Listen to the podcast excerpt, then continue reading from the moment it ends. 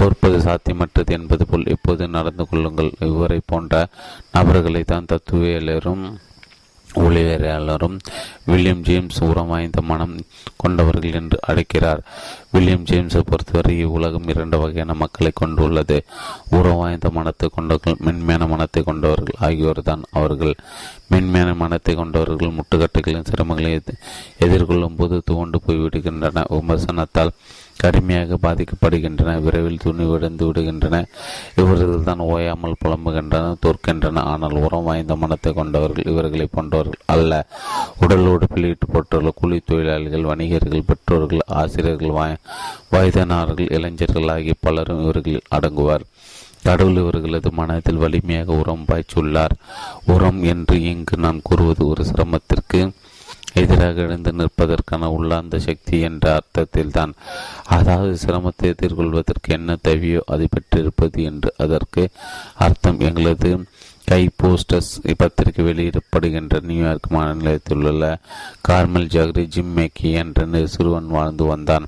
அவனுக்கு அப்போது பதினான்கு வயது. அவன் மிகவும் இனிமையான சிறுவன். அதே சமயத்தில் உண்மையிலே உரம் வாய்ந்த மனத்தை கொண்டவன். அவன் அவன் தடகள விளையாட்டுகளில் இயல்பாக சிறந்த திறமை பெற்றவனாக இருந்தான். ஆனால் அவன் உயர்நிலை பள்ளியில் படித்து கொண்டிருந்த போது சற்று கெந்தி கெந்தி நடக்க துவங்கினான். சிறிது காலத்தில் அவனுக்கு புற்றுநோய் இருந்தது கண்டுபிடிக்கப்பட்டது. அதன் விளையாக ஒரு அறுவை சிகிச்சையின் மூலம் அவனது ஒரு கால்வெட்டு எடுக்கப்பட்டது. மருத்துவமனை விட்டு வெளியே வந்தவுடன் அவன் தன் ஊண்டுகோளுடன் தன் பள்ளிக்கு சென்று விரைவில் தனக்கு மரக்கால் ஒன்று பொருத்தப்பட்ட இருந்ததாக தன் நண்பர்களிடம் மகிழ்ச்சியாக தெரிவித்தான். எனக்கு மரக்கால் பொருத்தப்பட்ட பிறகு ஒரு குத்தூசியை கொண்டு என் கால் உரைகள் தோய்ந்து போய் கீழே விழாமல் என்னை பார்த்து கொள்ள முடியும். உங்களால் யாரால் அதை செய்ய முடியாது என்று அவன் வேடிக்கையாக கூறினான். கால்பந்து விளையாட்டுப் போட்டிகள் துவங்கின. ஜிம் நேராக தன் பள்ளியின் கால்பந்து பயிற்றுவிப்பாளரிடம் சென்று அணியின் மேலாளர்கள் ஒருவனாக தான் இருக்கலாமா? என்று கேட்டான். தனது அணி கால்பந்து பற்றி ஏற்பட்ட போதெல்லாம் அவன் தவறாமல் அங்கு வந்து தனது பெற்றிருப்பாளர் உதவியாக இருந்தான். அதோடு தனது வலிமையான துணிச்சலை தன் அணி அணியிடத்திலும் புகுத்தினான். பிறகு ஒரு நாள் மதிய வேலை நடந்த ஒரு கால்பந்து பயிற்சிக்கு அவன் வரவில்லை. பயிற்றுவிப்பாளர் மிகுந்த கவலை கொண்ட ஜிம் இன்னொரு மருத்துவ பரிசோதனைக்காக மீண்டும் மருத்துவமனைக்கு சென்றிருந்தது. அவர் கேட்டு தெரிந்து கொண்டார் ஜிம்மிற்கு நுரையீரல் புற்றுநோய் இருந்தது. அந்த பரிசோதனையில் தெரிய வந்தது. பின்னர் அவர் அறிந்தார் ஆறு வாரங்களுக்கு ஜிம் இறந்து விடுவான் என்று அந்த மருத்துவர் கூறினார். வியாதியின் முற்றிய நிலை பற்றி அவனுக்கு எதுவும் கூறப்போவதில்லை என்று அவனது பெற்றோர்கள் தீர்மானித்தனர். அவனது கடைசியில் கடைசி ஒரு சில வாரங்களில் அவன் தன்னால் முடிந்த அளவுக்கு இயல்பான வாழ்க்கை வாழ வேண்டும் என்று அவர்கள் விரும்பினர்.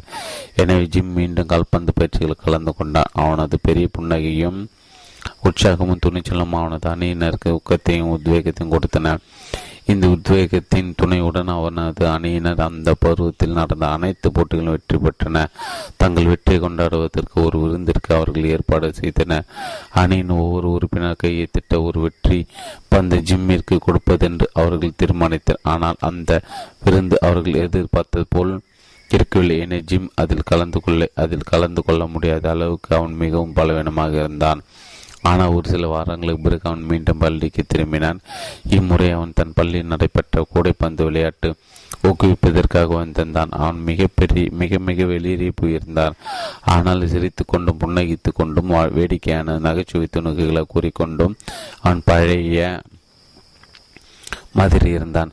விளையாட்டு முடிந்த பிறகு கால்பந்து பெற்றிருப்பான் அறைக்கு அவன் சென்றான். ஒட்டுமொத்த கால்பந்து அணியும் அங்கே இருந்தது விருந்தில் கலந்து கொள்ளாமல் போனது குறித்து அவர் அவனை செல்லமாக கடிந்து கொண்டனர். கோச்சி நான் பத்தி உணவில் இருக்கிறேன் என்று அவன் தன் வழியை மறைத்து கொண்டு பெரிதாக சிரித்தபடி கூறினார் பிறகு அந்த அணியை சேர்த்த சேர்ந்த சிறுவன் ஒருவன் அந்த வெற்றி பந்தை அவனிடம் கொடுத்துவிட்டு ஜிம் உன்னால் தான் நாங்கள் இந்த இதை வென்றோம் என்று கூறினார். ஜிம் தன் கண்களில் கண்ணீருடன் அமைதியாக அவர்களுக்கு நன்றி கூறினார் அடுத்த விளையாட்டு பருவத்திற்கான திட்டங்கள் குறித்து அப்பயிற்றுப்பா பயிற்றுவிப்பாளர் ஜிம்மும் மற்ற மாணவர்களும் பேசினர். பிறகு அவர்கள் அனைவரும் அங்கிருந்து புறப்படுவதற்கு நேரம் ஆகிவிட்டிருந்தது. கதவறைக்கு சென்ற ஜிம் திரும்பி தன் பயிற்றுவிப்பாளர் உற்று நோக்கினான். பிறகு கோச் நான் விடைபெற்றுக் கொள்கிறேன் என்றும் அவன் கூறினார் ஜிம் நீ என்ன கூறுகிறாய்? என்று அவர் கேட்டார். ஜிம்மின் கண்கள் பிரகாசித்தன. அவனது நிலையான பார்வை ஒரு புன்னகையாக மாறியது. கோச் நீங்கள் கவலைப்பட வேண்டாம் புறப்படுவதற்கு நான் தயாராகிவிட்டேன் என்று கூறினான். பிறகு அவன் அங்கிருந்து சென்று விட்டான். இரண்டு நாட்களுக்கு பிறகு அவன் இறந்து போனான். தனது மரணத்தை பற்றி அவனுக்கு முன்பே தெரிந்திருந்தது. ஆனால் அதை அவனால் தாங்கிக் கொள்ள முடிந்தது. ஏனென உரம் வாய்ந்த மனத்தை கொண்ட ஒரு நேர்மறையான சிந்தனையாளன் அவன். இந்த வருத்தமான பேரழிவான உண்மை அவன் ஒரு படைப்பு திறன்மிக்க அனுபவமாக ஆக்கி ஆக்கியிருந்தான். ஆனால் அவன் இறந்து விட்டான் என்றும் அவனது நேர்மறை சிந்தனை அவனுக்கு அவ்வளவாக உதவவில்லை என்றும் சிலர் கேள்வி எழுப்பக்கூடும்.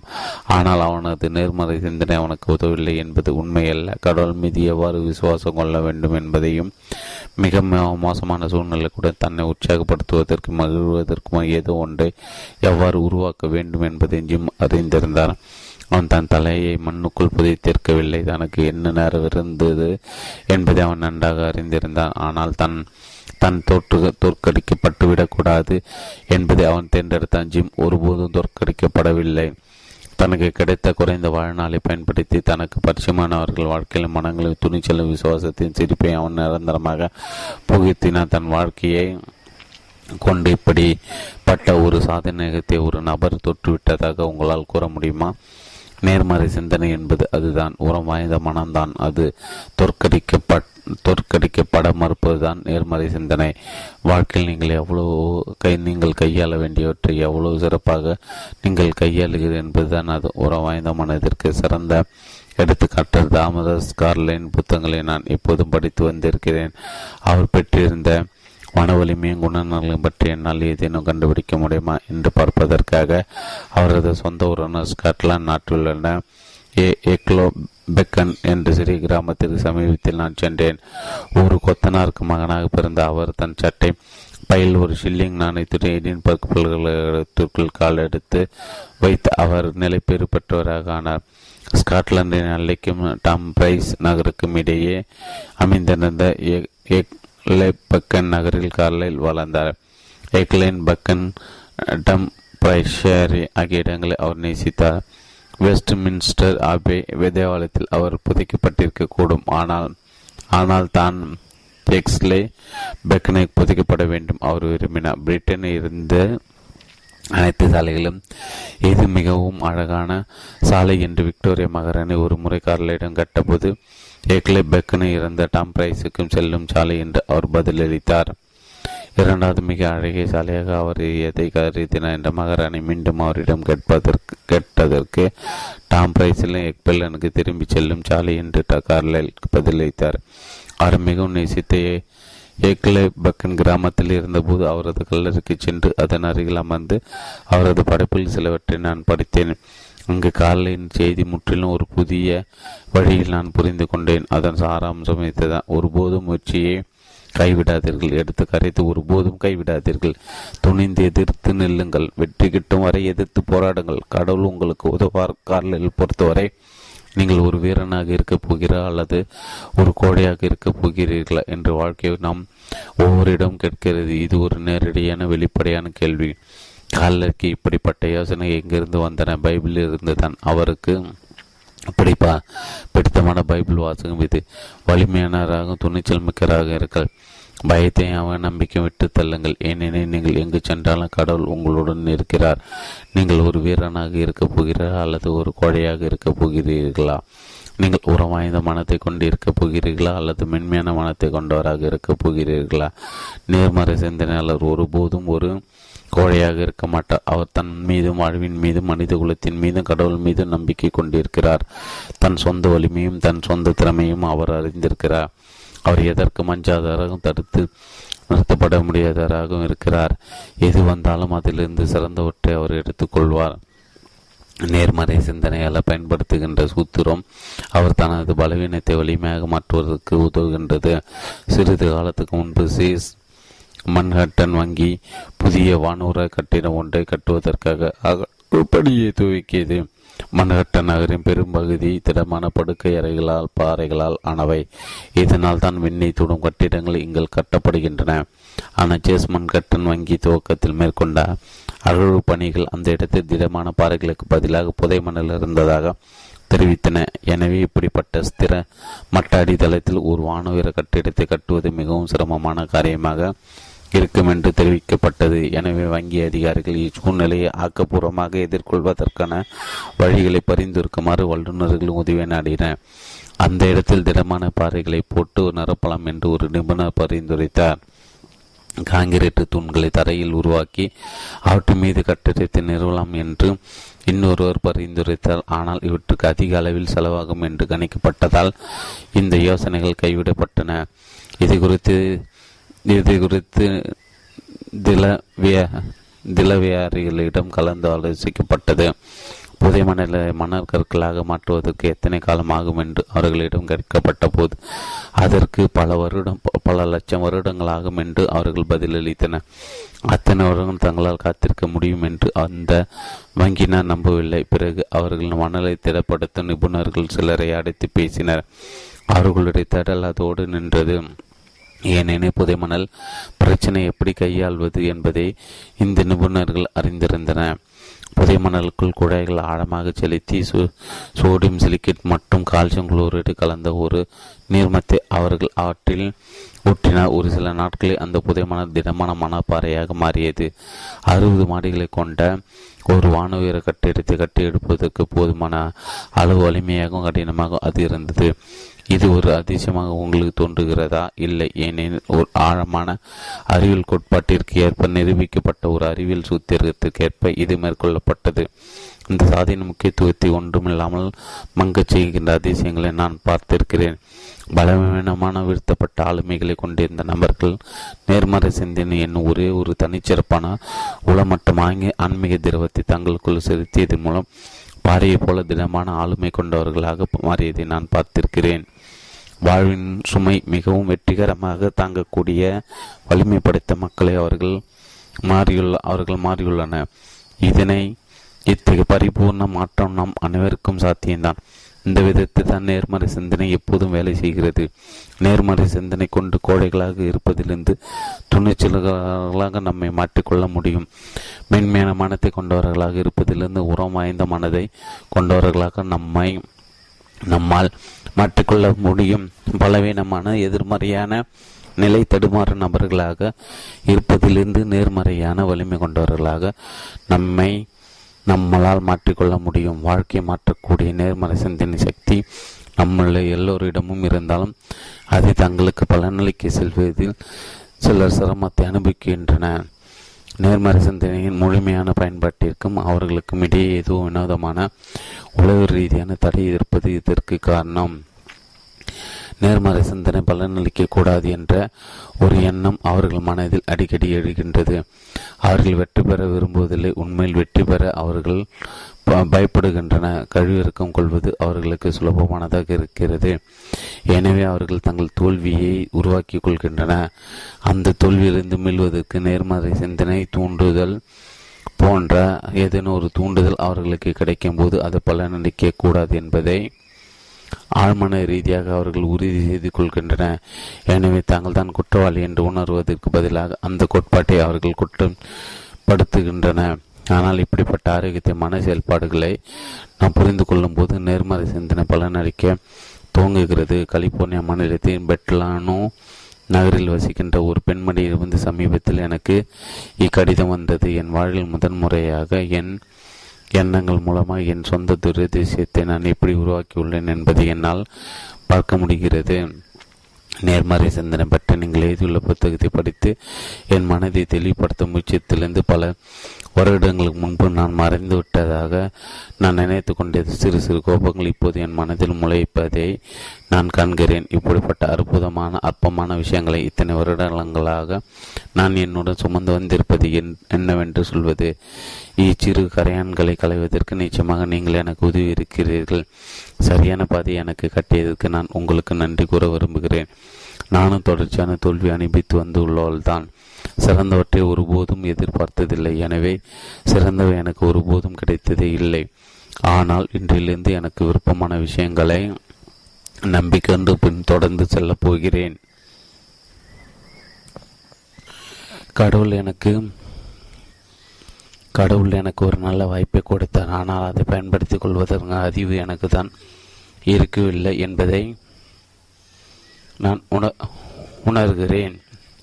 பெருமுயற்சியுடன் வலிமையாக நான் நிர்மாணித்து வைத்துள்ள இந்த மனத்தடைகளை நான் களையும் போது கடவுள் மீதான எனது விசுவாசம் இன்னும் ஆழமாகும்.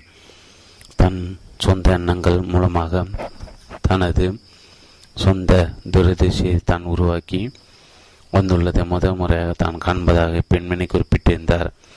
நாம் நமது சொந்த தோல்வியை உருவாக்குவதை நிறுத்த வேண்டும். வெற்றி நம் பக்கம் வந்துவிடுமோ என்று அஞ்சுவதை நாம் நிறுத்த வேண்டும். எனது மிக மிகச்சிறந்த நண்பர் ஒரு வணிக மருத்துவத்துறையில் தனி சிறப்புடன் திகழ்வார் அமெரிக்க மாபெரும் நிறுவனம் ஒன்றின் மருத்துவ இயக்குனர். அவர் மிக மோசமான தோல்வியிலிருந்து மீண்டிருந்து மிகப்பெரிய வெற்றி அவர் அடைந்துள்ளார். மாபெரும் வலிமை என்னும் ஆன்மீக மருந்தை கொண்டு புதைமனையிலிருந்து மணற்பாறையாக அவர் உருவெடுத்தார். அன்று நாள் அவரிடமிருந்து எனக்கு ஒரு கடிதம் வந்தது. பின்வரும் பத்தி அதில் இடம்பெற்றிருந்தது. வெற்றியோடு நான் எப்போதும் போராடி வருகிறேன். என்னை பொறுத்தவரை தோல்வியினால் ஏற்படும் கசப்பை விட கையெழுவதற்கு மிகவும் கடினமான அதிக தீங்கு விளைவிக்கின்ற ஒரு இனிமை வெற்றியில் நிலையில் கொண்டுள்ளது. ஆன்மீக வளர்ச்சிக்கு இது நிச்சயமாக உதவப் போவதில்லை. இவரை நான் டாக்டர் டாம் என்று அழைக்கப் போகிறேன். இவரது கடந்த கால கதை மிகவும் ஆச்சரியகரமானது. வெற்றியுடன் இவர் பெரும் போராட்டத்தை சந்தித்தார். வெற்றி அவர் விரும்பவில்லை. வெற்றியை எதிர்கொள்வதற்கு பதிலாக கிட்டத்தட்ட தற்கொலை செய்து கொள்ளும் நிலை வரை அவர் சென்று விட்டார். அந்த அளவுக்கு வெற்றியை கண்டு அவர் அஞ்சனா ஆயிரத்தி தொள்ளாயிரத்தி முப்பத்தி எட்டாம் ஆண்டில் மனநோயாளிக்கான மாநில மருத்துவமனையில் ஒரு மருத்துவராக அவர் வேலை பார்த்தார். பத்து வருடங்களுக்கு அடுத்து அதே மருத்துவனை அவர் ஒரு நோயாளியாக இருந்தார். டாக்டர் டாம் அனைத்து அனுகூலங்களுடன் தன் வாழ்க்கையை துவக்கினார் உண்மையில் அவருக்கு இருந்த ஏராளமான அனுகூலங்கள் காரணமாக அவர் பிரச்சனையில் சிக்கினார். சமூக அந்தஸ்து ஒரு சிறப்பான கல்வி தகுதி செல்வம் ஆரோக்கியம் நல்ல தோற்றம் ஆகியவை அவருக்கு இருந்தன. அவருக்கு ஒன்பது வயது ஆகும்போது ஆகும் வரை அவர் படித்து கொண்டிருந்த தனியார் பள்ளியில் ஒரு செவிலி அவருக்கு அருகிலே அமர்ந்திருந்தார். அவர் உயர்நிலை பள்ளி படித்து கொண்டிருந்த போது கைத்திடப்பட்ட வெற்று காசோலைகளை அவரது தந்தை அவருக்கு கொடுத்தார். தனக்கு எது வேண்டும் என்றாலும் டாம் உடனே ஒரு காசோலை பயன்படுத்தினார். அது அவ்வளவு சுலபமாக இருந்தது. ஆனால் கூடவே பிரச்சனை ஏற்பட்டது. மற்றவர்கள் எப்போதும் இவரை கண்காணித்து கொண்டே இருந்தனர். அவர் மிக பிரபலமான ஒரு குடும்பத்திலிருந்து மிக அற்புதமான ஒரு சூழலில் இருந்து வந்ததால் அவரிடமிருந்து மிக சிறந்த விஷயங்கள் அவரை எதிர்பார்த்தனர். ஆனால் டாம் செய்த எதுவும் அவர்களது எதிர்பார்ப்புகளை பூர்த்தி செய்யவில்லை. வெற்றி எந்த விதமான திருப்தியும் ஒருபோதும் அவருக்கு கொடுக்கவில்லை. உண்மையில் அவருக்கு கிடைத்த வெற்றி எப்போதும் பிறரை அவர் மீது கோபம் கொள்ள செய்தது. அவர் வெற்றியாளராக இருப்பதில் என்ன பெரிய ஆச்சரியம்? அவருக்கு என்ன குறை என்று அவர்கள் கடுகடுத்தனர். எனவே நம்மள் பலரது ஆழ்மானங்கள் என்ன செய்யுமோ? அதை தான் டாமின் ஆழ்மானம் செய்தது அது. வெற்றிலிருந்து என்னால் திருப்தி பெற முடியாவிட்டால் அதை நான் தோல்வியிடமிருந்து பெற்றுக்கொள்வேன் என்று கூறியது. பிறகு அவர் பிரமாதமாக தோற்க துவங்கினார். அவர் கல்லூரி படித்த காலத்து மறு மது அருந்த துவங்கினார். மருத்துவக் கல்லூரியிலிருந்து புது அவரது குடிப்பழக்கம் எல்லை மீறி போனது. போதை மருந்து பழக்கம் இதில் சேர்ந்து கொண்டு அவரது பிரச்சனைகளை பன்மடங்காக ஆக்கியது அவர் திருமணம் செய்து கொண்டு ஒரு மருத்துவமனையை நிர்மாணித்து ஒரு குழந்தைக்கு தகப்பனாக ஆனார் ஆனாலும் அவரது சீரடி தொடர்ந்து பத்து வருடங்களில் ஒரே ஒரு முறை மதுவை ருசித்தால் கூட கண்மூடித்தனமாக பல நாட்களாக பல வாரங்களாக தொடர்ச்சியாக குடிக்கும் மோசமான நிலையை அவர் எட்டியிருந்தார். அவர் ஒரு முறை நீண்ட நாட்கள் காணாமல் போய்விட்டு மீண்டும் தன் வீட்டிற்கு திரும்பி வந்தபோது சீர்திருத்தப்படுவதற்காக மன நல மருத்துவமனையில் சேர்வதற்கான உத்தரவு ஆவணங்கள் தனக்கு வந்திருப்பதை அவர் பார்த்தார். ஒரு சில வருடங்கள் முன்பு ஒரு மருத்துவராக வேலை பார்த்த அதிகமான மாநில மருத்துவமனையின் வன்முறை பிரிவில் அவர் ஒரு முறை நோயாளியாக அனுமதிக்கப்பட்டார். நாற்பத்தி ஐந்து நாட்களாக நான் புத்தி பேதலித்து கிடைந்தேன். தனிமை சிறையில் அடைக்கப்பட்டேன். ஒரு விலங்கு போல் ஒரு அலுமினி தட்டில் எனக்கு சாப்பாடு போட்டனர். அதன் பிறகு அறுபத்தெட்டு நாட்கள் நான் கோமாவில் இருந்தேன். வாழ்க்கைக்கும் மரணத்திற்கும் இடையே நான் போராடி கொண்டிருந்தேன். ஒரு மனிதனால் இதுக்கு கீழே செல்ல முடியாது. பிறகு திடீரென்று ஒரு நாள் மிகவும் மெதுவாக மிகவும் தெளிவாக பேசப்பட்ட இந்த பைபிள் வாசகம் என் காதுகள் விழுந்தது. மேற்கிலிருந்து கிழக்கு எவ்வளவு தொலைவு இருக்கிறதோ அவ்வளவு தொலைவிற்கு உன்னுடைய பாவங்களை நான் உன்னிடமிருந்து விலக்கி வைத்து விட்டேன் அதை பற்றி நினைக்கும் போது இப்போது என் இதயம் பாடப்படுகிறது. அக்கணத்திலிருந்து என் வாழ்க்கை பரிபூர்ணமாக மாறிவிட்டது என்று டாம் கூறுகிறார். என்ன கிடந்தது டாமிற்கு அது பற்றி எதுவும் தெரியவில்லை. தான் மாறிவிட்டு இருந்தோம் என்பதை மட்டும் அவர் அறிந்தார். அவர் அமைதியானவராக ஆனால் தனிமை சிறையிலிருந்து விடுவிக்கப்பட்டு பொது உறவில் அனுமதிக்கப்பட்ட அங்கு இரண்டு நபர்கள் அவருக்கு நண்பர்களாக ஆனார்கள். மது பழக்கத்திற்கு அடிமையாகியுள்ளவர். அதிலிருந்து விடுவதற்கு உதவுகின்ற ஆல்கஹாலிக்ஸ் அனமனிஸ் அமைப்பை அவர்கள் அவருக்கு அறிமுகப்படுத்தினர். காலப்போக்கில் அந்த அமைப்பைச் சேர்ந்த அவரது நண்பர்கள் உதவியுடன் மருத்துவமனையிலிருந்து அவர் தற்காலிகமாக விடுவிக்கப்பட்டார். அந்த நேரத்தில் தான் ஒரு சமய கருத்தரங்கில் நான் டாமை சந்தித்தேன். நான் அந்த கருத்தரங்கில் பேசினேன். வாழ்க்கை வாழ்க்கை குறித்த இவ்வளோ அதிக தாகத்துடனும் பசியுடன் இருந்த ஒரு நபரை நான் அதற்கு முன்பு ஒருபோதும் பார்த்திருக்கவே இல்லை. அவர் கடவுளை தேடினார். கடவுள் அவரை தேடினார். அவர்கள் இருவரும் ஒருவரை கண்டு கொண்டனர். டாக்டர் டாம் உடனடியாக தன் மருத்துவ தொழிலுக்கு திரும்பவில்லை. தான் அதற்கு இன்னும் தயாராகவில்லை என்று அவர் உணர்ந்தார். குழந்தை பருவத்தை தான் கற்ற கல்விக்கு துளி கூட தொடர்பில்லாத ஒரு வேலை தானே சொந்தமாக தேடிக்கொள்ள அவர் விரும்பினார்.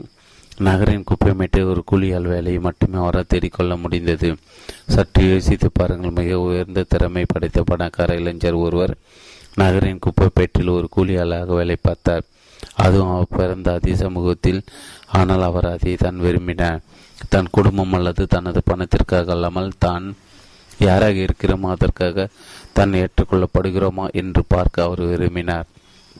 ஒரு நாள் அவர் வேலை பார்த்து கொண்டிருந்த போது நகராட்சி மன்றத்தில் சிலர் அங்கு வந்து சோதனையிடுவதற்காக வந்தனர். அவர்கள் ஒரு சிலர் தனது முன்னாள் பள்ளி மாணவர்கள் என்பதை டாக்டர் டாம் கண்டு கொண்டார். திடீரென்று அவர் அவமானத்தில் கூனி குறுகினர். அவர்கள் தன்னை அடையாளம் கண்டு கொள்வார்கள் என்று பயந்தார். பிறகு அவர் வேறு பக்கமாக திரும்பி கீழே குனிந்து ஏதோ வேலை செய்வது போல் பாசாங்கு செய்தார். அவருடன் வேலை பார்த்து கொண்டிருக்க என தொழிலாளி ஒருவர் அவர் இவ்வாறு செய்ததையும் அதே நேரத்தில் அங்கு சோதனையிட்டு கொண்டிருந்த மிடுக்காக உடை அணிந்திருந்த நகராட்சி மன்ற உறுப்பினர்களும் பார்த்தார். சூழ்நிலை அவர் விரைவாக மதிப்பிட்டிருக்க வேண்டும். ஏனெனில் அந்த உறுப்பினர்கள் அங்கிருந்து திரும்பி சென்றவர் ஒரு வார்த்தை கூட பேசாமல் மறுபக்கமாக திரும்பி டாக்டர் டாமின் வேலையை அவர் செய்தார். புரிதல் மற்றும் சகோதரத்துவம் பற்றி நான் இதுவரை கேள்விப்பட்டதில் மிகப்பெரிய மிகவும் அன்பான நடத்தியது நான் டாக்டர் டாமும் அவரது கற்பு நண்பரும் அது பற்றி ஒருபோதும் பேசிக்கொள்ளவில்லை. ஆனால் அது அது அந்த இளம் மருத்துவரின் வாழ்வில் மிக அற்புதமான ஒரு தாக்கத்தை ஏற்படுத்திய ஒரு இணைப்பை அவர்கள் இருவருக்கும் இடையே உருவாக்கியது. தனக்கு தேவைப்பட தேவைப்பட்ட வலிமை அவர் அதிலிருந்து பெற்றார். அவரது பெயர் பிராங்க். அவர் எனக்காக செய்த விஷயம் அவருக்கு ஒருபோதும் தெரிய போவதில்லை அவர் என்னை ஏற்றுக்கொண்டார். நான் வேறு எதற்காக நன்றி நன் எதற்காகவும் அன்றி எனக்காக ஏற்றுக்கொள்ளப்படுகிறேன் என்பதை அவர் எனக்கு கற்றுக் கொடுத்தார். முதலில் மருத்துவமனை தனிமை பிரிவில் கடவுளால் நான் ஏற்றுக்கொள்ளப்பட்டேன். பிறகு இவரது ஒப்புதல் எனக்கு கிடைத்த மீண்டும் என் வாழ்க்கையை துவக்குவதற்கு எனக்கு தேவைப்பட்டது அதுதான் என்று டாக்டர் டாம் என்னிடம் கூறினார். இன்று அவர் மீண்டும் ஒரு வெற்றிகரமான மருத்துவராக செயல்பட்டு வருகிறார். தான் புதிதாக கண்டுபிடித்திருந்த மன உரத்திலிருந்து கிடைக்கப்பட்ட ஒரு வகையான உற்சாகமும் புரிந்து உணர்வும் அவரிடம் காணப்படுகிறது. காலின் வார்த்தைகளை கூறினார் ஒரு கோடையாக இருந்த அவர் ஒரு வீரனாக மாறியிருந்தார்.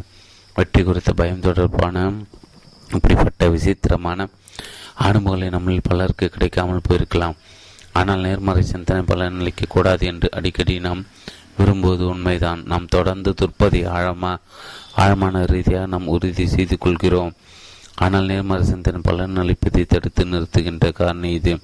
மட்டுமல்லாமல் சில சமயங்களில் நாம் துடைத்தெறிய மறுக்கின்ற பல வலிமையான எதிர்மறை அம்சங்கள் நம் வாழ்வில் இருக்கின்றன. நேர்மறை ஆற்றல்களை முடுக்கிவிடுவதற்கு நாம் மிகச்சிறந்த முயற்சிகளை மேற்கொள்கிறோம். ஆனால் அவை எதிர்மறையான ஆற்றல்களில் தடுக்கப்படுகின்றன.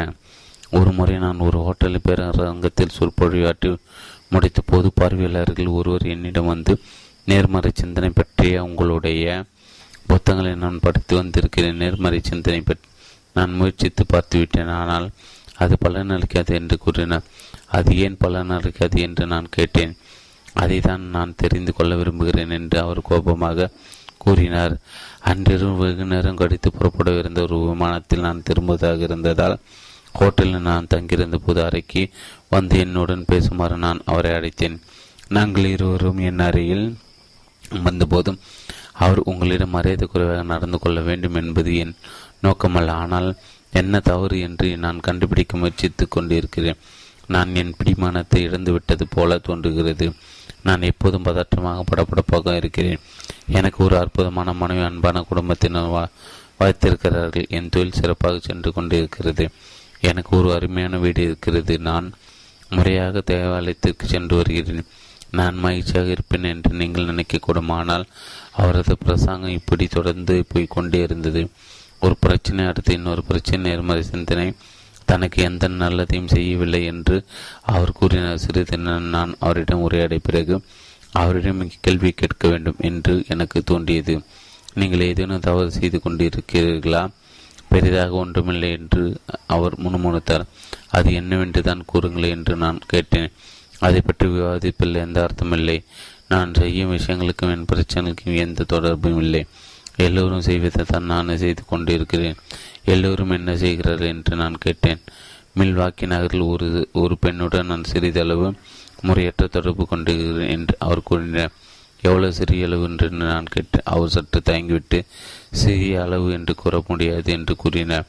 நீங்கள் இதை வெளிப்படையாக எதிர்கொண்டு விடுவது நல்லது. உண்மை என்னவென்றால் நீங்கள் ஏதோ தவறு செய்து கொண்டிருக்கிறீர்கள் என்பதையும் அது குறித்து நீங்கள் அவமானமாக உணர்கிறீர்கள் என்பதையும் நேர்மறை சிந்தனை உங்களுக்கு ஏன் பலன் அளிப்பதில்லை என்பதற்கான காரணம் அதுதான் என்பதையும் நீங்கள் அறிந்திருக்கிறீர்கள்.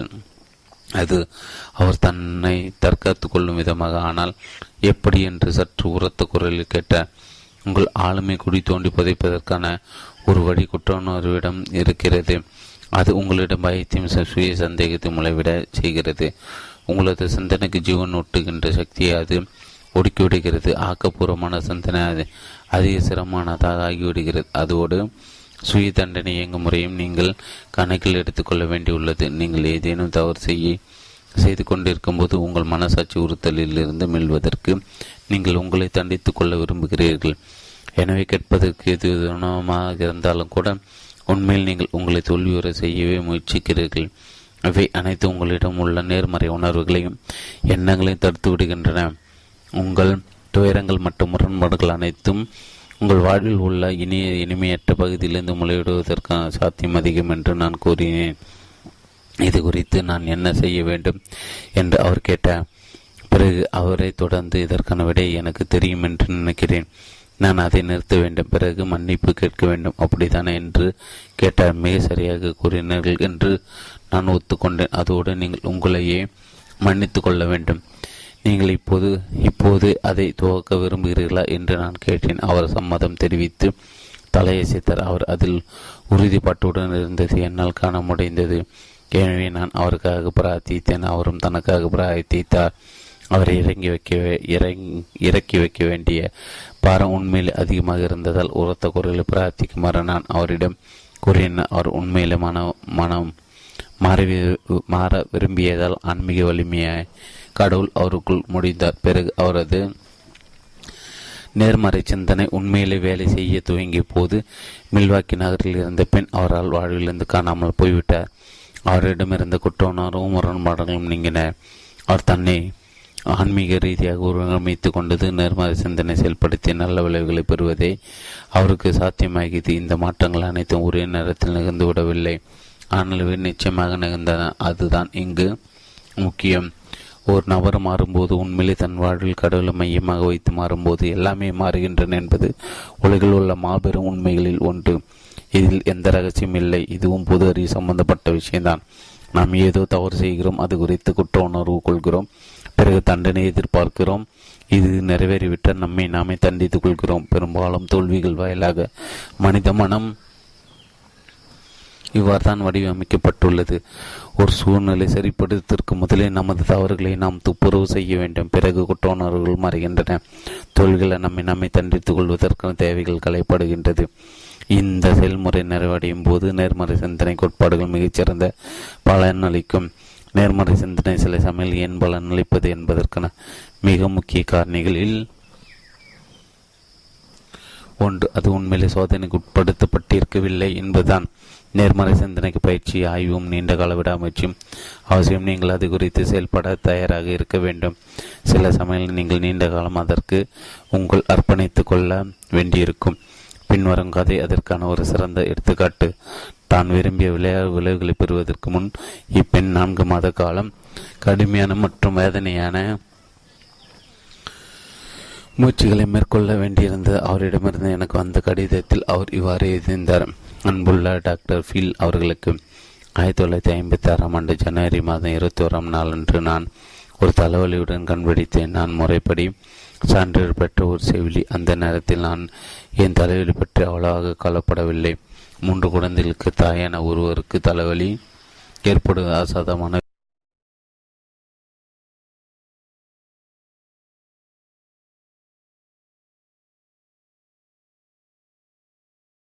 விஷயம் அல்லவே. எனவே ஓரிரு ஆஸ்பத்திரி மாத்திரைகள் விடுங்கினேன் ஆனால் இந்த தலைவலி அடுத்த எட்டு மாதங்கள் எனது நரந்தரத்தோடனாக இருக்கும் போதை நான் அறியவில்லை. எனக்கு ஏன் தலைவலி ஏற்பட வேண்டும்? ஏழு மருத்துவர்கள் கலந்த ஆலோசித்த பிறகு என் வங்கியிருப்பு சுத்தமாக துடைக்கப்பட்டிருந்தது. நான் பல புது மருந்துகளை உட்கொண்டது. சுமார் ஏழு கிலோ எடை குறைந்திருந்தேன் பைத்தியகாரி போல் உளறி தெரிந்தேன். ஒரு கண்ணில் பார்வை மிகவும் மோசமாக இருந்தது ரத்த அழுத்தம் விண்ணை தொட்டி இருந்தது கூடவே தலைவலியும் இருந்தது. என் கணவரும் நானும் சாமியை பற்றி மிக்க கத்தோலிக்கர்கள். பிரார்த்திப்பதற்கூட எனக்கு தெம்பிருக்காதால் என் கணவர் எங்கள் இருவருக்கும் பிரார்த்தனை செய்தார். எனக்கு உதவுவதற்கு கடவுள் தன்னை வழி நடத்த வேண்டும் என்று அவர் பிரார்த்தித்தார். நேர்மறை சிந்தனை சக்தி பற்றி ஒரு கைரோ பிராக்டரிடம் மருத்துவமனையில் வைத்து நான் தெரிந்து கொண்டேன். எனது மருத்துவர் அதை பற்றி கூறிய எதையும் நான் நம்பவில்லை. ஆனால் நேர்மறை சிந்தனை வியத்தகு சக்தி என்ற உங்கள் புத்தகம் என் கைகள் வந்து விழுந்த போது அவர் கூறியது உண்மையாக இருக்கக்கூடும் என்று நான் நம்ப துவங்கினேன். நேர்மறை சிந்தனை குறித்து இந்த அறிவார்ந்த மருத்துவரின் ஆலோசனை கொடுத்த உரத்தாலும் உங்கள் புத்தகத்தாலும் வலுப்பெற்ற நான் அக்கோட்பாடுகளை என் வாழ்வில் செயல்படுத்த துவங்கினேன். புரிதலுடன் நான் எந்த அளவுக்கு என் கோட்பாடுகள் எதிர்மறையிலிருந்து நேர்மறையாக மாற்றினானோ அந்த அளவுக்கு என் தலைவலி குறைந்தது. அதற்கு நான்கு மாதங்கள் ஆகின அந்த நான்கு மாதங்களும் நான் எந்த மருந்தையும் உட்கொள்ளவில்லை. அந்த ஆண்டு செப்டம்பர் மாதத்திற்கு பிறகு எனக்கு தலைவலி வரவே இல்லை. நான் என் சிந்தனை முறை மாற்றிலிருந்து எங்கள் மருத்துவ செலவுகளும் எண்பது சதவீதம் குறைந்துள்ளன. ஒரு சவிலி என்று சிந்திக்கிறார். எவ்வாறு என்று உங்களுக்கு தெரியுமா? அதை நான் உங்களுக்கு கூறுகிறேன். ஒரு குழந்தைக்கு மூக்கு ஒழுகுவதாக வைத்துக்கொள்வோம். ஒரு சராசரி நமக்கு அது வெறும் மூக்கு ஒழுகல் தான். ஆனால் ஒரு செவிலியை பொறுத்தவரை அது நிமோனியா காய்ச்சல். அந்த யோசனை அவர் தன்னிடமிருந்து வெளியே அனுப்பி அக்குழந்தையின் தலைக்குள் அதை திணிக்கிறார் அக்குழந்தை அதை ஏற்றுக்கொண்டு அதை நிஜமாக்குகிறது.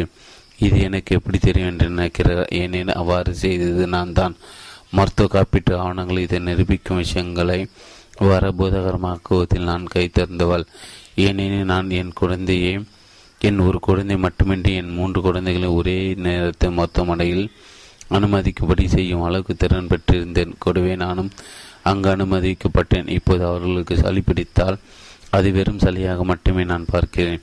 உங்களுக்கு ஒன்று தெரியுமா? அது சளி நிலையில் நின்று விடுகிறது. அதை தாண்டி அது வேறு எதுவாகவும் உருவாவதில்லை. என் குழந்தை உடல்நிலை ஓரிரு நாட்களில் சரியாகி விடுகிறது விளைவுகளை பொறுத்த பெறுவதற்கு இங்கு நான்கு மாத கால கடின உழைப்பு தேவைப்பட்டதை கவனியுங்கள். நேர்மறை சிந்தனை கோட்பாட்டை அந்த செவிலி புரிந்து கொண்டு கொண்டதென்னவோ சரிதான் ஆனால் அதை சோதித்து பார்க்க முழுமையாக அதை முயற்சித்து பார்க்கும் தன்னை மாற்றிக்கொள்வதற்கு அவர் உண்மையிலே ஒரு பெருமுயற்சி மேற்கொள்ளவும் அவர் தயாரான போது அவரால் தன் தலைவில் இருந்து விமோச்சனம் பெற முடிந்தது. தனக்குள் ஒரு பரிபூர்ண மாற்றத்தை உணர முடிந்தது. மிகச்சிறந்த கோல்ஃப் வீரரான பென் ஹோகன் தசை நினைவாற்றல் என்ற ஒன்றை பயிற்சி செய்கிறார். அவர் கோல்ஃப் மைதானத்திற்கு சென்று ஒரே ஒரு சுழற்றலை பல முறை மீண்டும் மீண்டும் பயிற்சி செய்வார். அவரது தசைகள் தாம் பின்பற்ற வேண்டிய அசைவுகளை நினைவில் ஏற்றிக்கொள்ளும் வரை அவர் இவ்வாறு தொடர்ந்து பயிற்சி செய்வார். நமது சிந்தனை பழக்கங்களை பொறுத்தவரையும் இதுதான் உண்மை. வாழ்வில் பிரச்சனை நம்ம எதிர்கொள்ளும் போது நாம் எவ்வாறு நடந்து கொள்ள வேண்டும் என்று விரும்புகிறோமோ அவ்வாறு நடந்து கொள்வதற்கு நமது சிந்தனை பழக்கங்கள் பயிற்றுவிக்கப்பட வேண்டும். நேர்மறையாக சிந்திப்பதற்கு நம் மனதை நாம் பயிற்றுவிக்கப்பட வேண்டும். இறுதியாக நான் குறிப்பிட்ட விரும்புகின்ற ஒரு விஷயம் நம்பிக்கை. நேர்மறை சிந்தனை பலன் அளிக்குமா என்று நீங்கள் நம்பினால் ஒழிய நேர்மறை சிந்தனை பலி பலன் அளிக்காது உங்களது சிந்தனை செயல்முறைகள் விசுவாசத்தை நீங்கள் உட்செலுத்த வேண்டும். நேர்மறை சிந்தனை கொண்டு பலர் எந்த விதமான நேர்மறையான விளைவுகளையும் பெறாமல் போவதற்கு காரணம் அவர்களுடைய இறை நம்பிக்கை நீர்த்து போய் இருப்பது கோடைத்தனமான சிறு சந்தேகங்கள் அவர்கள் தங்கள் இறை நம்பிக்கையை நிறுத்து போகச் செய்கின்றன. நம்புவதற்கு அவர்கள் துணிவதில்லை. நீங்கள் நம்பும்போது அற்புதமான விலைகள் நீங்கள் பெறுகிறீர்கள். டேவ் மெட்ஸ்கர் இதற்கான ஒரு சிறந்த எடுத்துக்காட்டு. அவரை பற்றி பேசுவதற்கு முன் எனக்கு தெரிந்த மிகவும் ஆற்றல் வாய்ந்த நேர்மறை சிந்தையினர் ஒரு பற்றி நான் உங்களிடம் கூறியாக வேண்டும். அவரது பெயர் ரோஜர் பர்மன். எனது நண்பரான அவர் நேஷனல் கேஷ் ரிஜிஸ்டர் நிறுவனத்தின் நியூயார்க் விற்பனை மேலாளராக பணியாற்றி வருகிறார். மற்றவர்கள் உதவுவதற்கு அவர் மிகவும் பிடித்த விஷயம் மறைந்திருக்கின்ற சாத்தியக்கூறுகளை வெளிக்கொணர்ந்து சிரமங்களை எதிர்கொள்வதற்கு மக்கள் மக்களை வழிநடத்தில் அர்த்தவரமை பெற்றார் நேர்மறை சிந்தனை குறித்த அவரது பேச்சு அவரது மிகச்சிறந்த விற்பனையாளர் டேவ் மெட்ஸ்கர் கடவுளால் அனுப்பி வைக்கப்பட்ட பரிசு என்று தான் கூறிய கூறியாக வேண்டும். மெட்ஸ்கருக்கு திடீரென்று தொண்டையில் ஒரு நோய் ஏற்பட்டது அதன் காரணமாக அவர் வெறும் வேதனை அனுபவித்து அனுபவித்த காலத்தில் சரியாக சிந்திக்கும் கடல் மீது விசுவாசம் கொள்ளும் என் மனதை நான் பயிற்றுவித்தேன் என் வாழ்க்கை கேள்விக்குறியாக இருந்ததை நான் அறிந்தேன். ஆனால் சரியான விஷயத்தை சரியான நேரத்தில் செய்கிறோம் என்ற உணர்வை உணர்வு என் எதிர்காலத்தில் நம்பிக்கை சேர்த்தது என்று அவரால் கூற முடிந்தது. பிறகு அவர் இன்னும் பெரிய பிரச்சனை ஒன்றை எதிர்கொண்டார். அவர் மீண்டும் பேச கற்றுக்கொள்ள வேண்டியிருந்தது. பேச முடியாவிட்டால் எப்படி அவரால் விற்பனை தொழிலை செய்ய முடியும்? கடவுளின் உதவியோடு அவரால் நிச்சயமாக செய்ய முடியும் என்று ரோஜர் பர்மன் அவரிடம் கூறினார். அதே போல நடந்தது. உண்மையில் அவர் தனது நிறுவனத்தின் மிகச்சிறந்த விற்பனையாளராகவும் தனது துறையில் மிகவும் வெற்றிகரமான ஒருவராகவும் ஆனார் மற்றவர்கள் உதவ வேண்டும் என்ற தனது விருப்பத்தால் டேவ் இவ்வாறு கூறினார். என்னை போன்ற அதி இக்கட்டான சூழ்நிலையில் உள்ளவர்கள் என்னால் முடிந்த உதவி செய்ய வேண்டும் என்ற விருப்பத்தில் நான் இதை கூறுகிறார். டாக்டர் நார்மன் வின்சன் ஃபீலின் நேர்மறை சிந்தனை வியத்தகு சக்தி என்ற புத்தகத்தில் வரைகோடிட்டு காட்டப்பட்ட தத்துவத்தை நான் என் வாழ்வில் செயல்படுத்தினேன் என்பதை நான் இங்கு வலியுறுத்த விரும்புகிறேன். என் மனதில் இருந்த அனைத்து எதிர்மறை எண்ணங்களையும் மகிழ்ச்சியற்ற எண்ணங்களையும் அவை நம்பிக்கையான எண்ணங்களையும் வெளியேற்றி அந்த வெற்றிடத்தை மகிழ்ச்சியான எண்ணங்களால் எப்படியாவது குறுகிய குணமாகி தீர்வது என்று உறுதிப்பாட்டாலும் நிரப்பினேன்.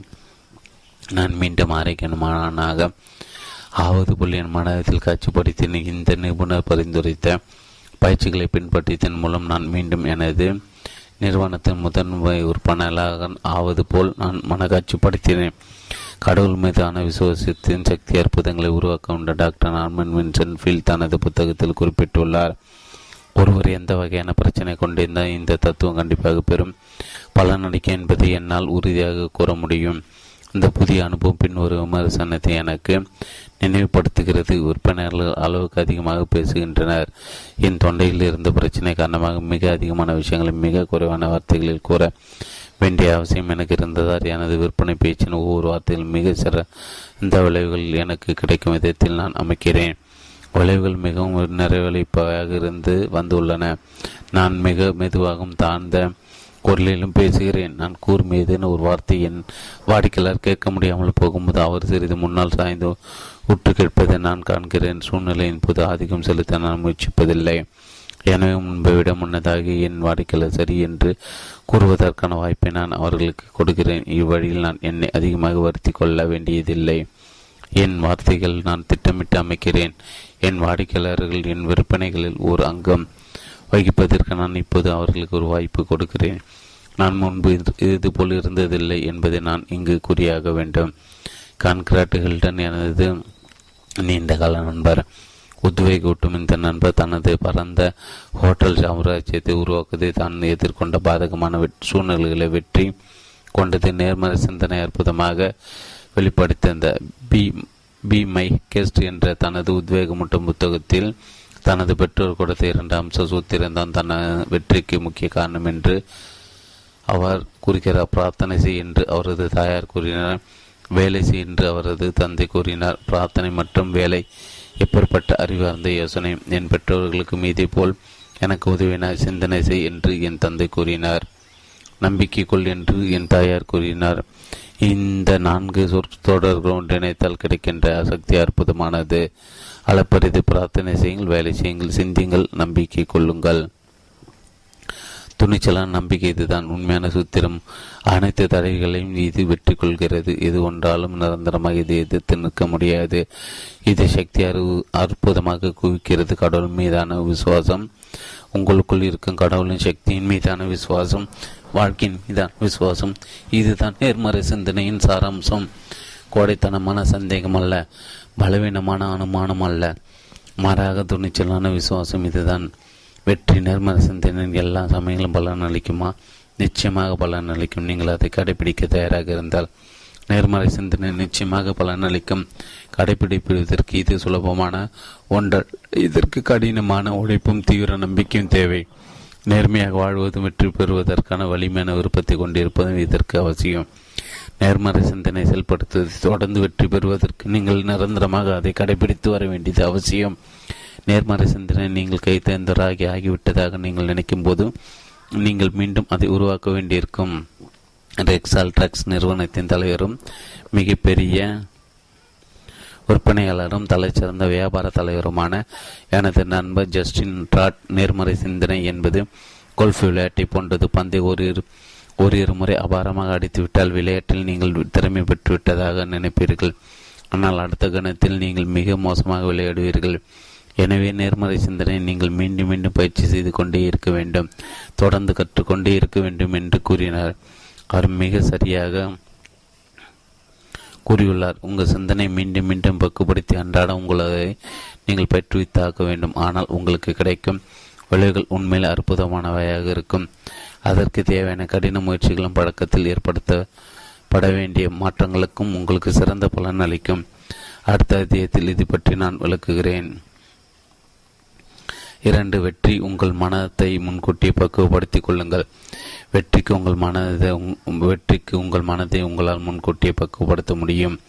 நேர்மறை சிந்தனை ஒரு அடிப்படை கோட்பாடு இது. உங்களுடைய இது உங்களுடைய தற்போதைய சிந்தனை முறையை கொண்டு உங்கள் எதிர்கால தோல்வி அல்லது வெற்றி என்னவாக இருக்கும் என்பதை உண்மையில் உங்களால் கணிக்க முடியும்.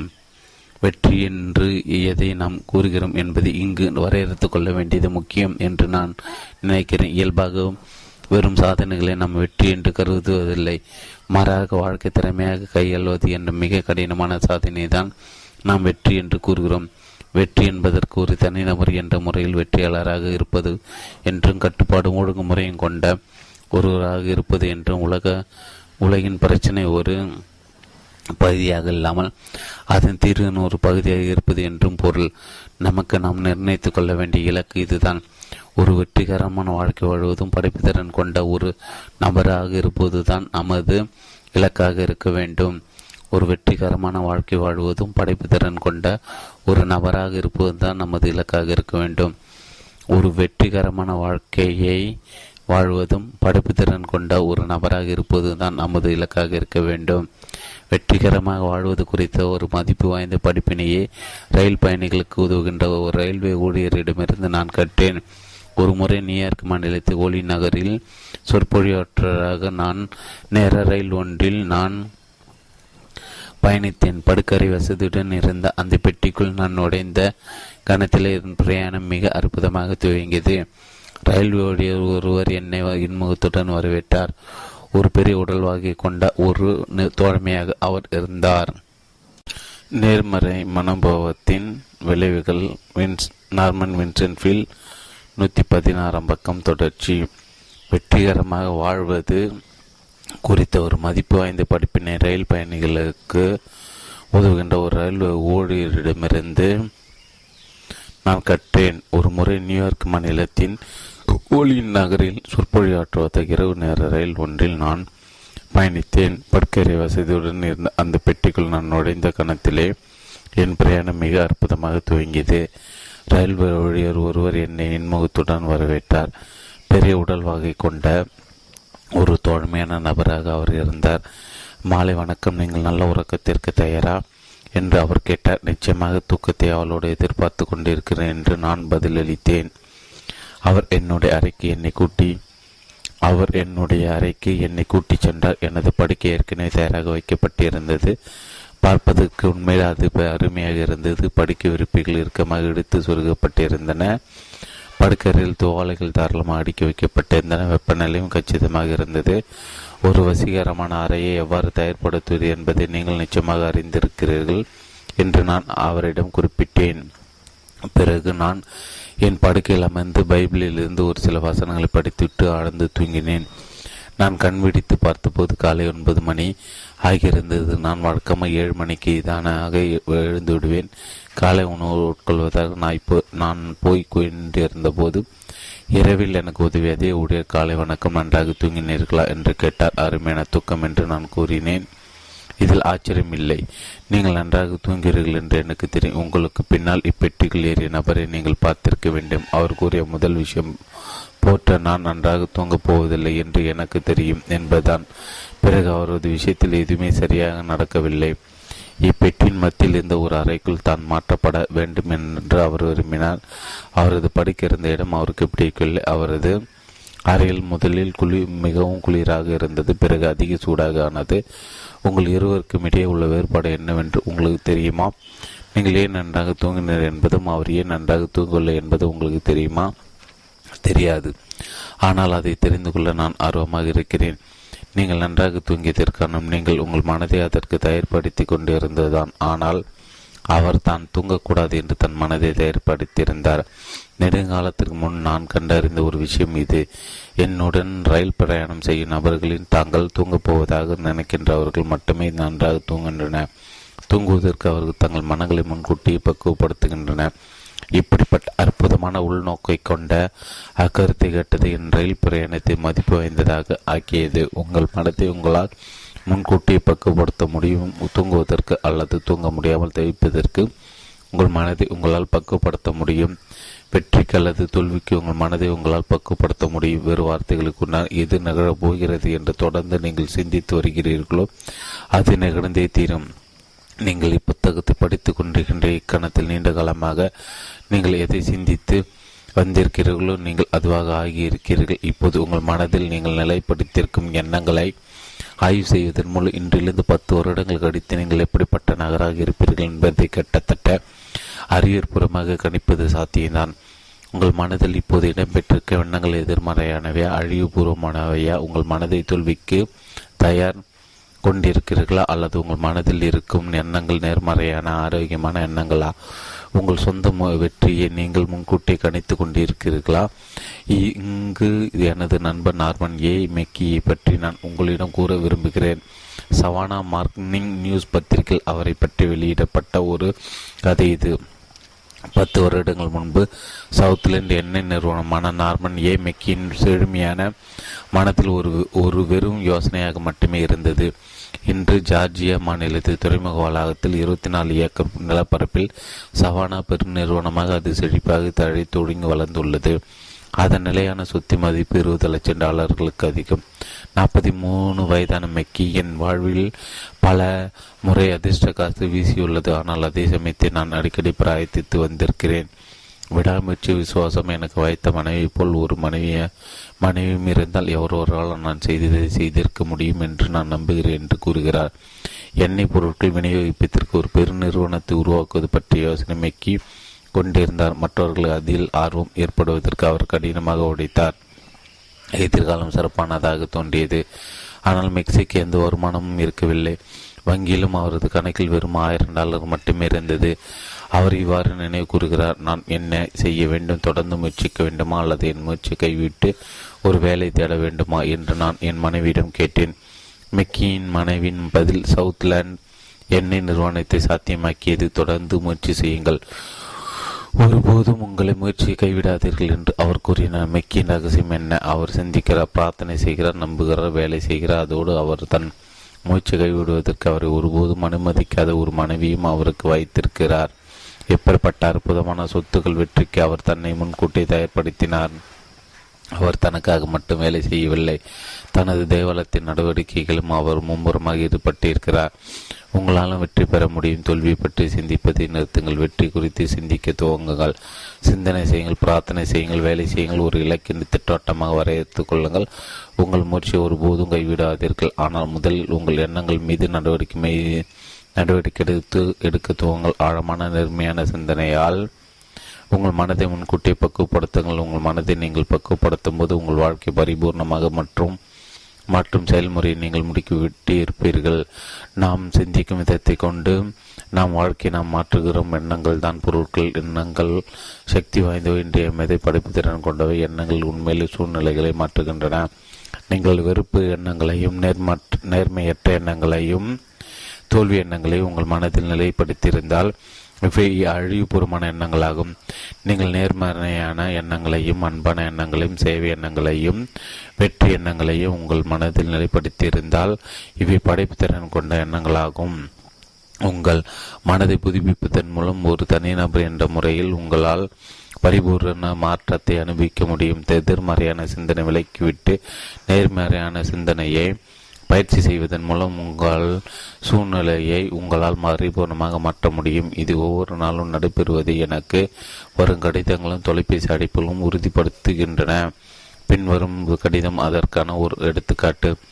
ஐந்து வருடங்கள் முன்பு இராணுவ சேவையை முடித்து முடிந்து என் கணவர் வீடு திரும்பி பிறகு திடீரென்று என் உடலும் நர்மலும் முற்றிலுமாக தளர்ந்து போயின. வாழ்க்கை என்னால் எதிர்கொள்ள முடியவில்லை. தேவாலயத்தின் சமய வகுப்பு ஒன்றில் ஒரு சிறு சொற்பொழிவாற்றிய பிறகு நான் பலவீனம் அடைந்தேன். எனக்கு குமட்டல் ஏற்பட்டது. நான் பீதி அடைந்தேன். புது காரியங்களை செய்ய எனக்கு அழைப்பு வந்த போதெல்லாம் நான் சாக்குப்போக்களை கூறி அவற்றை தட்டிய கடித்தேன். ஒரே நேரத்தில் வழக்கத்திற்கு மாறான ஒன்றுக்கு மேற்பட்ட விஷயங்களை நான் எதிர்கொள்ள வேண்டியிருக்கும் போது என் நரம்புகள் ஆட்டங்கான துவங்கும். நான் மிகவும் பலவீனமாக உணர்வேன். நேராக என் படுக்கையை நோக்கி சென்று விடுவேன் பிறகு மனச்சோர்வு என்னை பிடித்துக் கொள்ளும். என் குடும்பத்தார் ஆதரவின்றி தத்தளிக்க செய்வது குறித்தும் அவர்களுக்கு வருத்தத்தையும் கவலையும் ஏற்படுத்துவது குறித்தும் நான் மிக குற்ற உணர்வு உணர்வு கொள்வேன். மிக மோசமாக உணர்வேன். சாதாரண காரியங்களை செய்வதற்கூட நான் கடினமாக போராட வேண்டியிருக்கும் என்பதை நான் அறிந்தேன். நான் மிகவும் மகிழ்ச்சியற்று இருந்தேன் இந்த நேரம் நடிக்கலும் என் கணவர் என் சமூகத்தில் பல வேலைகளில் மும்முரமாக ஈடுபட்டிருந்தார். சமுதாய சங்கங்கள் தேவாலயம் வியாபாரம் ஆகியவை அவரது நேரத்தையும் திறமையும் அதிக அளவில் அவரிடமிருந்து எதிர்பார்த்தன. என் திருமண வாழ்க்கையை பொறுத்தவரை என் கணவர் என்னிடமிருந்து வெகு தூரம் சென்று விட்டதையும் இனி வரும் வருடங்கள் எங்கள் இருவருக்கும் இடையே பொதுவாக எதுவும் இருக்கப் போவதில்லை என்பதையும் நான் அறிந்தேன்.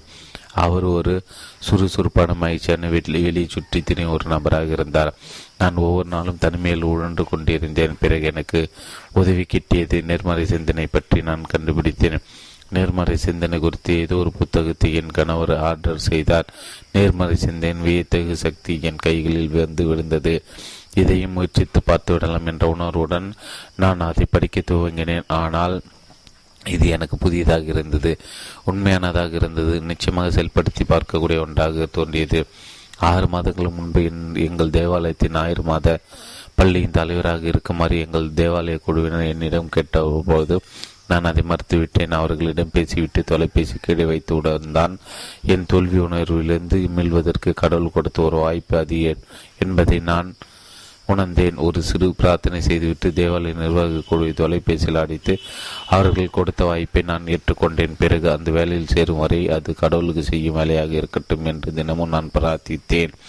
சாந்தமான மனதுடன் அமைதியான இதயத்துடன் தான் அந்த வகுப்பை ஒவ்வொரு வாரம் நான் எதிர்பார்க்கிறேன். நான் இப்போது எங்கள் பள்ளியின் பெற்றோர் கழகத்தின் செயலாளராக இருக்கிறேன். வாரத்தில் இரண்டு நாட்கள் என் கணவருக்காக நான் வேலை செய்கிறேன். ஒவ்வொரு வாரமும் பவுலிங் விளையாட்டு விளையாடுகிறேன். என் வீட்டு வேலைகள் அனைத்தையும் நானே செய்கிறேன். மனசோர்வுக்கு எனக்கு நேரம் இருப்பதில்லை. என் கணவர் இப்போது எங்கள் வீட்டை நேசிக்கிறார். நாங்கள் இருவரும் சேர்ந்து சமூக பணிகளை செய்கிறோம். டாக்டர் ஃபீல் உங்களுக்கு என் மனமார்ந்த நன்றி. கடவுள் உங்களை ஆசீர்வதிக்கட்டும். தன் சிந்தனையை மாற்றியதன் மூலம் தன் வாழ்க்கை முற்றிலுமாக மாற்றிய ஒரு பெண் இவர். தனது மன சூழ்நிலைகளை மாற்றியதன் மூலம் இவர் தன் வாழ்வின் நிஜ சூழ்நிலைகளை மாற்றினார். மாபெரும் ஆங்கில பிரதம மந்திரியின் டிஸ்ரேல் இவ்வாறு குறிப்பிட்டுள்ளார்.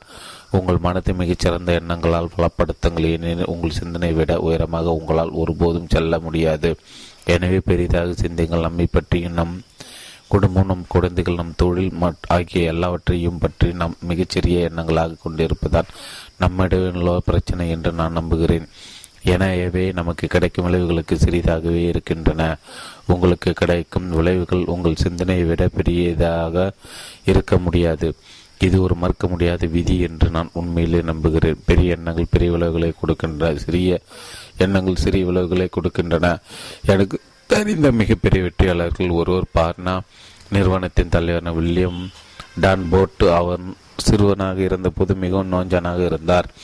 தனது உடல் மட்டுமின்றி தனது சிந்தனையும் சிறிதாகவே இருந்ததாக அவர் என்னிடம் கூறினார். அவர் தன்னை பற்றி நல்ல விதமாக எண்ணவில்லை. அவரது நொஞ்சான உடற்கட்டு அவரது இந்த பாதுகாப்பின்மை உணர்வை அதிகரித்தது. ஆனால் இவை அனைத்து மாறின வில்லியமிற்கு அவரது பள்ளியில் கிடைத்த ஒரு ஆசிரியர் மனிதர்களை உருவாக்குவதில் தலைச்சிறந்த ஒருவராக இருந்திருக்க வேண்டும். ஒரு நாள் அவர் வில்லியமை தனியாக அடித்து பேசின வில்லியம் உன் சிந்தனை முழுவதும் தவறானது. நீ உன்னை பலவீனமாக நான் நினைக்கிறாய். எனவே நீ பலவீனமாக ஆகி வருகிறாய். ஆனால் இது இப்படி இருக்க வேண்டியதில்லை. நீ ஒரு வலிமையான சிறுவனாக ஆவதற்கு துணிய வேண்டும். நீ என்ன கூறுகிறீர்கள்? துணிவதன் மூலம் எப்படி வலிமையானவனாக ஆக முடியும்? என்று அச்சிறுவன் கேட்டாள். நிச்சயமாக உன்னால் முடியும். இங்கே இங்கே என் முன்னால் வந்து நில் என்று அந்த ஆசிரியர் கூறினார். சிறுவனான டான் போட்டு இவர் முன்னால் நின்றான். இப்போது நீ நிற்கும் விதத்தை பார். நீ பலவீனத்தை பற்றி சிந்தித்துக் கொண்டிருக்க நீ வலிமை பற்றி சிந்திக்க வேண்டும் என்று நான் விரும்புகிறேன். உன் வயிற்றை உள்ளிருத்து உன் விழா எலும்புகளுக்கு கீழே கொண்டு வா. இப்போது உயர்வாக சிந்தனை செய். உயர்வாக நண்பு. உயர்வாக செயல்பட. உன் கால்களை ஊன்றி நின்று ஒரு மனிதனைப் போல் உயர்ந்து நில். வில்லியம் டான்போர்த் அவ்வாறு செய்தார். கடந்த முறை நான் அவரை பார்த்தபோது அவருக்கு எண்பத்தைந்து வயதாக இருந்தது அவர் சுறுசுறுப்பாக ஆரோக்கியமாக இருந்தார். நாங்கள் ஒருவரிடம் ஒருவர் விடைபெற்றுக் கொண்ட நேரத்தில் அவர் இறுதியாக என்னிடம் கூறிய விஷயம் இதுதான். இதை நினைவில் வைத்துக் கொள்ளுங்கள். இப்போதும் உயர்ந்தே நில்லுங்கள். ரெக்ஸால் மருந்து நிறுவனத்தின் தலைவரான ஜஸ்டின் டாட் டான் படித்துக் கொண்டிருந்த காலத்தில் வடமேற்கு பல்கலைக்கழகத்திற்கு விளையாடினார். ஒரு முக்கியமான போட்டிக்கு முன்பு அவரது பயிற்றுவிப்பாளர் அவரை தனியாக அடித்து இன்று நீ ஒரு மாபெரும் விளையாட்டு வீரனை போல் விளையாட வேண்டும். அது உன்னால் முடியும் என்று கூறினார். அது பற்றி ஜஸ்டின் என்னிடம் இவ்வாறு கூறினார். என் பயிற்றுவிப்பாளர் என்னை அளவுக்கு அதிகமாக மதிப்பிட்டார் என்று எனக்கு தெரியும். ஆனால் அது என்னை பற்றி ஒரு புதிய மனக்கோட்டையை எனக்கு கொடுத்தது. மைதானத்தில் நான் எவ்வளவு சிறப்பாக ஓடினேன் எவ்வளவு நிமிர்ந்து ஓடினேன் என்பதை என்னால் ஒருபோதும் மறக்க முடியாது. பெரிய சிந்தனை உயர்ந்த சிந்தனை மக்களை பெரிதால் பெரிதானவர்களாக ஆக்கி வெற்றிக்கு அவர்களை தயார்படுத்துவது இந்த உயர்ந்த சிந்தனை தான் என்னுடைய வாசகர்கள் ஒரு தன்னை ஒரு வியாபார மருத்துவர் என்று விவரிக்கிறார். அவரை நாம் ஜான் என்று அடிக்கலாம் நலிவடைந்து கொண்டிருக்கின்ற வியாபாரங்களை எடுத்து அவற்றை மீண்டும் நல்ல நிலைமைக்கு கொண்டு வருவதுதான் அவரது வேலை. பத்தில் ஒன்பது வியாபாரங்கள் மக்களிடம்தான் பிரச்சனை தவிர வியாபாரங்களில் அல்ல என்று அவர் கூறுகிறார்.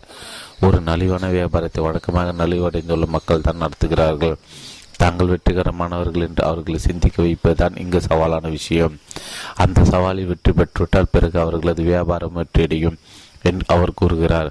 தான் சரிந்து கொண்டிருந்த ஒரு நிறுவனத்தை தான் சந்தித்த ஒரு இளைஞனை பற்றி ஜான் என்னிடம் கூறினார். அவன் அந்த நிறுவனத்தின் மிகவும் அடிமட்ட நிலையில் இருந்தான். பொருட்களை வெளியே அனுப்பி வைக்கும் ஒரு எழுத்தரின் ஐந்தாவது உதவியாளனாக அவன் இருந்தான். நாள் முழுவதும் லேபிள்கள் ஒட்டுதான் அவனது வேலையாக இருந்தது. ஆனால் அவனிடமிருந்து ஏதோ ஒன்று ஜானை கவர்ந்திருந்தது. ஒரு நாள் அவர் அவனிடம் உன்னால் மிகப்பெரிய வெற்றியாளனாக இருக்க முடியும் என்று உன்னால் சிந்திக்க முடிந்தால் உன்னால் மிகப்பெரிய வெற்றியாளனாக உருவாக முடியும். நீ ஒரு புத்திசாலி இளைஞன்.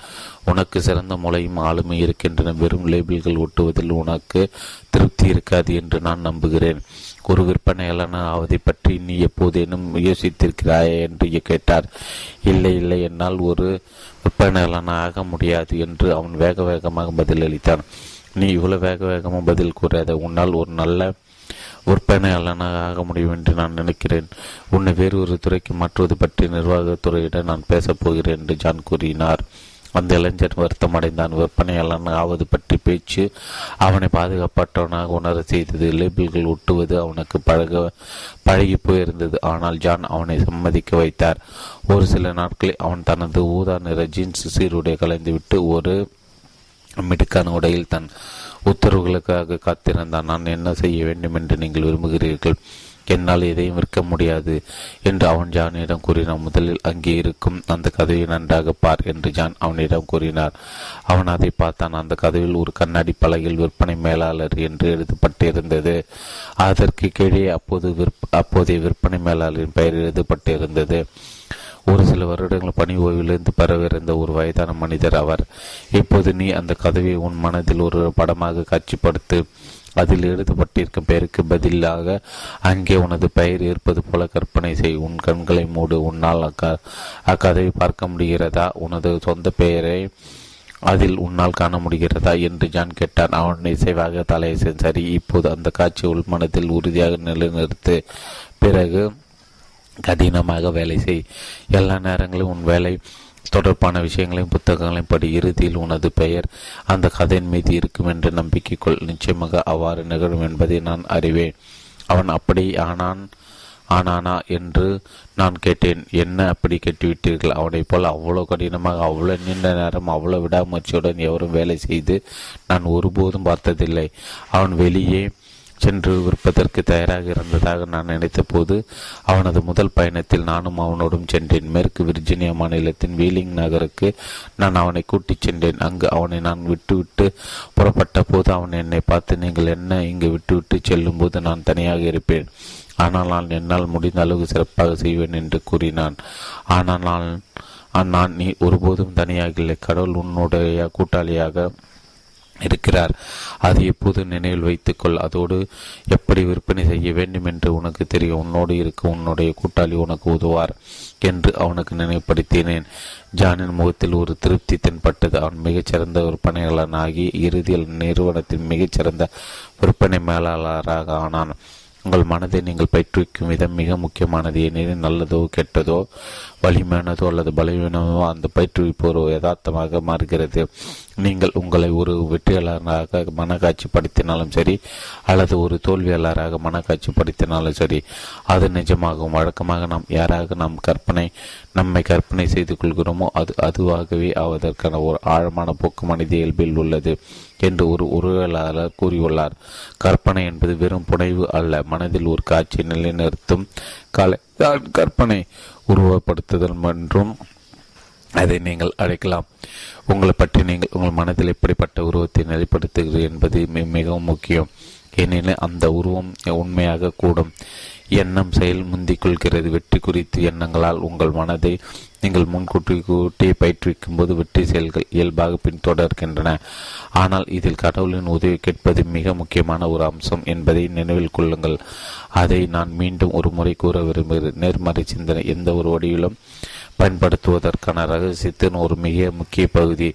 கடவுளின் ஈடுபாட்டுடன் கூடிய பங்கேற்பை இதில் சேர்த்துக் கொள்வதுதான் எனக்கு வருகின்ற கடிதங்கள் இவ்விஷயத்திற்கு சான்று பகிர்கின்றன.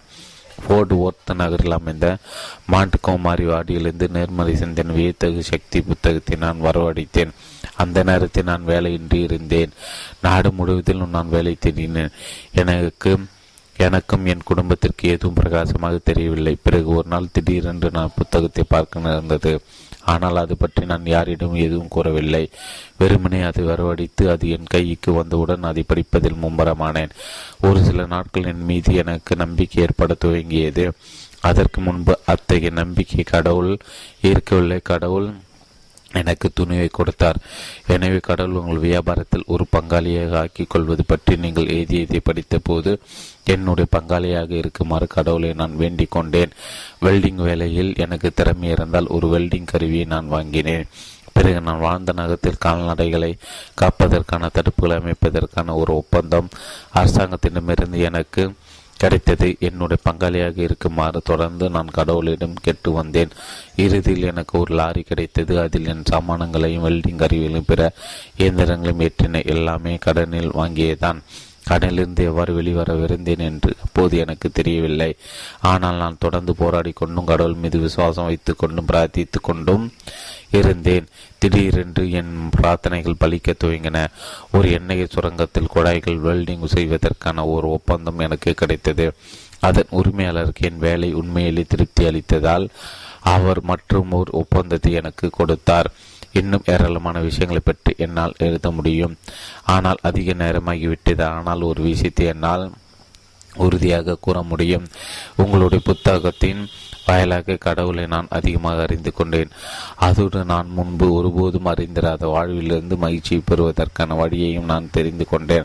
கடவுளுக்கு நன்றி. என்னை பற்றிய பாதையில் பயணிக்க செய்ததற்காக உங்களுக்கும் என் நன்றி. முற்றிலும் வித்தியாசமான இன்னொரு கடிதம் ஒரு கடுமையான பிரச்சனையை எதிர்கொண்டிருந்த ஆனால் தன் மனதை வெற்றிகரமான அனுசரிப்புக்கு பயிற்றுவித்த ஒரு பெண்ணிடமிருந்து எனக்கு வந்தது. இங்கும் அவரது வீட்டில் கடவுள் ஒரு முக்கியமான பங்கு வகித்தார் என்பதை கவனியுங்கள். கடந்த வருடத்தில் எனக்கு மூன்று புற்றுநோய் அறுவை சிகிச்சைகள் நடத்தப்பட்டன. மூன்றாவது அறுவை சிகிச்சையின் போது எனது வலது கரமும் வலது தோலும் நீக்கப்பட்டன. அந்த நேரத்தில் கடவுள் என்னுடன் இருந்தது குறித்து நான் மிகவும் நன்றியுடையவளாக இருக்கிறேன். எனக்கு ஒரு விரிவான அறுவை சிகிச்சை செய்யப்பட வேண்டியது அவசியம் என்று மருத்துவர்கள் நினைத்தனர். சிகிச்சையை செய்ய நான் அவர்களை அனுமதிக்க வேண்டுமா அல்லது கூடாதா என்று தீர்மானிக்க எனக்குள் கடுமையாக போராட்ட வேண்டியிருந்தது. நேர்மறை சிந்தின் வியத்தகு சக்தி புத்தகத்தில் உள்ள விசுவாசத்தை பயன்படுத்தி நோய்களை குணமாக்குவது எப்படி என்ற அத்தியாயத்தை நான் பலமுறை படித்துவிட்டு வழிகாட்டுதல் வேண்டி பிரார்த்தனை செய்தேன். மருத்துவர்கள் தங்கள் கடமை செய்ய அவர்களை அனுமதித்துவிட்டு மீதிய கடவுளுடன் நம்பிக்கையுடன் ஒப்படைத்துதான் சிறந்தது என்ற முடிவுக்கு நான் வந்தேன். என்னை முழுவதுமாக கடவுளிடம் ஒப்படை ஒப்படைக்க முடிந்தபோது நான் மன அமைதியை பெற்றேன். அறுவை சிகிச்சை அறைக்குள் பயமின்றி என்னால் செய்ய முடிந்தது. நான் மிக விரைவாக குணமடைந்தேன். அறுவை சிகிச்சை முடிந்து எட்டு வாரங்களுக்கு பிறகு இப்போது எனக்கு செயற்கை கை பொருத்தப்பட்டுவதற்கான ஏற்பாடுகள் நடந்து கொண்டிருக்கின்றன. எந்த விதமான வருத்தமும் ஏமாற்றம் இன்றி இந்த குறைபாட்டை என்னால் ஏற்றுக்கொள்ள முடிந்த விதத்தை கண்டு நான் வியந்து போயிருக்கிறேன். கடவுளின் சக்தியை உங்கள் வாழ்விற்குள் அனுமதிப்பது உங்கள் மனதை வெற்றிக்கும் பயிற்றுவிப்பதுள்ள மிகவும் இன்றியமையாத செயல்கள் ஒன்று. ஒரு குறிப்பிட்ட இலக்கை அடையப் போவதாக நீங்கள் முன்கூட்டியே கணித்துக் கொள்ளுங்கள். பிறகு அதை நோக்கி சீராக நடைபோடுங்கள். ஆனால் உண்மையிலே கடினமான ஒரு இலக்கை நீங்கள் உங்களுக்கு கொடுத்திருந்தால் அதை தனியொருவராக உங்களால் அடைய முடியாது. கடவுளின் உதவி உங்களுக்கு தேவை. கடவுளின் ராஜாங்கம் நமக்குள் இருப்பது போல் நம்மில் பலர் வாடுவதில்லை என்பது வருத்தத்துக்குரிய விஷயம். கடவுள் நம்மளுக்குள் விதைத்துள்ள மகத்தான ஆற்றல்களை நாம் உண்மையிலே பயன்படுத்துவதில்லை. கடவுள் உங்களை படைத்த போது உங்களுக்கு நிலைப்படுத்திய மகத்தான சக்தி முழுவதுமாக நம்பிக்கையோடும் பயன்படுத்தி கொள்ளுங்கள். வெற்றிக்கான நமது பாதையில் நாம் அனைவரும் பயன்படுத்தி கொள்வதற்காக இந்த சக்திகள் இருக்கின்றன. இவை எல்லோருக்குமாகவும் காத்திருக்கின்றன. ஆனால் இவற்றை நமக்கு சாதகமாக பயன்படுத்தி கொள்ளாத வரை இவற்றால் எந்த பயனும் இல்லை. மக்கள் தங்கள் ஒட்டுமொத்த வாழ்நாள் முழுவதும் இந்த வள வளங்களுக்கு அருகிலேயே செலவிட்டு இருந்தும் கூட இவற்றை பயன்படுத்தாமல் இருந்து விடுகின்றன. டெக்சாஸ் மாநிலத்தை சேர்ந்த ஒரு வயதான நபரை போன்றவர்கள் இவர்கள் அவருக்கு ஒரு பெரிய பண்ணை நிலம் இருந்தது. ஆனால் அது லாப அது எதற்கும் லாய்க்கற்றதாக இருந்தது. அவர் தன் வாழ்நாள் முழுதும் கஷ்ட ஜீவனம் நடத்திவிட்டு இறுதியில் வயதாகி இறந்து போனார். டெக்சாஸ் மாநிலத்தைச் சேர்ந்த ஒரு வயதான நபரை போன்றவர்கள் இவர்கள் அவருக்கு ஒரு மிகப்பெரிய பண்ணை நிலம் இருந்தது. ஆனால் அது எதற்கும் லாய்க்கற்றதாக இருந்தது. அவர் தன் வாழ்நாள் முழுவதும் கஷ்ட ஜீவனம் நடத்திவிட்டு இறுதியில் வயதாகி இறந்து போனார். பிறகு அவரது சொத்தான அந்த நிலம் விற்கப்பட்டது. அதை வாங்கியவர் அதில் ஒரு கிணறு தோன்றினார் ஆனால் அதில் எண்ணெய் பிறகெடுத்தது பீறிட்டு கொண்டு வருவதற்காக அத்தனை வருடங்களாக அந்த எண்ணெய் அங்கு காத்து கொண்டு இருந்தது. நம்மில் பலர் அப்படித்தான் வாழ்ந்து வருகிறோம். நம்மால் கற்பனை செய்து பார்க்க முடியாத சக்தியின் செழிப்பான வளங்கள் மீது நாம் உட்கார்ந்திருக்கிறோம். ஆனால் அது குறித்து நாம் எதுவுமே செய்வதில்லை. நாம் பயன்படுத்துவதற்கு அந்த சக்தி நமக்காக காத்து கொண்டிருக்கிறது ஆனால் அந்த வளங்களை பயன்படுத்திக் கொள்வது உங்களை பொறுத்த விஷயம். இந்த உண்மை குறித்து உங்கள் மனதை பயிற்றுவித்து கொள்ளுங்கள். அப்போது வெற்றிகரமான வாழ்க்கை உங்களுடையதாக உங்களுடையதாகும். நீங்கள் யாராக இருந்தாலும் சரி எத்தனை முறை நீங்கள் தோற்றிருந்தாலும் சரி அது ஒரு பொருட்டு அல்ல. உங்கள் வயதும் ஒரு பொருட்டு அல்ல வெற்றிகரமான வாழ்க்கை உங்களுடையதாக முடியும். ஜார்ஜியா மாநிலத்தில் வசித்து வந்த ஒரு பெண்ணிடமிருந்து எனக்கு ஒரு கடிதம் வந்தது. கடவுளால் தன்னுடைய வாழ்க்கையில் என்னவெல்லாம் செய்ய முடியும் என்பதை தன் தந்தை கண்டறிந்த பிறகு அவரது வாழ்க்கையில் ஏற்பட்ட அற்புதமான மாற்றத்தை பெண் விவரித்திருந்தார் அவர் தந்தை கடவுள் சக்தி தன் உதவிக்கு அழைப்பதற்கு முன்பு ஒரு மிகப்பெரிய தோல்வியாளராக இருந்தார். பங்கு சந்தில் அவர் தன் பணம் முழுவதும் தொலைத்தார். அதன் பிறகு அவர் ஒரு இனிமையற்ற நபராக கோபகரராக ஆனார். அவர் தன் வேலையை மாற்றினார் வெறுமனை தனது முயற்சியால் மீண்டும் உயிரை செல்ல முயற்சித்தார். ஆனால் மீண்டும் தொற்று போனார். ஆனால் அவரது மகளின் கடிதத்தை படியுங்கள்.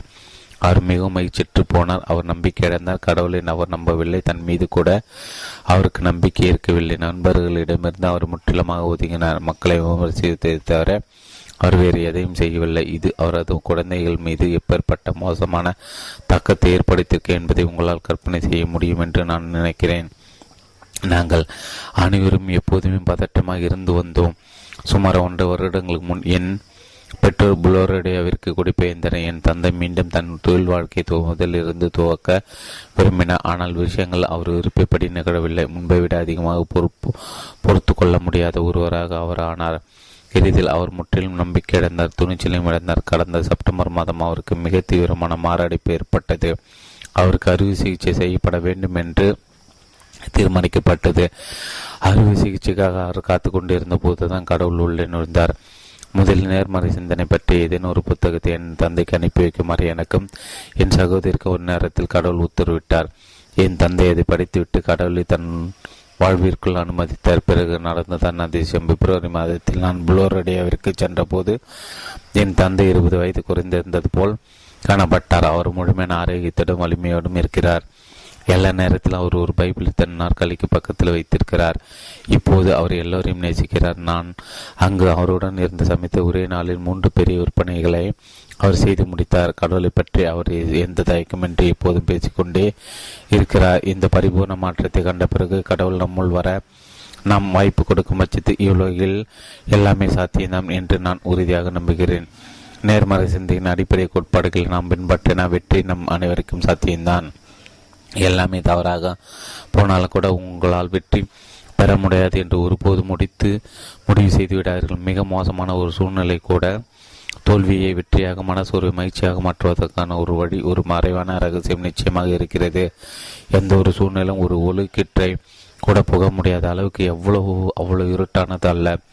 மிகவும் கடினமானவை நம்பிக்கையற்றவை என்று நீங்கள் கருதுகின்ற சூழ்நிலைகளை நீங்கள் எதிர்கொள்ள நினைந்தால் மிசோரி மாநிலத்தைச் சேர்ந்த ஜேபி லிங்க் லிங்கில் தம்பதியின் அனுபவத்தை படித்து அது பற்றி சிந்திக்குமாறு நான் உங்களை வலியுறுத்துகிறேன்.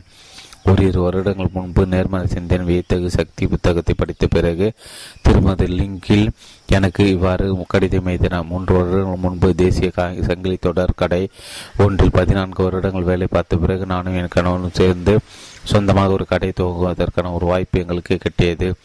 எங்களால் அது குறித்து முடிவெடுக்க முடியவில்லை. எனவே அத்தீர்மானத்தை நாங்கள் கடவுள் கையில் ஒப்படைத்தோம். நாங்கள் சொந்தமாக ஒரு கடை துவக்க வேண்டும் என்பது அவரது விருப்பமாக இருந்தால் அதற்கான தேவையான பணத்தை எங்களுக்கு கொடுக்குமாறு நாங்கள் அவரிடம் வேண்டினோம்.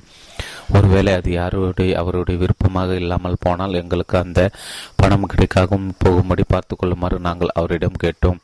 நண்பர்களும் உறவினரும் தாங்களாக முன்வந்து எங்களுக்கு பண உதவி செய்தனர். கடவுள் அது கடவுள் எங்களுக்கு கொடுத்த பதில் என்று நாங்கள் எடுத்துக்கொண்டோம். ஆனால் துவக்கத்திலிருந்து எல்லாமே தவறாக போய் கொண்டிருந்தது எங்கள் செலவுகளை ஒருபோதும் எங்களால் சமாளிக்க முடியவில்லை. இரண்டரை வருடங்களுக்காக வழக்குகளால் தங்களுக்கு செலுத்தப்பட வேண்டிய பணத்தை கொடுக்குமாறு கராராக கேட்டு வந்த தந்திகளாலும் நாங்கள் தொடர்ந்து அச்சுறுத்தப்பட்டு கொண்டிருந்தோம். நாங்கள் நாற்பதாயிரம் டாலர்கள் கடனில் இருந்தோம் ஏழு வருடங்கள் பழமையான ஒரு காரையும் எங்கள் வீட்டில் இருந்த மேசை நாற்காலிகளும் தவிர எங்களிடம் வேறு எந்த பௌதிக சொத்துகளும் இருக்கவில்லை. வரிகள் போக என் கணவர் மாதம் மாதம் முன்னூற்றி பத்து டாலர்களை சம்பாதித்த கடனை அடைக்கும் அளவுக்கு அதில் அவ்வளவாக எதுவும் மிச்சம் இருக்கவில்லை. நீதிமன்றத்துக்கு சென்று நாங்கள் திவாலாகி விட்டதாக அறிவிக்க எங்களுக்கு விருப்பமில்லை. சட்டபூர்வமாக அது சரி என்றாலும் கூட நாங்கள் அவ்வாறு செய்தால் நாங்கள் யாருக்கெல்லாம் பணத்தை திருப்பி கொடுக்க வேண்டியிருந்ததோ அவர்களுக்கு நாங்கள் துரோகம் எடுத்து விடுவோம் என்பதாலும் கடவுளும் அதை விரும்ப மாட்டார் என்பதாலும் நாங்கள் அதை மறுத்துவிட்டோம். நமக்கு கடன் கொடுத்தோடமிருந்து நம்மை திட்டி நமக்கு ஒரு கடிதம் வரும்போது அல்லது விழி பிதுங்க செய்யும் அளவுக்கு இருக்கும் கடன்களை நமது சொற்ப சம்பளத்தையும் பார்க்கும்போது கடவுள் மீது தொடர்ந்து விசுவாசம் கொள்வது கடினமான காரியம்தான். இந்த சூழ்நிலையை கையாள்வதற்கு உதவும் விதத்தில் எனக்கு உங்களால் ஏதேனும் கூற முடிந்தால் நான் உங்களிடம் ஆனந்த நன்றியுடன் இருப்பேன். எப்படிப்பட்ட ஒரு சோதனையான சமயத்தில் எனது ஆன்மீக சிந்தனை எவ்வாறு கையாள்வது என்பது குறித்து எனக்கு போதுமான அனுபவம் இல்லை. லிங்கல் தம்பதியருக்கு உதவக்கூடும் என்று நான் கருதிய சில நடவடிக்கைகளை விவரித்து அவர்களுக்கு ஒரு கடிதம் எழுதினேன். ஆனால் அவர்களுக்கு அறிய வசித்த ஒரு வெற்றிகரமான நேர்மறையான சிந்தனையாளருடன் அவர்களுக்கு தொடர்பு ஏற்படுத்தி கொடுப்பதுதான் நான் அவர்களுக்கு செய்யக்கூடிய மிகப்பெரிய உதவியாக இருக்கும் என்று நான் நினைத்தேன். அவரை நான் வெறுமனே பீட்டர் என்று அழைக்கப் போகிறேன்.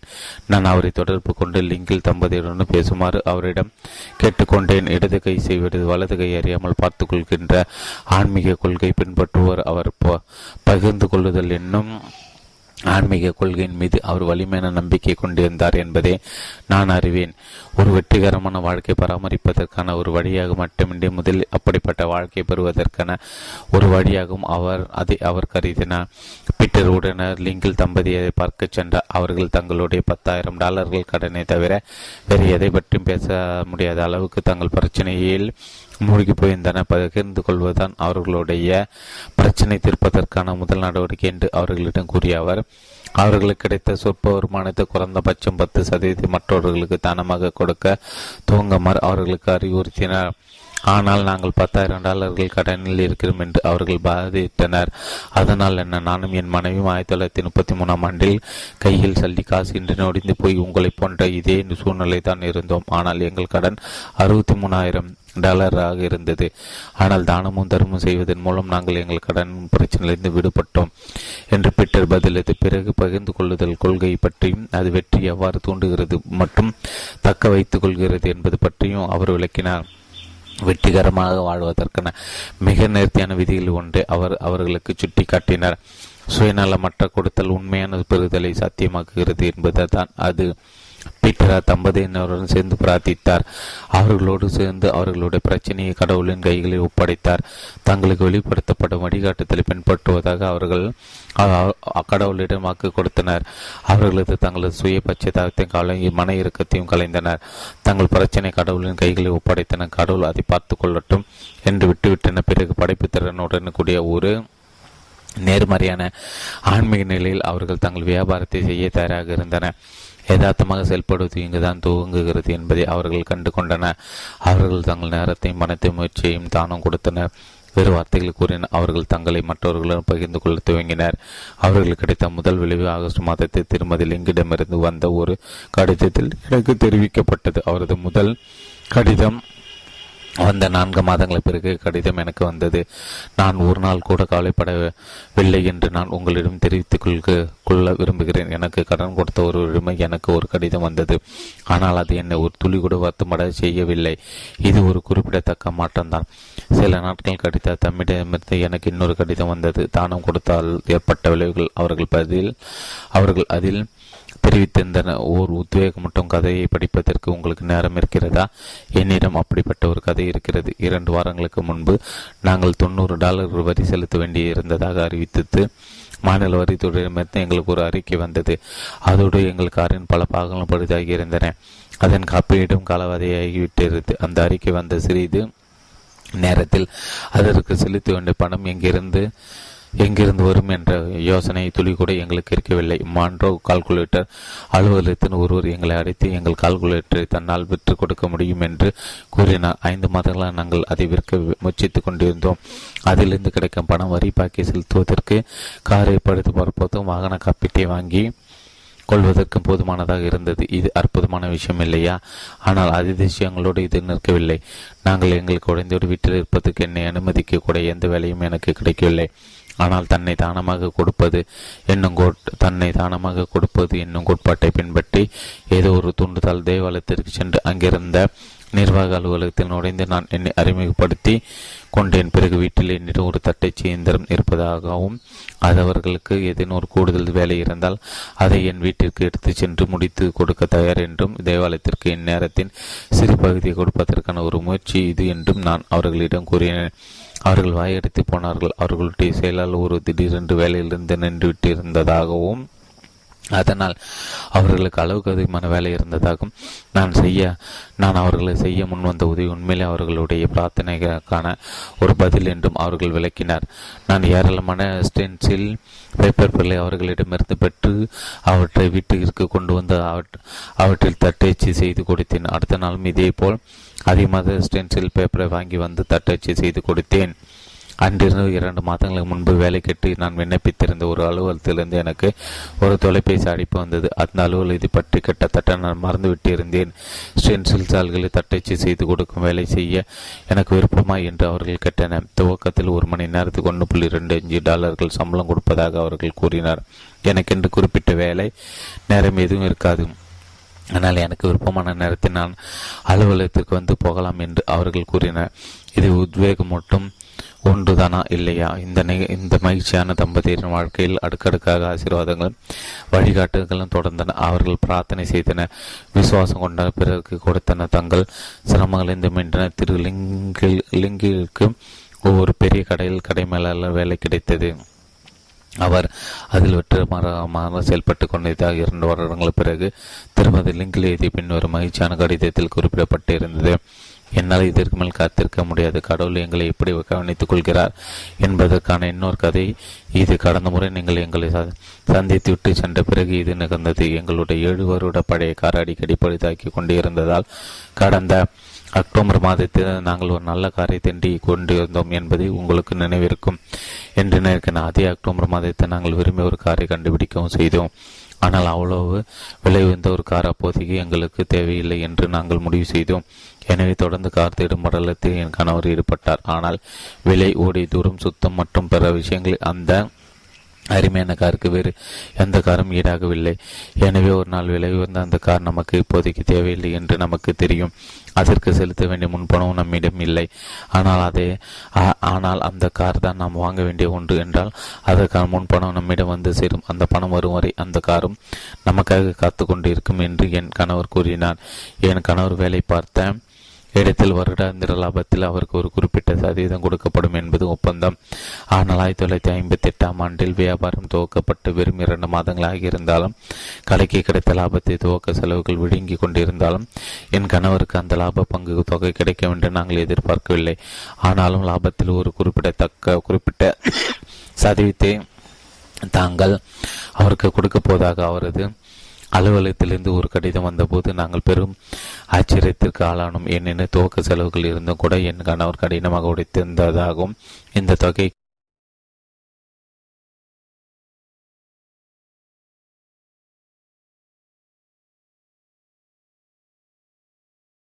அவர் தகுதியானவர் தான் என்றும் தாங்கள் கருதியதாக அவர்கள் அதில் குறிப்பிட்டிருந்தன. இது வழக்கத்திற்கு மாறான விஷயம். மேலும் வழக்கமான பத்து சதவீதத்துக்கு பதிலாக பதினைஞ்சு சதவீதத்தை அவர்கள் என் கணவருக்கு கொடுத்தனர். காருக்கான முன்பணம் தயாராகிவிட்டிருந்தது. நாங்கள் நான்கு மாத காத்திருப்புக்கு பிறகும் அந்த கார் அங்கேயே இருந்தது. கடந்த முறை நாம் தொலைபேசியில் பேசியபோது எங்கள் பத்தாயிரம் டாலர்கள் கடனில் எவ்வளவு பணத்தை எங்களால் திருப்பி செலுத்த முடித்தது என்று நீங்கள் கேட்டது உங்களுக்கு நினைவு இருக்கிறதா? அடுத்த மண் நாங்கள் பணத்தை திருப்பி செலுத்த துவங்கி இரண்டு வருடங்கள் முடிந்து முடிவடைந்திருக்கும். நாங்கள் இதுவரை நாலாயிரம் டாலர்கள் கடனை அடைந்து விட்டோம் இன்னும் ஆறாயிரம் டாலர்கள் தான் பாக்கி. எப்பேற்பட்ட ஒரு சவாலான காரியம். லிங்கில் நம்பி தம்மிட தம்பதியிடமிருந்து வந்த கடைசி கடிதம் இது.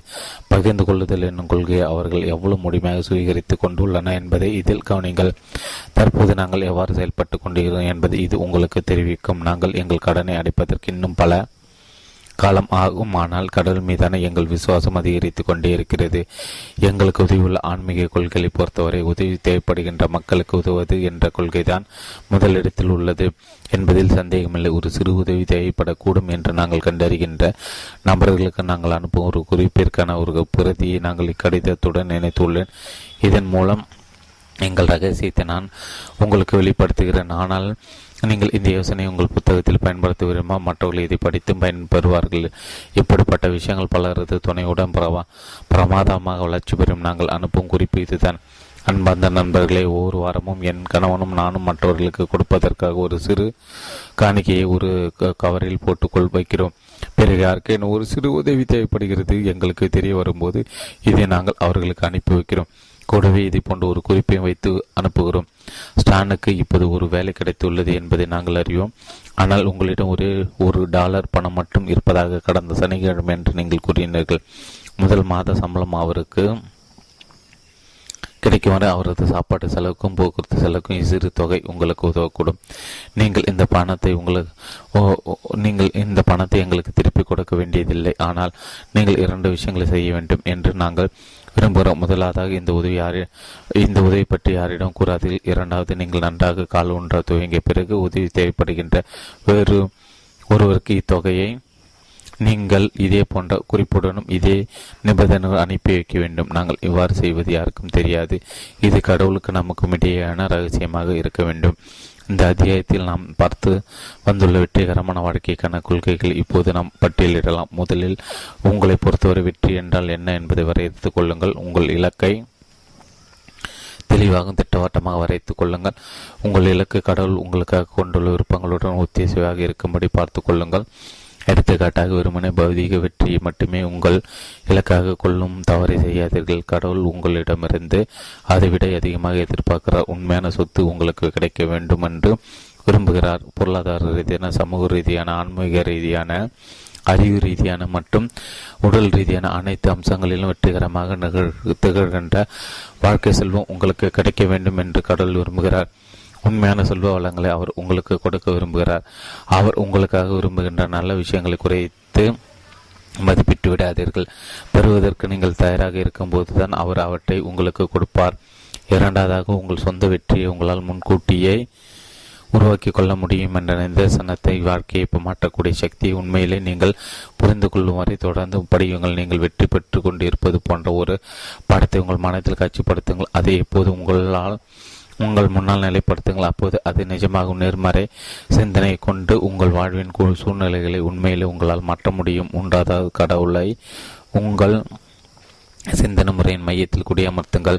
பிரார்த்தனை செய்யுங்கள். கடவுளின் வழிகாட்டுதலை நாடுங்கள். உங்கள் முயற்சிகள் அவரது போதனைகளுக்கு இசைவாக இருப்பதை உறுதி செய்யுங்கள். நான்காவதாக உங்கள் வெற்றி சமநிலையிலும் எந்த பதற்றமும் இன்றி பராமரிப்பது பகிர்ந்து கொள்ள கற்றுக்கொள்ளுங்கள். உங்களுடைய வெற்றி மற்றவர்களும் தாராளமாக பகிர்ந்து கொள்ளுங்கள். எவ்வாறு நேர்மறையாக சிந்திக்க வேண்டும் என்பதையும் உங்கள் வாழ்வில் நீங்கள் பெற்றுள்ள அதே விளைவுகளை அவர்களும் எவ்வாறு பெறலாம் என்பதை மற்றவர்களுக்கு கற்றுக் கொடுங்கள். இவ்வாறு செய்வதன் மூலம் படைப்புத்திறன் மிக்க யோசனைகள் எப்போது உங்களுக்குள்ளும் உங்களை சுற்றி ஊற்றெடுப்பதை நீங்கள் உறுதி செய்வீர்கள். நீங்கள் பெற்றுள்ள வெற்றியை காப்பதற்கான ஒரு காப்பீட்டு திட்டத்திற்கான தவணை தொகையை நீங்கள் செலுத்திக் கொண்டிருப்பீர்கள். இந்த நான்கு கொள்கைகளை உங்கள் வாழ்வில் சீராகவும் முறையாகவும் தொடர்ந்து பயன்படுத்துங்கள். அபரிதமான வாழ்க்கை என்னும் உண்மையான வெற்றி உங்களுடையதாகவும் உங்கள் பணத்தை வெற்றிக்கு பயிற்றுவிக்கிறது இக்கணத்திலிருந்து துவக்கங்கள். அத்தியாயம் ஒன்று இனி உங்களுக்கு ஒருபோதும் தோல்வியே கிடையாது. அவரது பெயர் விக்டர். அவர் பெரிய உருவத்தை கொண்டிருந்தாலும் கூச்ச சுபாவம் கொண்டவர். அவர் ஒரு விற்பனையாளராக இருந்தார். ஆனால் விற்பனை பொறுத்தவரை அவர் மிகவும் அடிமட்டத்தில் இருந்தார். ஆனாலும் அவருக்கு கடைசியாக இன்னும் ஒரு வாய்ப்பை கொடுத்து பார்ப்பதென்று அவரது மேலதிகாரி தீர்மானித்திருந்த ஒரு வருடத்திற்கு பிறகு அனைத்து விற்பனையாளர் சாதனை முறியடித்து அவர் தனது நிறுவன முதன்மை விற்பனையாளராக ஆனார். வருடாந்த இந்த பாராட்டு கூட்டத்தில் அவரிடத்தின் சிறந்த விற்பனையாளர் விருதை பெறுவதற்காக விக்டோரியா அவரது மேலாளர் மேடைக்கு அடைத்தார் விக்டருக்கு வெகுமதி காசோலி வழங்கிய அந்த மேலாளர் விக்டர் நீங்கள் ஒரு புரியாத புதிராக இருக்கிறீர்கள். விற்பனை முன்பு நீங்கள் ஒருபோதும் உயர்நிலைக்கு அருகில் கூட வந்தது கிடையாது. ஆனால் நீங்கள் இப்போது மிக உயர்ந்த நிலை அடைந்திருக்கிறீர்கள். அது மட்டுமல்லாமல் அடிமட்டத்திலிருந்து நீங்கள் இந்நிலை எட்டியுள்ளீர்கள். இதற்கு இதை நீங்கள் எவ்வாறு சாதித்தீர்கள்? இங்குள்ள பண்ட உறுப்பினர்களிடம் அதை பகிர்ந்து கொள்ளுங்கள் என்று கூறினார். மிகவும் விக்டர் மிகவும் தர்ம சங்கடமாக உணர்ந்தார். அவர் நிலை கொள்ள முடியாமல் தவிர்த்து அவரது முகம் வெட்கத்தால் சிவந்தது. அவர்களிடம் கூறுவதற்கு என்னிடம் எதுவும் இல்லை. ஆனால் என்னை ஒரு புதிய மனிதனாக மாற்றிய ஒன்று எனக்கு கிடைத்தது என்று அவர் கூறினார் அது என்ன? என்று என்று அந்த மேலாளர் கட்டுக்கடங்க ஆர்வத்துடன் கேட்டார். நான் பத்து வார்த்தைகளை கண்டுபிடித்தேன். அந்த வார்த்தைகள் எல்லாவற்றையும் மாற்றின. விற்பனை தொழிலில் நான் மேம்படவில்லை என்றால் நீங்கள் என்னை வேலையிலிருந்து விலக்கி வேண்டியிருக்கும் என்று நீங்கள் என்னிடம் கூறிய போது அதை என்னை சிந்திக்க வைத்தது. அன்றிரவு நான் வீட்டுக்கு சென்று என் நாட்களை அமைதி தீவிர சிந்தனையாழ்ந்தேன் சிறிது நேரத்து பிறகு என் தாயார் எனக்கு கொடுத்திருந்த ஒரு பழைய பைபிளை நான் தற்செயலாக பார்த்தேன். அதற்கு முன்பு அதை நான் அவ்வளவாக கண்டு கொண்டதே கிடையாது. எனக்கு ஏதேனும் பிரச்சனை ஏற்பட்டால் அதற்கான விடை அந்த பைபிளில் என்னால் கண்டுபிடிக்க முடியும் என்று என் தாயார் என்னிடம் ஒரு முறை கூறியிருந்தார். அன்று நான் உண்மையிலே பெரும் பிரச்சனையில் இருந்தேன். பைபிள் எடுத்து பார்ப்பதற்கான வேலை வந்துவிட்டது போலும் அந்த பைபிளை அலமாரியிலிருந்து எடுத்து தூசி தட்டி அதை புரட்ட துவங்கினேன். அதை நான் மூட போன போதுதான் துல்லியமாக எனக்கு தேவைப்பட்டதை நான் அதில் கண்டுபிடித்தேன். தர்ம சங்கடமாக உணர்ந்த அவர் சற்று தேங்கினார் மதம் பற்றி பேசுவது அவர் வல்லவராக இல்லாது இருந்த போதிலும் அவர் தொடர்ந்து உறுதியாக பேசினார். நான் இந்த பத்து வார்த்தைகளை புத்தகத்தில் படித்தேன். நான் அனைத்து விஷயங்களை புதுப்பிக்கிறேன். இதை புரிந்து கொண்டு செயல்படுவேன். எல்லாவற்றையும் சுவீகரிப்பான். அந்த வார்த்தைகள் என்னை இடி இடியென தாக்கின. புதுப்பிக்கப்பட வேண்டியிருந்த நிலையில் யாராவது இருந்தார்கள் என்றால் அது நானாக தான் இருக்க முடியும். என்னை ஒரு புதிய மனிதனாக ஆக்கி தருமாறும் ஒரு தோல்வியனாக இருப்பதிலிருந்து என்னை மீட்டு தருமாறும் அந்த இடத்தில் நான் கடவுளிடம் பிரார்த்தனை செய்தேன். நான் உண்மையிலே மனதார பிரார்த்தித்தேன். ஏனெனில் அதன் பிறகு நான் மிகவும் நிம்மதியாக உணர்ந்தேன். பல வாரங்களுக்கு பிறகு அன்று இரவு தான் நான் மிக நன்றாக தூங்கினேன். முதன்முறையாக சிறிது தன்னம்பிக்கை என்னுள் துளிர் விட்டது அடுத்த நாள் காலையில் அந்த பத்து வார்த்தைகளையும் நான் எனக்குள் பலமுறை கூறிக்கொண்டேன். அவ்வார்த்தைகள் கூறியது போல என்னை பற்றி அனைத்து விஷயங்களையும் மாற்றி அவற்றை புதுப்பிக்கப் போவதாக நான் என் மனதில் உறுதி பூண்டதால் நான் கடைக்கு சென்று என் கையில் இருந்த கடைசி சில டாலர்கள் பணத்தை செலவிட்டு ஒரு புதிய கோட் மற்றும் சூட் வாங்கி கொண்டு அவற்றை என் வீட்டிற்கு கொண்டு வந்தேன். பிறகு என் குளியல் தொட்டியில் என் உடலை நன்றாக தேய்த்து குளித்தேன். பிறகு வெளியே செல்வதற்கு அந்த புதிய ஆடை அணிந்து கொண்டு எனக்கு உதவுமாறு கடவுளிடம் மண்டிட்டு பிரார்த்தனை செய்தேன். பிறகு கண்ணாடியில் என் உருவத்தை பார்த்து நீங்கள் நம்புகிறீரோ இல்லையோ நான் உண்மையில் ஒரு புதிய மனிதனைப் போல காட்சியளித்தேன். கேட்பதற்கு பைத்தியகாரத்தனமாக இருக்கும் என்று எனக்கு தெரியும். ஏனெனில் எனக்கு அந்த உணர்வுதான் ஏற்பட்டது. நான் கடவுளின் கடவுளை நான் இப்போது வெளியே சென்று வாடிக்கையாளர்களை சந்திக்கப் போகிறேன். நான் ஒரு புதிய மனிதன் என் உதவி உன் உதவியுடன் நான் சிறப்பாக செயல்பட போகிறேன் என்று கூறினேன். நான் சந்தித்த வாடிக்கையாளர் மீது நான் அளவு கடந்த ஆர்வம் காட்டியதை நான் கண்டேன். நான் அதிகமாக உற்சாகமாக இருந்தேன். நான் சிறப்பாக விற்பனை செய்ய துவங்கினேன். என்னை குறித்தும் நான் குதூகலமாக உணர்ந்தேன். எல்லாமே சிறப்பாக சென்றன. இதுதான் நடந்தது. கூறுவதற்கு இதற்கு மேல் வேறு எதுவும் இல்லை. இக்கதை என்னிடம் கூறினார் விக்டர் தனது கதை கூறிக்கொண்டிருந்தபோது குண்டூசி விழுந்தால் கூட கேட்கக்கூடிய அளவுக்கு அந்த அரங்கில் பெரும் நிசப்தம் நிலைவேது அதன் பிறகு அங்கு எழுந்த உற்சாக ஆரவாரம் வெண்ணை பிளந்தது. ஒரு விற்பனை சந்திப்பு கூட்டத்தில் அப்படிப்பட்ட ஒரு ஆரவாரத்தை நீங்கள் ஒருபோதும் பார்த்திருக்க மாட்டீர்கள் என்று கூறினார். அதில் என்ன தர அனைத்து தோல்விகளுக்கு பிறகும் கூட கடவுளின் துணையுடன் ஒருவனால் தன்னை புதுப்பித்துக் கொள்ள முடியும் என்பதற்கான ஒரு உண்மையான ஆரா ஆதாரத்தை அல்லவா அவர்கள் பார்த்து கொண்டிருந்தார்கள். நீங்கள் தொடர்ச்சியான தோல்வியை பொறுத்து கொள்ள வேண்டியதில்லை. இது ஒரு வரட்டு கோட்பாடு அல்ல. இது உண்மை என்பதை நான் அறிவேன். இதில் நான் உறுதியாக இருப்பதற்கு காரணம் தோல்வியிலிருந்து வெற்றிக்கு மாறுவதற்கான சக்தி எண்ணற்ற மக்கள் மிகவும் ஆணைத்தரமாக வெளிக்காட்டியிருப்பதுதான் இத்தகைய மாற்றம் அவ்வளவு சுலபமாக வராமல் போகக்கூடும் என்றால் அது நிச்சயமாக வரும். அதுதான் இங்கு முக்கியம். இனி உங்களுக்கு தோல்வி கிடையாது என்று உண்மையிலே நீங்கள் தீர்மானித்துக் கொண்டு இந்த அத்தியாயத்திலும் இனி வரவிருக்கும் அத்தியாயங்களும் சுட்டி காட்டப்பட்டுள்ள கோட்பாடுகளை நீங்கள் செயல்படுத்தினால் அதன் பிறகு உங்களுக்கு தோல்வி ஏற்பட வாய்ப்பே இல்லை. நேர்மறை சிந்தனை கடை கடைபிடித்துள்ள எண்ணற்ற மக்கள் என்னிடம் தெரிவித்துள்ள பல அற்புதமான விலைகளின் அடிப்படையில் தான் நான் இவ்வாறு அறிவித்து கூறுகிறேன். எடுத்துக்காட்டாக ஒரு முறை மேற்கத்திய மாநில ஒன்றில் நான் ஒரு பெரிய அழகான ஹோட்டலில் தங்கினேன். நான் அங்கிருந்து புறப்பட்ட போது என்னை வழி அனுப்புவதற்காக அந்த ஹோட்டலின் மேலார் என் அருகே வந்தார். நான் அங்கு தங்கிய நாட்கள் மிகவும் இனிமையாக இருந்தது. குறித்து அவருக்கு தெரிவிக்கும் விதமாக உங்கள் ஹோட்டல் மிகவும் அருமையாக இருக்கிறது என்று அவரிடம் கூறினர் அவர் புன்முறல் பூத்துவிட்டு கடவுளின் அருளும் நேர்மறை சிந்தனையினால் எனக்கு கிடைத்த உதவியும் தான் இவை அனைத்திற்கும் காரணம் என்று அமைதியாக கூறினார். சில நாட்களுக்கு பிறகு அவரிடமிருந்து எனக்கு ஒரு கடிதம் வந்தது. அவரிடம் ஏற்பட்டிருந்த துடிப்பான மாற்றம் குறித்த ஒரு மனதை நெகிழ் நெகிழ்கூட்டிய ஒரு கடிதம் அது. நான் ஒரு காலத்தில் புவியிலே மிக அதிகமாக கவலைப்படுகின்ற மிக அதிகமாக பயப்படுகிற நபராக இருந்தேன். கவலைப்படுவதற்கு எனக்கு எதுவும் இல்லாமல் போன சமயங்களில் என்னை சூழ்ந்திருந்த குழப்பங்கள் மற்றும் சிக்கல்களுக்கு பொருத்தமான ஏதாவது ஒன்றை கற்பனை செய்து அது குறித்து கவலை கொள்வேன். எனது குழப்பத்து குழந்தை பருவத்திலிருந்து இது எனது வழக்கமாக இருந்து வந்தது.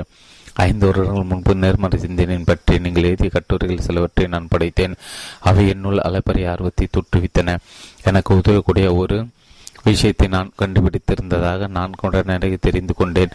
நேர்மறை சிந்தனை குறித்து நீங்கள் எழுதியிருந்த அனைத்து கட்டுரைகளையும் முறைகளையும் நான் சேகரிக்க துவங்கினேன். ஞாயிற்றுக்கிழமைகள் வானொலியில் ஒளிபரப்பான. உங்களது பேச்சும் நான் கேட்டேன். டாக்டர் ஃபில் அவர்களே நீண்ட காலமாக பழகி போன விஷயங்களை உதறி தள்ளுவது அவ்வளவு சுலபமான காரியமல்ல. ஆனால் நான் பைபிளை படிக்க துவங்கியது எனக்கு உண்மையிலே மிக அதிகமாக உதவியது. கடவுள் எனக்கு உதவி விரும்புகிறார். என்பதை வெகு விரைவில் நான் உணர்ந்து கொண்டேன். ஏசுபிரான் என்னை வந்து அடைந்தார். ஒரு குழாயிலிருந்து தண்ணீர் எப்படி வெளியேறுகிறதோ அதேபோல் நம் மனத்தில் உள்ள மோசமான எண்ணங்களை வெளியேற்றி அவற்றுக்கு பதிலாக தூய்மையான மற்றும் ஆரோக்கியமான எண்ணங்களை அங்கே உள்வெற்றுவது பற்றி நீங்கள் எழுதியவற்றை நான் படித்தேன். நான் இதை செய்தேன். என் மூளை உண்மையிலே செலவு செய்யப்பட்டது. கவலைகளும் பயங்களும் தொடர்பான உணர்ச்சிகள் என்னிடம் இருந்து பறந்தோடிவிட்டன மருந்து மது வருந்துவதையும் நான் முற்றிலுமாக நிறுத்திவிட்டேன் என்பதை நான் இங்கே குறிப்பிட விரும்புகிறேன். இன்று நான் மிகவும் மகிழ்ச்சியாக இருக்கிறேன் நான் எதிர்கொள்ளும் அனைத்தையும் நான் நேசிக்கிறேன். ஒவ்வொரு சூழ்நிலையும் வெற்றிகரமாக கையாளும் உங்கள் பழக்கத்தை நான் சுவீகரித்து கொண்டு விட்டேன். நேர்மறை சிந்தனை கொள்கைகளை இவர் செயல்படுத்திய அளவுக்கு நேர்மையாகவும் உண்மையாகவும் செயல்படுத்தும் போது அக்கொள்கையில் சிறப்பாக பலன் அளிக்கின்றன. நான் உங்களுக்கு ஒரு பரிசோதனை பரிந்துரைக்க விரும்புகிறேன். ஒரு பென்சிலையும் ஒரு தாளையும் எடுத்துக்கொண்டு நீங்கள் தோல்வியுறுகின்ற மூன்று முக்கியமான பகுதிகளை பட்டியலிடுங்கள். அதாவது தற்சமயம் நீங்கள் தோற்று கொண்டிருக்கின்ற அல்லது நீங்கள் விரும்பும் அளவுக்கு சிறப்பாக செயல்படாமல் இருக்கின்ற மூன்று பகுதிகளை பட்டியலிடுங்கள் மற்றவர்களும் சுமூகமாக பழகுவதில் உங்களுக்கு பிரச்சனை இருக்கலாம். உங்களுடைய ஆசையை கட்டுப்படுத்த முடியாமல் நீங்கள் திணறிக் கொண்டிருக்கலாம். எந்த விஷயத்தில் உங்கள் ஆசையை உங்களால் கட்டுப்படுத்த முடியவில்லை. மதுவா உடல் உறவா புகையிலையா அல்லது கொழுப்பு சத்துள்ள உணவு வகைகளா? செயல்திறன் மிக்க ஆவதில் உங்களுக்கு பிரச்சனை இருக்கலாம். நீங்கள் எதிர்மறையானவராகவோ அல்லது வெகு சுலபத்தில் ஊக்கம் விடுவராகவோ இருக்கலாம். நீங்கள் தோல்வி தரும் விஷயங்கள் பெரியவையாக இருந்தாலும் சரி சிறியவையாக இருந்தாலும் சரி அவற்றின் முக்கியத்துவத்தின்படி அவற்றை பட்டியலிடுங்கள். பிறகு இந்த தோல்விகளை எவ்வாறு வெற்றிகளாக மாற்றுவது என்பதை நாம் பார்க்கலாம். நீங்கள் முதலில் செய்ய வேண்டியது நான் ஏன் இந்த விஷயங்களை தொட்டு கொண்டிருக்கிறேன் என்ற அடிப்படை கேள்வியை நீங்களே உங்களிடம் கேட்டுக்கொண்டு அதற்கு விடையளிப்பதுதான் இக்கேள்விகளை பதிலை தீர்மானிப்பது கடினமாக இருக்கக்கூடும். உங்கள் தோல்விக்கான உண்மையான காரணங்களை கண்டறிவதற்கு சில சமயங்கள் நிபுணர்கள் உதவியை கூட நீங்கள் நாட வேண்டியிருக்கலாம். நம்மில் பெரும்பாலானவர்கள் நமது தோல்விகளுக்கு வெளிப்புற காரணிகளை குறை கூறுகிறோம். ஆனால் உண்மையில் தாம் பார்க்க வேண்டிய இடம் நமக்குள் தான் இருக்கிறது. இங்கு நாம் சில வினோதமான மற்றும் சிக்கலான உண்மைகளை கண்டறிகிறோம் தோல்வி குறித்த ஒரு வினோதமான விருப்பம் கூட நம்மில் பலருக்கு இருப்பதாக உளவியலாளர்கள் கூறுகின்ற ஏதோ உளவியல் காரணங்களுக்காக வெற்றி பலர் ஆபத்தானதாக கருதுகின்றனர் அவர்கள் தங்களை மறையாமல் வெற்றியை தவிர்ப்பதற்கான வழிகளை புத்திசாலித்தனமாக கண்டுபிடிக்கின்றன. அவர்கள் உண்மையில் வெற்றி பெற விரும்புவதில்லை. எனவே நீங்கள் உங்கள் தோல்விக்கான காரணத்தை முன்வைக்கும் போது அது உண்மையான காரணமாக இருப்பதை உறுதி செய்து கொள்ளுங்கள். ஆனால் தோல்வி குறித்து நீங்கள் உண்மையிலே ஏதேனும் செய்ய விரும்புவதாக நாம் வைத்து கொள்வோம். அதை சரி செய்வதற்கு உங்களால் எந்த சூத்திரத்தை பயன்படுத்த முடியும்? மிக அற்புதமான விளைவுகளை பெற்று தருகின்ற ஒரு எளிய சூத்திரத்தை நான் அறிவேன். அது மூன்று அம்சங்களை கொண்ட ஒரு திட்டவட்டமான செயல்முறை. அதிகபட்ச முயற்சியுடன் அதை நீங்கள் செயல்படுத்தின இனி தோல்வியை பற்றி நீங்கள் நினைக்க வேண்டிய அவசியமே இல்லாமல் போய்விடும். அச்சுத்திரம் இதுதான். முயற்சி செய்யுங்கள் உண்மையிலே முயற்சி செய்யுங்கள் சிந்தனை செய்யுங்கள் உண்மையிலே சிந்தனை செய்யுங்கள். நம்புங்கள் உண்மையில் நம்புங்கள். நாம் முதல் அம்சத்தை எடுத்துக்கொள்ளலாம் முயற்சி செய்யுங்கள் உண்மையில முயற்சி செய்யுங்கள். இது பலருக்கு அவ்வளவாக பிடிக்காமல் போகலாம். ஏனெனும் முயற்சிப்பது கடினமானவில் உண்மையில் வெகு சிலரை இதற்கு துணிகின்றனர் அல்லது அவர்கள் அதில் கால் கால் எடுத்து வைக்கக்கூடும். ஆனால் தொடர்ந்து முயற்சிப்பதற்கான திறன் அவர்களிடம் இல்லாமல் போய்விடுகிறது. நாம் ஒரு விஷயத்தை இப்போது எதிர்கொண்டாக வேண்டும். உங்கள் பட்டியலில் உள்ள தோல்விகளில் ஒன்றை உண்மையிலே முயற்சித்து பார்த்து பார்த்து விடுவது என்ற உறுதியான மனத்துடன் கடைசியாக எப்போது நீங்கள் கையாண்டீர்கள்? மிக குறைந்த அளவு விடாமுயற்சியின் காரணமாகவே பெரும்பாலான தோல்விகள் ஏற்படுகின்ற வெற்றியை பெறுவதற்கு நாம் குறிப்பிடத்தக்க அளவு முயற்சிப்பதில்லை. மிக பிரபலமான பந்தய குதிரை ஓட்டுநரான ஏடி ஆர்கரோ உண்மையில் ஒரு சில குதிரைகள் வெற்றி பெற முயற்சிப்பதாக கூறுகிறார். ஏழு சதவீத குதிரைகள் வெற்றி பெற விரும்புவதில்லை என்று அவர் தெரிவிக்கிறார். குதிரைகளை பற்றி அவரது கூற்று நிச்சயம் சரியாக தான் இருக்க வேண்டும். இவ்விதத்தில் பார்த்தால் நாமும் பந்தை குதிரைகளை போன்றவர்கள் தான் வெற்றி பெறுவது எப்போதாவது தான் நாம் உண்மையிலே போய் முயற்சிக்கிறோம். பல உளவியலாளர் வில்லியம் ஜேம்ஸ் பெருமுயற்சி மேற்கொள்வதில் உள்ள சிரமத்தை அங்கீகரிக்கிறார். சோர்வின் முதல் படலம் என்பது பற்றி அவர் இவ்வாறு தெரிவிக்கிறார். வழக்கத்திற்கு மாறான சில முயற்சிகளை பிறகு வருகின்ற கலகலப்பு கலப்பு இது நீங்கள் சிறிது நேரம் முயற்சிக்கிறீர்கள் பிறகு கலைத்து விடுகிறீர்கள். அதன் பிறகு முயற்சி முழுவதுமாக கைவிட்டு விடுகிறீர்கள். ஆனால் அளப்பரிய ஆற்றலை கடவுள் உங்கள் அமைப்பு முறைக்குள் உருவாக்கி இருக்கிறார் நீங்கள் சற்று கூடுதலாக முயற்சித்தால் அந்த ஆற்றலை உங்களால் பயன்படுத்திக் கொள்ள முடியும். சற்று கடினமாக அடுத்தும் போது கூடுதல் ஆற்றலையும் இயங்கும் சக்தியும் கொடுக்கின்ற காரின் ஆக்சிலேட்டரை போன்றது இது. ஆளுமை கிட்டத்தட்ட இதே வழியில் தான் உருவாக்கப்பட்டுள்ளது. உங்கள் ஆளுமை என்னும் ஆக்சிலேட்டரில் நீங்கள் கடினமாக அழுத்தும் போது அந்த கூடுதல் சக்தி பெரிட்டு மேலிடும். சோர்வின் முதல் படலத்தை துளைத்து செல்வதற்கு தேவையான கூடுதல் அழுத்தத்தை நாம் அரிதாகவே நமக்கு கொடுத்து கொள்கிறோம். ஆனால் அந்த படலத்துக்கு இடையே தான் அளப்பரிய சக்தி கூடிக்கொண்டுள்ளது. ஆனால் நீங்கள் விடாமுயற்சியுடன் அப்படலத்தை துளைத்து செல்லும் போது அற்புதமான விளைவுகள் உங்களுக்கு கிடைக்கின்றன. உங்களோட ஒட்டுமொத்த மனதையும் இதில் ஈடுபடுத்துவதுதான் இதில் உள்ள ரகசியம். நாம் நமது முழு மனது திறனையும் அரிதாகவே பயன்படுத்துகிறோம். நமது ஆன்மீக ஆற்றலை நாம் நிச்சயமாக முழுமையாக பயன்படுத்துவதில்லை. மிக அரிதான சமயங்கள் அல்லது மிகப்பெரிய நெருக்கடியில் தவிர ஒரு பிரச்சனை தீர்ப்பதற்கு நம்மாலான அனைத்தை நாம் செய்வதில்லை என்பதை நாம் ஒப்புக்கொண்டு விடுவது நல்லது. ஒரு பிரச்சனை தீர்ப்பதில் நீங்கள் முழு மனதுடன் ஈடுபடும் போது அப்பிரச்சனை விட நீங்கள் எவ்வளவு சக்தி வாய்ந்தவர் என்பதை கண்டு நீங்கள் ஆச்சரியப்படுவீர்கள். உங்கள் தோல்விகளை நீங்கள் வெற்றி கொள்ள விரும்புகிறீர்களா? உண்மையிலே முயற்சிக்கும் அளவுக்கு அந்த வெற்றியை நீங்கள் விரும்புகிறீர்களா? அவ்வாறு நீங்கள் மனதார விரும்பினால் நிச்சயமாக அதை உங்களால் அடைய முடியும். இது எல்லா விதமான தோல்விகளுக்கும் பொருந்தும். வெறுமனை இடைவிடாது உடைப்பதை விட வெற்றி உருவாக்கும் சக்தியும் இறைநம்பிக்கையும் சேரும்போது கிடைக்கின்ற விளைவுகள் பற்றி பேசுகின்ற ஒரு குறிப்பிடத்தக்க கடிதம் நியூயார்க்கில் உள்ள ஒரு வயதான பெண்மடையிடமிருந்து எனக்கு வந்தது. தனக்கு அவ்வளவாக கல்வியறிவு கிடையாது என்று அவர் அதில் எழுதியிருந்தார் எழுபது வயதை நெருங்கி கொண்டிருக்கும் ஒரு சிறிய வயதான பெண்மணி நான் இறை நம்பிக்கையின் சக்தியை கொண்டு அற்புதங்களை சாதிக்க முடியும் என்று இறை நம்பிக்கை இல்லாதவர்களுக்கு நான் கூறிக்கொள்ள விரும்புகிறேன். எனக்கு கல்வி அறிவு கிடையாது. வார்த்தைகளை என்னால் சரியாக எடுத்து கூட்டி எழுத முடியாது. ஆனால் என் வாழ்வில் நான் எதிர்கொண்ட முதல் மாபெரும் பிரச்சனையை பற்றியும் இறை நம்பிக்கையின் சக்தி எவ்வாறு நான் நான் என் உதவிக்கு அடைத்தேன் என்பதை பற்றியும் நான் என்னால் என்ற அளவுக்கு எடுத்துரைக்க முயற்சிக்க போகிறேன். நான் பிறக்கும் போதே கால்கள் மூடமாக பிறந்தேன் என்னுடைய இடுப்பு எலும்புகள் இரண்டும் இருக்க வேண்டிய இடத்தை விட்டு விலகி இருந்தன. என்னால் நடக்கவே முடியாது என்று மருத்துவர்கள் கூறினார். நான் வளர்ந்து வந்த காலத்தில் மற்றவர்கள் நடந்ததை பார்த்தபோது கடவுளை தயவு செய்து எனக்கு உதவி செய். நீ என்னை நேசிக்கிறாய் என்று எனக்கு தெரியும் என்று கடவுளிடம் வேண்டினேன். அப்போது எனக்கு ஆறு வயது. என் இதயம் நொறுங்கி போயிருந்தது. எனவே ஒரு நாள் இரண்டு நாட்களுக்கு நடுவே நான் நிற்க முயற்சித்து கிடை கிடைவிடிந்தேன் ஆனாலும் விடாப்படியாக தொடர்ந்து நான் முயற்சித்துக் கொண்டே இருந்தேன். ஒவ்வொரு நாளும் நான் கடவுளிடம் பேசினேன். என்னால் நிற்க முடியும் வரை மீண்டும் மீண்டும் முயற்சித்தேன். பிறகு ஒரு நாள் ஒரு சில வினாடிகள் என்னால் நிற்க முடிந்தது. அக்கணத்தில் என் இதயத்தில் ஏற்பட்ட மகிழ்ச்சி வார்த்தைகளில் என்னால் விவரிக்க முடியாது. உற்சாகத்தில் அம்மா என்னால் நிற்க முடிகிறது. என்னால் நடக்க முடியும் என்று என் தாயாரை பார்த்து உறக்க கத்தினேன்.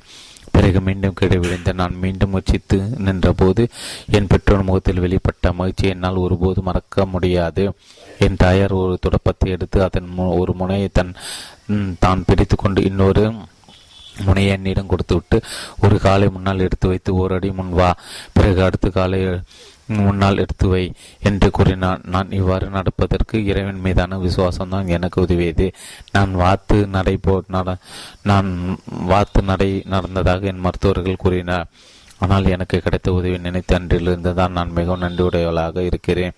மூன்று வருடங்கள் முன்பு எனக்கு ஏற்பட்ட ஒரு விபத்தில் என் இடது கால் கால் முறிந்தது போனதால் மருத்துவமனை நான் அனுமதிக்கப்பட்டேன் மருத்துவர்கள் என்னுடைய கால்களை எக்ஸ்ரே எடுத்தன. பிறகு அவர்கள் என்னிடம் வந்து அம்மா நீங்கள் எப்படி நடந்தீர்கள்? என்று கேட்டனர்.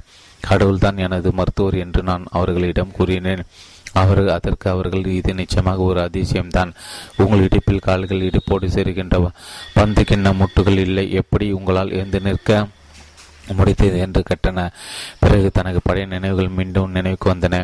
எனக்கு பத்து கிண்ண மூட்டுகள் இல்லை என்பதை கண்டுபிடிப்பதற்கு நான் அறுபது வருடங்கள் காத்திருக்கிறேன். ஆனால் அவை ஏன் எனக்கு இல்லை என்பதை நான் ஒருபோதும் அறிந்திருக்கவில்லை. ஆனால் இந்த விபத்து என் புதிய முதிய வயது மற்றும் எனது உடைந்த கணக்கள் ஆகியவற்றை வைத்து பார்த்தபோது என்னால் மீண்டும் நடக்க முடியாது என்று மற்றவர்கள் பயந்தனர். ஆனால் கடவுள் மீண்டும் என் உதவிக்கு வந்தார். எல்லோரும் ஆச்சரியப்படும் விதத்தில் நான் மீண்டும் நடந்து கொண்டிருக்கிறேன். வேலைக்கு செல்லும் ஒரு விதவி தாயாரை நான்கு குழந்தைகள் கவனித்துக் கொள்ளும் வேலையையும் நான் செய்து வருகிறேன். நானும் ஒரு விதவிதான் என் குழந்தைகளை வளர்ப்பதற்கு நான் மிகவும் கடினமாக உடைக்க வேண்டியிருந்தது. ஆயிரத்தி தொள்ளாயிரத்தி பத்தொன்பதாம் ஆண்டு ஸ்பானிஷ் புழு நோயால் என் கணவர் இறந்து போனால் அப்போது எனக்கு இரு சிறு பெண் குழந்தைகள் இருந்தன. அவர் இறந்த இரண்டு மாதங்களுக்கு பிறகு எனக்கு ஒரு மகன் பிறந்தான். பதினேழு வருடங்களாக நான் பல வீடுகளை தரைகளை கழுவி துடைக்க துப்புரவு வேலையை செய்தேன். என் வாழ்வில் நான் ஒருபோது நோய் வைப்பட்டதே இல்லை. தலைவலி என்றால் என்னவென்று கூட எனக்கு தெரியாது. முயற்சிப்பது உண்மையிலே முயற்சிப்பது என்றால் என்ன என்பதை அறிந்த ஒரு பெண்மணியும் இவர் ஒவ்வொரு நாளும் நான் கடவுளிடம் பேசி என்னால் நிற்க முடியும் வரை மீண்டும் மீண்டும் முயற்சித்தேன் என்று அவர் கூறியிருந்தார். அவரது தாயாரின் அறிவுரையும் எனக்கு பிடித்திருக்கிறது. ஒரு காலை முன்னால் எடுத்து வைத்து ஒரு அடி முன்னே வா. பிறகு அடுத்த காலை முன்னால் எடுத்து வை. முயற்சிப்பது என்றால் இதுதான் பிரச்சனைகள் தீர்வரை தொடர்ந்து முயற்சிப்பது தயாராக இருப்பது என்று இதற்கு பொருள். முயற்சியை கைவிடாதீர்கள். இந்த விடாமுயற்சி மனப்போக்கு இறுதியில் எந்த ஒரு தோல்வியையும் வெற்றி கொள்ளும். உங்கள் பிரச்சனை அல்லது தோல்வியை பொறுத்தவரை நீங்கள் அதை எப்படி கையாளுகிறீர்கள்? அது மிக சிறப்பாக கையாளுகிறீர்களா? அல்லது ஓரளவுக்கு சிறப்பாக கையாளுகிறீர்களா?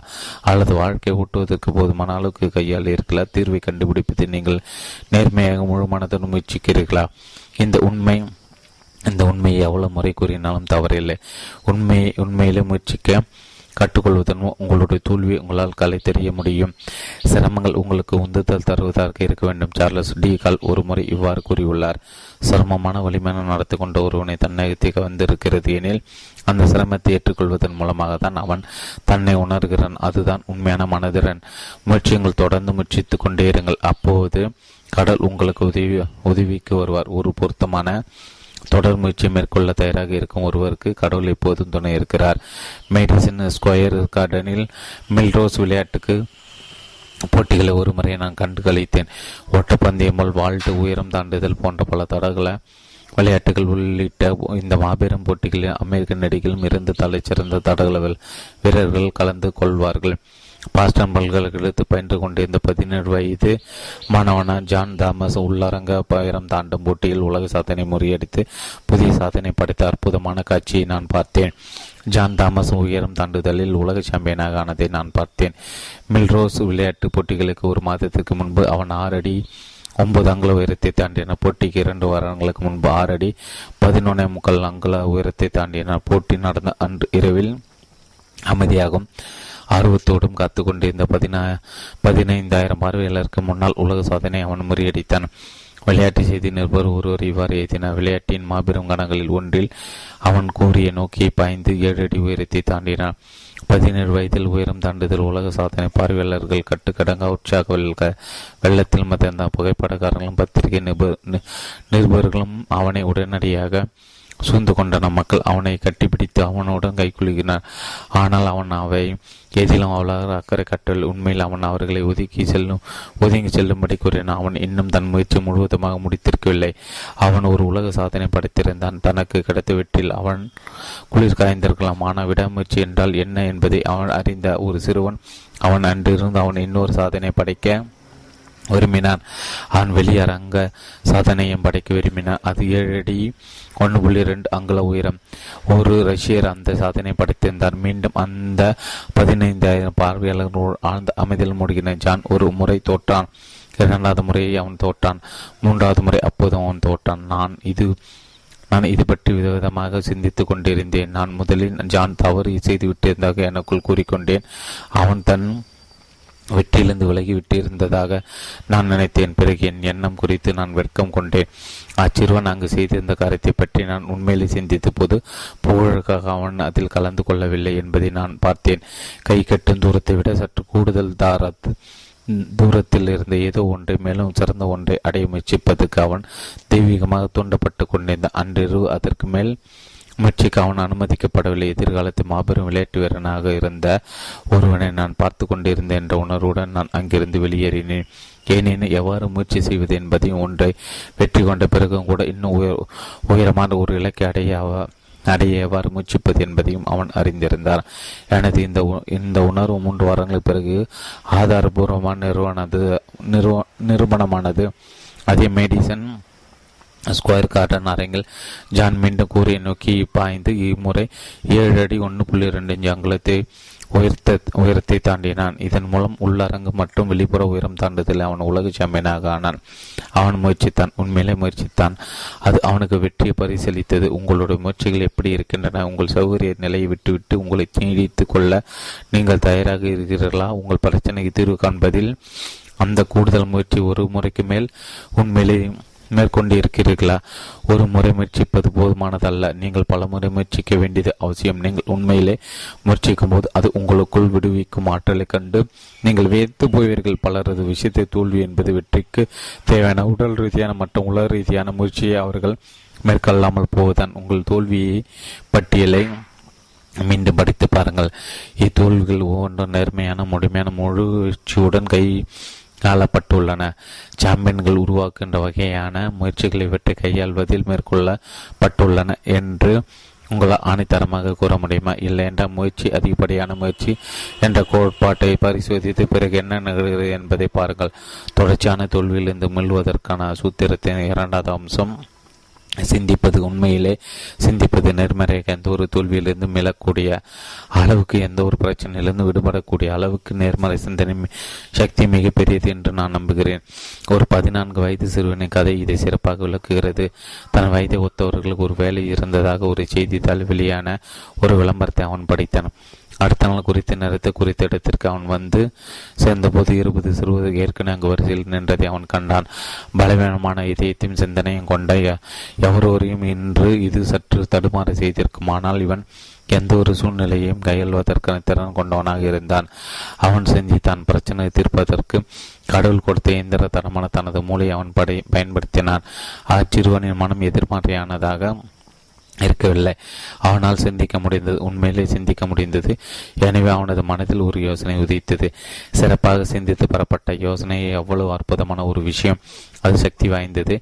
ஒரு காகிதத்தை எடுத்து அவன் அதில் ஒரு சில வரிகளை எழுதினான். பிறகு வரிசையிலிருந்து நகர்ந்து தனது இடத்தை தனக்காக பார்த்து கொள்ளுமாறு தனக்கு பின்னால் இருந்த ஒரு சிறுவனை குறிவிட்டு வேலைக்கு ஆளெடுத்து கொண்டிருந்தோரிடம் செயலரிடம் சென்று பணிவாக தயவு செய்து இந்த குறிப்பை உங்கள் முதலாளியிடம் உங்களால் கொடுக்க முடியுமா? இது முக்கியமானது. நன்றி என்று கூறினார். அச்சிறுவன் கண்டு அந்த செயலாளர் பிரமித்தார். அவன் பணிவானவனாக இனிமையானவன் ஆற்றல் மிக்கனாக தோன்றினான். இவனை விட குறைந்த பணிவையும் இனிமையும் ஆற்றலையும் கொண்ட ஒருவனை அவர் நிச்சயமாக உதாசீனப்படுத்தியிருப்பார். ஆனால் இவன் வித்தியாசமானவனாக இருந்தான். ஆற்றல் என்னும் வசீகரமான விவரிக்க முடியாத ஒரு பண்பு நலன் அவனிடம் இருந்தது. எனவே அவன் வேண்டுகோளுக்கு இணங்கி அவர் அக்குறிப்பை தன் முதலாளிடம் எடுத்துச் சென்றார் அந்த முதலாளி அதை படித்துவிட்டு பெரிதாக புன்னகைத்துவிட்டு அக்குறிப்பை தன் செயலாளரினை திருப்பி கொடுத்தார். செயலாளர் அதை படித்துவிட்டு சிரித்தார். அக்குறிப்பில் எழுதப்பட்டிருந்த இதுதான். அன்புள்ள வைரசில் இருபத்தி ஓராவது ஆளாக நிற்கும் சிறுவன் நான் நீங்கள் என்னை பார்க்கும் வரை எந்த முடிவையும் எடுத்து விடாதீர்கள் அவனுக்கு அவ்வேலை கிடைத்ததா? அவனுக்கு அவ்வேலை கிடைத்ததா?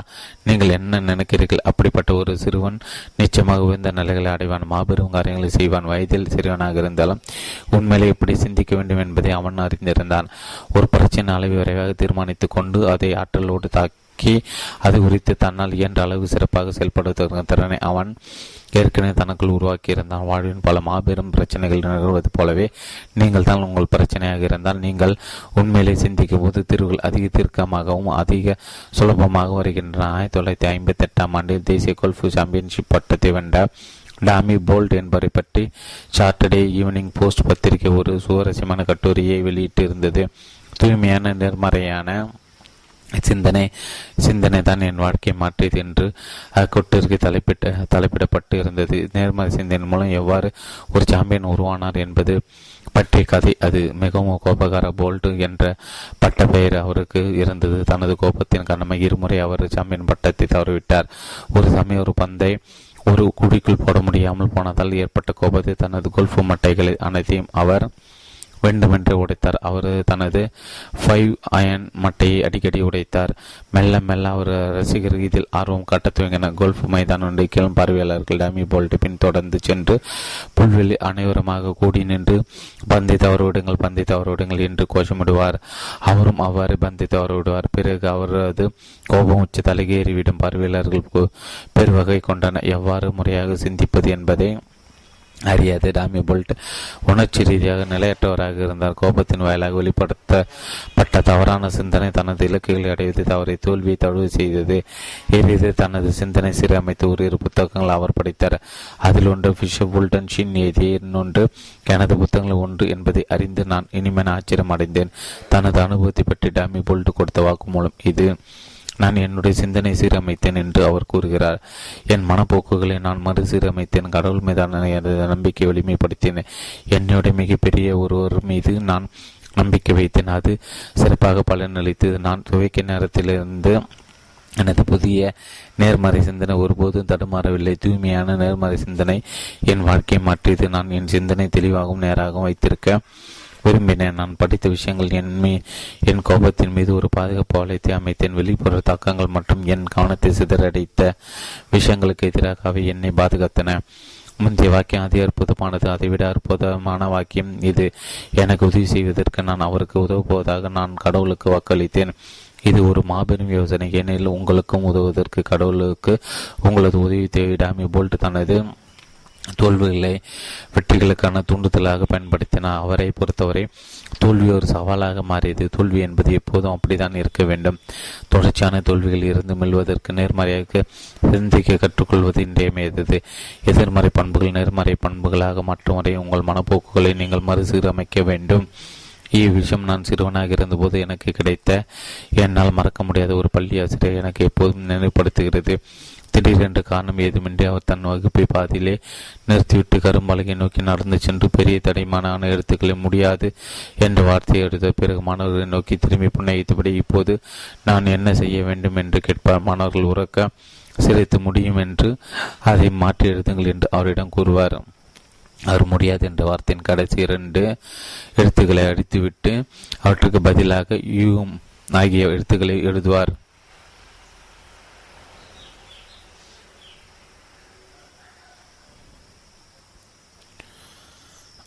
அழித்துவிட்டு அவருக்கு பதிலாக யூ இம் ஆகிய எழுத்துக்களை எழுதுவார். இப்படிப்பட்ட பாடத்தை தான் நாமும் நமக்கு கொடுத்து கொள்ள வேண்டும். முடியாது என்பதை முடியும் என்ற மாற்ற வேண்டும். தோல்வியிலிருந்து மெல்வதற்கு நீங்கள் உண்மையிலே சிந்திக்க வேண்டிய வழி முடியாது என்ற வார்த்தை உங்கள் மனதில் மிகவும் ஆழமாக பதிந்துவிட்டால் அது அனைத்து வகையான பிரச்சனைகளை விளைவிக்கும். முடியாது என்ற மனப்போக்கை சுவீகரிக்கும். வெற்றிகரமான தொழில்கள் கூட எப்படி மோசமாக போகின்றன என்பதை நினைத்தால் ஆச்சரியமாக இருக்கிறது. பல வருடங்கள் முன்பு நெடுஞ்சாலையில் ஒரு சிறிய சாலை ஒரு மதிய உணவு கடையை நடத்தி வந்த முதியோர் ஒருவரை நான் அறிந்திருந்தேன். பல வருடங்கள் முன்பு நெடுஞ்சாலை பல வருடங்களுக்கு முன்பு பல வருடங்களுக்கு முன்பு நெடுஞ்சாலையில் ஒரு சிறிய சாலையோர மதிய உணவு கடையை நடத்தி வந்த முதியவர் ஒருவரை நான் அறிந்திருந்தேன். தொழில்களை தூய்விட்டிருந்த ஒரு காலகட்டம் அது. அதிர்ஷ்டவசமாக சற்று அவர் சற்று காது சிறிது பார்வையற்றாராகவும் இருந்தார். அவர் அதிர்ஷ்டக்காரர் என்று நான் கூறுவதற்கு காரணம் பணவீச்சை பற்றி வெளிவந்தவற்றை அவரால் படிக்க முடியவில்லை. அவரது நண்பர்கள் எதிர்மறை உரையாடல்கள் அவரால் கேட்க முடியவில்லை என்பதுதான். எனவே பணவீழ்ச்சி ஏற்பட்டிருப்பதை அறியாத. அவரது வியாபாரம் குறிப்பிடத்தக்க அளவு வெற்றிகரமாக நடைபெற்று அவர் தனது கடைக்கு கொள் வெள்ளையடித்தார் மக்களுக்கு நல்ல தரமான உணவை வழங்கினார். தனது கடையின் சாண்ட்விச்சுகள் நறுமணத்தை எடுத்துரைத்த பளிச்சென்ற அடையாள பலைகளை அவர் அச்சாலை நெடுக்கிலும் அமைத்தார். கைகளில் பணம் இல்லாதவர்கள் கூட அவரது கடையில் வந்து உணவு அருந்தும் அளவுக்கு அவர் வழங்கிய உணவு வாழ்க்கைகள் மிகவும் ருசிகரமாக இருந்தன. அந்த முதியோர் கடினமாக உடைத்து தன் மகனை கல்லூரிக்கு அனுப்பி வைத்தார். அங்கு அவன் பொருளாதாரத்தை பாடமாக எடுத்து படித்தான். நாட்டின் நிலவரம் எவ்வளவு மோசமாக இருந்தது என்பதையும் அவன் தெரிந்து கொண்டான் கிறிஸ்துமஸ் விடுமுறைக்கு அவன் தன் வீட்டிற்கு வந்தபோது தன் தந்தையின் வெற்றிகரமான தொழிலை கண்டு அப்பா இங்கே எதுவும் சரியாக இல்லாதது போல் எனக்கு தோன்றுகிறது நீங்கள் இப்போது இருக்கும் அளவுக்கு வெற்றிகரமாக இருக்கக்கூடாது. நீங்கள் நடந்து கொள்ளும் விதத்தை பார்த்தால் பணவீச்சு என்று ஒன்று ஏற்பட்டிருக்கவில்லை என்பது போல் தெரிகிறது என்று கூறினார். பிறகு பணவீச்சு பற்றி அனைத்தையும் அவன் தந்தையிடம் கூறினார். கூட மக்கள் எவ்வளவு சிக்கனமாக இருந்து கொண்டிருந்தன என்பதையும் அவன் அவரிடம் எடுத்துரைத்தான் தன் மகன் கூறிய விஷயங்களை பற்றி சிந்திக்க துவங்க அந்த முதியவர் தன்னை சுற்றி பார்த்துவிட்டு எதிர்மான எண்ணங்களை செய்மறுத்துவிட்டு இவ்வருடம் நான் என் கடைக்கு வெள்ளையடிக்கப் போவதில்லை. பண வீழ்ச்சி ஏற்பட்டுதான் நான் என் பணத்தை சேமித்து வை வைப்பது நல்லது. சாண்ட்விச்சுகளை நான் வைத்து கொடுக்கும் ஹாம் ஹாம்பர்கர்களின் அளவையும் நான் குறைக்கப் போகிறேன். யாரிடமும் பணம் இல்லை என்னும் போது என் சாண்ட்விச்சுகளை பற்றி நான் அடையாள பலைகளை வை வைப்பதால் என்ன பயன் என்று தனக்கு தானே பேசிக்கொண்டார் எனவே அவரது நேர்ம நேர்மறையான முயற்சி அனைத்தையும் நிறுத்தினார் அதன் விளைவாக அவரது வியாபாரம் விரைவிலைப்படுத்திவிட்டது ஈஸ்டர் விடுமுறை போது அவரது மகன் வீட்டுக்கு வந்தபோது அவர் பணவீச்சை பற்றி நீ கூறிய தகவலுக்கு நான் உனக்கு நன்றி கூற விரும்புகிறேன். அது முற்றிலும் உண்மை. என் வியாபாரத்தில் அதை நான் உணர்கிறேன். கல்லூரி படிப்பு உண்மையிலே ஒரு அற்புதமான விஷயம் என்று கூறினார். நமது மனங்களை எதிர்மறை எண்ணங்கள் குடிக்கொள்ளும் போது இதுதான் நிகழும். இப்படிப்பட்ட எண்ணங்கள் தொடர்ந்து நம்மிடமிருந்து வெளியேற்றப்பட வேண்டும். பாஸ்டன் லாகே மருத்துவமனையின் துணை நிறுவனர் டாக்டர் சாரா ஜோர்டன் இதை ஒரு அற்புதமான வழியில் எடுத்துருகிறார் ஒவ்வொரு நாளும் உங்கள் மூளையின் ஷாம்பு ஷாம்புவை கொண்டு சுத்தப்படுத்துங்கள். என்ன ஒரு எது என்ன எதிர்மறை சிந்தனை என்னும் தூசியும் அடுக்கையும் நீக்குங்கள். நீங்கள் ஒவ்வொரு நாளையும் உங்கள் வெற்றிக்கு தடை ஏற்படுத்தும். எதையும் தம்மிடத்தை கொண்டு கொண்டிருக்காத தூய்மையான பிரகாசமான எண்ணங்களை கொண்டு துவக்குங்கள். உங்கள் மூளையை ஒவ்வொரு நாள் காலையிலும் ஷாம்பியை கொண்டு சுத்தப்படுத்துங்கள். உங்கள் நாளை சரியான மனநிலையை துவக்குங்கள். அப்போது அன்றைய நாள் முழுவதும் சரியாக அமையும். குளிர்காலத்தை ஒரு நாள் காலையில் நான் வெகு சீக்கிரமாக எழுந்திருக்க வேண்டியிருந்தது. நான் எங்கள் வீட்டு வரவேற்புக்கு சென்று அழகான அதிகாலை வானத்தை பார்த்தேன். திடீரென்று வானம் தான் ஆன்மாவின் அன்றைய உணவு என்று எமர்சன் கூறியது. சரி என்று எனக்கு தோன்றியது. எங்களது வீடு மேற்கு நோக்கி சென்றால் பார்க்கெட்டும் பூங்காவை நோக்கிப்படி அமைந்துள்ளது. நாங்கள் நகரின் மையத்தில் இருந்த அப்பகுதி நான்கு மைல் நீளமும் ஒன்றரை மைல் அகலமும் கொண்டது.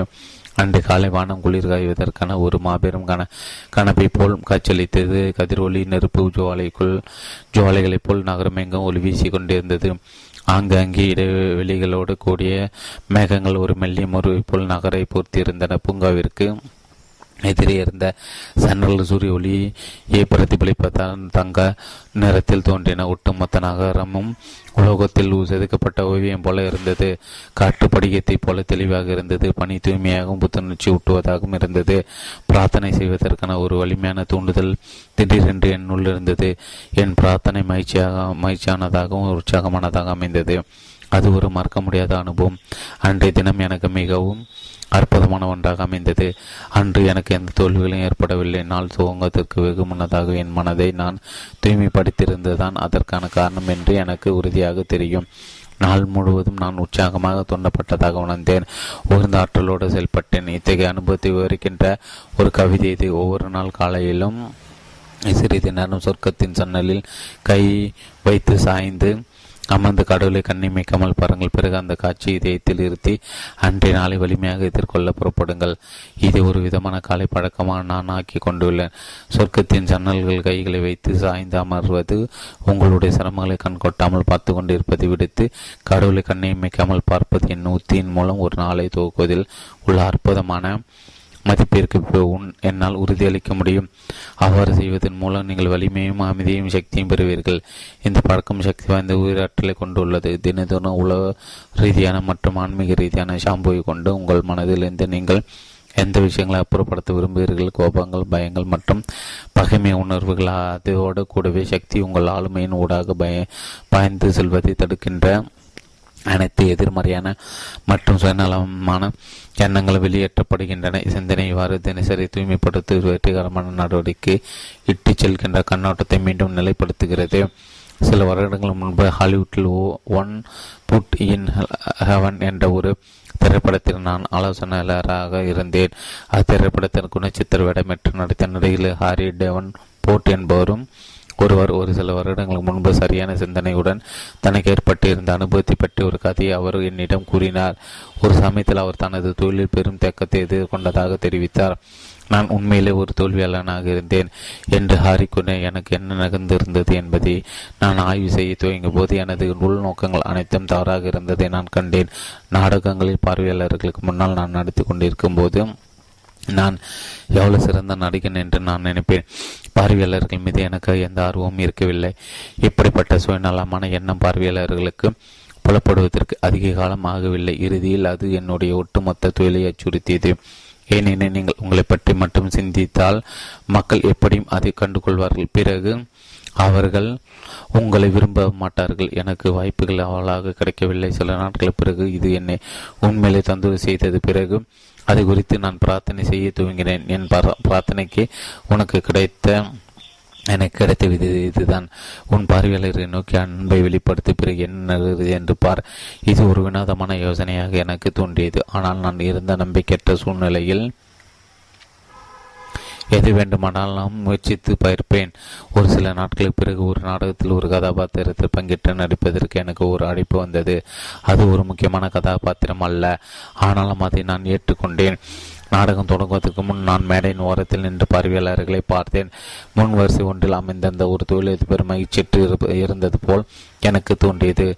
அவர் தனது மனைவியின் கட்டாயத்தின் பேரில் அங்கு வந்திருந்தது போலவும் அவர் வேறு எங்கோ இருக்க விரும்பினார் என்பது போலவும் இருந்தது. நான் இன்று இரவு உங்களை மகிழ்ச்சிப்படுத்த முயற்சிக்கப் போகிறேன். அன்பை நான் உங்களை நோக்கி வெளிப்படுத்தப் போகிறேன். இன்றைய மாலை பொழுதை உங்களுக்கு இனிமையானதாக்க போகிறேன் என்று அவரை பார்த்து எனக்குள் நான் அமைதியாக கூறிக்கொண்டேன். உங்களுக்கு ஒரு விஷயம் தெரியுமா? அன்றில் இரவில் நடித்தது போல் அதற்கு முன்பு நான் ஒருபோதும் சிறப்பாக நடித்திருக்கவில்லை. என் வேலையில் அவ்வளவு மகிழ்ச்சியாக உணர்ந்ததில்லை. அது என் தொழிலின் திருப்பமுனையாக அமைந்தது. இன்று என் சிந்தனை ஒழுங்காக இருக்கிறதா என்று சரி பார்க்காமல் நான் ஒரு முறை கூட நடிப்பதில்லை. இந்த உரையாடல் என் சொந்த வாழ்க்கையை வரையறுத்த மிக முக்கியமான காரணிகள் ஒன்று. நான் பொதுமக்களின் உரை உரை நிகழ்த்துவதற்கு அல்லது தேவாலயத்தின் பிரசங்கம் செய்வதற்கு மேடையேறும்போது என்னுடைய பார்வையாளர்களுக்கு அல்லது என் தேவாலய உறுப்பினர்களுக்கு உண்மையான அன்பு எண்ணங்களை அனுப்பாமல் நான் ஒருபோதும் நான் உரையாற்றப் போவதில்லை என்று நான் அக்காலத்தில் தீர்மானித்தேன். என் பேச்சு கேட்க வந்திருக்க மக்களை பார்த்து கடவுளில் கடவுள் என் ஊடாக அவர்களுக்கு ஒவ்வொருக்கு உதவ வேண்டும் என்று நான் பிரார்த்திக்கிறேன். இது செய்யால் உரையாற்றுவது என்னால் நினைத்து கூட பார்க்க முடியாது. இதே கொள்கையும் செயல்முறையும் வேறு எந்த ஒரு வேலையில் இருக்கும் மக்களுக்கும் பொருந்தும். பென்சில்வேனியா மாநிலத்தில் உள்ள ஹாரிஸ்பர்க் நகரில் ஒரு பெரிய ஹோட்டலில் நடத்தி வருகின்றன. இந்த நண்பர் ஜிம் ஜான்சன் ஒவ்வொரு நாளும் ஒரு குறிப்பிட்ட நேரத்திற்கு தனது ஊழியர்களை இத்தகைய அன்பு எண்ணங்களை அனுப்புவதை வழக்கமாக கொண்டுள்ளார் இதன் மூலம் அவர் தனது நிறுவனத்தில் ஒரு அற்புதமான சூழலை உருவாக்கியுள்ளார் இரவில் அவர் தன் வீட்டிற்கு செல்லும் வழியில் நதிக்கு எதிரே தன் காரை நிறுத்தி தனது வான உயர ஹோட்டலை பார்ப்பார். அந்த இடத்தில் இருந்தபடி தன் ஹோட்டலில் தங்கியிருப்பவர்களுக்கும் இரவில் தன் ஹோட்டலில் வேலை செய்யும் அனைத்து ஊழியர்களுக்கும் அவர் தனது நல்ல எண்ணங்களை பிரார்த்தனை அனுப்புகிறார். இந்த வகையான சிந்தனை ஒரு நேர்மறையான அறிவார்ந்த மனப்போக்கை கொடுக்கிறது. ஜிம் ஒரு முறை என்னிடம் கூறிய ஒரு விஷயத்தை என்னால் ஒருபோதும் மறக்க முடியாது. தண்ணி அடித்துக் கொள்ளாத எந்த ஒரு புயலையும் நான் ஒருபோதும் பார்த்ததில்லை தோல்விருந்து மெல்வதற்கு வெற்றி சூத்திரத்து மூன்றாவது அம்சம் நம்புவது. உண்மையிலே நம்புவது யார் மீது நம்பிக்கை வைக்க வேண்டும்? கடவுள் மீது தான் அதோடு உண்மையான பணி. உண்புடன் உங்கள் மீதும் நீங்கள் நம்பிக்கை கொள்ள வேண்டும். நீங்கள் வெற்றிகரமாக விளங்கப் போவதாக நீங்கள் நம்ப வேண்டும். அந்த நம்பிக்கை நீங்கள் நம்புகின்ற வெற்றி உங்களுக்கு பெற்று தருவதில் பெரும் பங்கு வகிக்கும். பைபிள் என் கடவுள் மீதான விசுவாசத்தை பற்றி இவ்வளவு அதிகமாக குறிப்பிடுகிறது. ஏனெனில் நீங்கள் உண்மையிலே நம்பினால் உங்களால் மாபெரும் விஷயங்களை செய்ய முடியும். உங்களால் முடியும் என்று நீங்கள் நம்பினால் நிச்சயமாக உங்களால் முடியும் நம்பிக்கை கொள்வது படைப்பு திறன் உடைய நல்ல விஷயங்களுக்கான வழியை திறந்து விடுகிறது. நம்பிக்கையானது மிக கடினமான சூழ்நிலையில் கூட சக்தியை விடுவிக்கிறது. உலகின் மிக பிரபலமான நேர்மையான சிந்தனையாளர் ஒருவர் K. C. Westengel New York Yankees baseball அணியின் தலைவராக இருந்தவர். அவர் ஒரு உலக தொடர்பு போட்டியின் போது யாங்கீஸ் அணியின் மேல்வாக்கி பிரேவ்ஸ் அணியுடன் மோதி கொண்டிருந்த போது நேர்மறை சிந்தனை சக்தி உண்மையிலே கண்கவர் விளைவுகளை ஏற்படுத்தி கொடுத்தது. அமெரிக்க லீக் போட்டிகளில் யாங்கேஸ் அணியினர் வெகு சுலபமாக வெற்றி பெற்றிருந்தனர் அவர்களுக்கு உண்மையான போட்டியாளர் எவரும் இருக்கவில்லை. லீக் போட்டிகளில் அவர்கள் வெகு முன்னதாக வெற்றி பெற்றது. அவர்களுக்கு எதிராக அமைந்தது. வெற்றி மமதில் பின்னர் வந்த போட்டிகளில் அவர்கள் ஏனோ தானவென்று விளையாடின. உலக தொடர்பு போட்டி துவக்கிய நேரத்தை அங்கே அணியினர் உண்மையில் அவ்வளவு தயாராக இருக்கவில்லை. முதல் நான்கு போட்டிகளில் மூன்றில் அவர்கள் தோல்வியுற்றன. கேசி ஸ்டெங்களுக்கும் அவரது அணியினருக்கும் மிக கேவலமான தோல்வி ஏற்படவிருந்தது போல தோன்றியது. உலக தொடரை கைப்பற்ற வேண்டுமென்றால் அவர் அடுத்த மூன்று போட்டிகளும் வெற்றி பெற்றாக வேண்டியிருந்தது. கேசி அவ்வாறு செய்தார் அவர் தனது அணியினருக்கு ஊட்டியிருந்த உற்சாகத்தை அவர்கள் பம்பரமாக சொன்னனர் தான் கண்டுகளித்த அதிக சிலர் போட்டிய போட்டிகளில் ஒன்று அது அந்த நேரத்தை தோல்வி வெற்றியாக மாற்றுவதற்கு கேசி என்னை மாயாஜாலத்தை பயன்படுத்தினார் என்று நான் வியந்து கொண்டிருந்தேன். பின்னால் அதற்கான விடையை நான் கண்டிருந்த ஸ்போர்ட்ஸ் இல்லஸ்ட்ரேட் பத்திரிகையில் கேசி ஸ்டெங்களை பற்றி வெளிவ வெளிவந்திருந்த ஒரு கட்டுரையை நான் படித்தேன். கட்டுரையில் இடம்பெற்றிருந்த இரண்டு வாக்கியங்கள் அவரை கச்சிதமாக விவரித்தன. அவற்றை நான் எழுதி வைத்து கொண்ட மனப்பாடம் செய்தேன். ஏனெனில் அவை உண்மையிலே மிகவும் சக்தி வாய்ந்த வாக்கியங்கள். கேசிக்கு தோல்வி பிரமிட்டுவதில்லை. ஏனெனில் அவர் நம்பிக்கையுடன் நல்ல தொடர்பு வைத்திருக்கிறார். இன்னொரு வாக்கியம் இது. தோல்வியின் மிக மோசமான கணத்தில் அவர் வெற்றியை எதிர்பார்த்து கொண்டிருந்தார். இதை நீங்கள் புரிந்து கொண்டிருப்பீர்கள் என்று நினைக்கிறேன். கேசி ஸ்டெங்கல் தோல்வியால் ஒருபோது நம்பிக்கை கொள்ளவில்லை. அவர் வெற்றியில் நம்பிக்கை வைத்திருந்தார். தான் அந்த உலக தொடரில் வெற்றி பெறப்போவதை அறிய அவர் அறிந்திருந்தார். தனது இந்த நம்பிக்கையினோ வினோதமான ரசவாதத்தின் மூலம் தனது ஆணின மனதிலும் புகுத்துவதில் அவர் வெற்றி கண்டார்.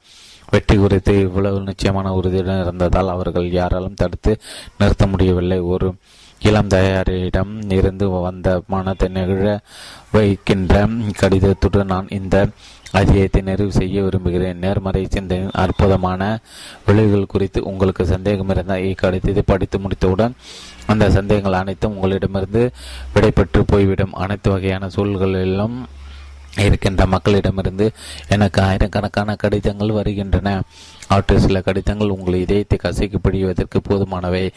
வேதனை துன்பம் நிம்மதியின்மை ஏமாற்றம் ஆகியவற்றை உள்ளடக்கிய கதைகளாக நிரம்பி வருகின்றன மக்கள் தங்கள் வாழ்வில் கையாள வேண்டியுள்ள அனைத்து பிரச்சனைகளும் நினைத்தால் வருத்தமாக இருக்கிறது. ஆனால் இறை நம்பிக்கை என மாயாஜால அம்சத்தை மக்கள் தங்களிடமிடத்தில் உருவாக்கி கொள்ளும்போது அவர்கள் எவ்வாறு பேராற்றல் வாய்ந்தவர்களாக ஆகின்றனர் என்பதை பற்றி படிப்பது உத்வேகமூட்டுவதாக உள்ளது. இறை நம்பிக்கையின் மூலம் உலகில் உள்ள மாபெரும் தடைகளை எதிர்த்து உங்களால் வெற்றி பெற முடியும். ஒகாயா மாநிலத்தைச் சேர்ந்த பெக்ஸ்லி நகரைச் சேர்ந்த திருமதி ஹாரிபேக் இதேதான். செய்தார். அவர் இவ்வாறு எழுதுகிறார். அன்புள்ள டாக்டர் ஃபில் அவர்களுக்கு கடந்த வருடம் அக்டோபர் முப்பதாம் தேதி நான் ஐந்தரை ஐந்தரை மாத கர்ப்பிணியாக இருந்தபோது ஒரு துரதிருஷ்டவசன சம்பவம் நிகழ்ந்தது. கற்பையில் என் குழந்தையை உள்ளடக்கியிருந்த சவு விட்டது எனது முந்தைய இரண்டு கர்ப்பங்கள் இது நடந்தது. அவை இரண்டிலும் நான் என் குழந்தைகளை இழந்தேன் அந்த இரண்டு நிகழ்வுகளின் போது என் குழந்தை காப்பாற்ற முடியாது என்று மருத்துவர்கள் கூறியதை நான் ஏற்றுக்கொண்டேன். பிரசவத்திற்கு மருத்துவமனையில் நான் மகப்பேறு கட்டியில் படுத்து கிடந்த போது அது இது அவ்வளவு நம்பிக்கொட்டுவதாக இல்லை. என் குழந்தை மிக சிறியதாக இருக்கிறது அது நிச்சயமாக இறக்கப் போகிறது என்று கூறியது எனக்கு நினைவிருக்கிறது. நான் நினைத்தபடி நிகழ்ந்தது. இம்முறை இன்னொரு மருத்துவ இது உங்களையும் கடவுளையும் பொறுத்த விஷயம் என்று கூறினார். முதலில் நான் பீதி அடைந்தேன். ஆனால் விரைவில் என்னை நிதானப்படுத்தி கொண்டேன். குழந்தை பிறக்கும் வரை நான் அசையக்கூடாது என்று எனக்கு அறிவுறுத்தப்பட்டு இருந்தது எனவே என் படுக்கையில் நான் எழுந்து உட்கார்ந்தேன். குறைந்தது ஒரு மாதத்திற்கு நான் அசைப்போவதில்லை என்று உறுதி பூண்டேன். ஆனால் என்னால் அவர் நடந்து கொள்ள முடியவில்லை. ஒவ்வொரு நான்கு வயது குழந்தையும் ஒரு இரண்டு வயது குழந்தையும் வைத்து கொண்டு இதை கூறுவது சுலபமாக இருந்தது.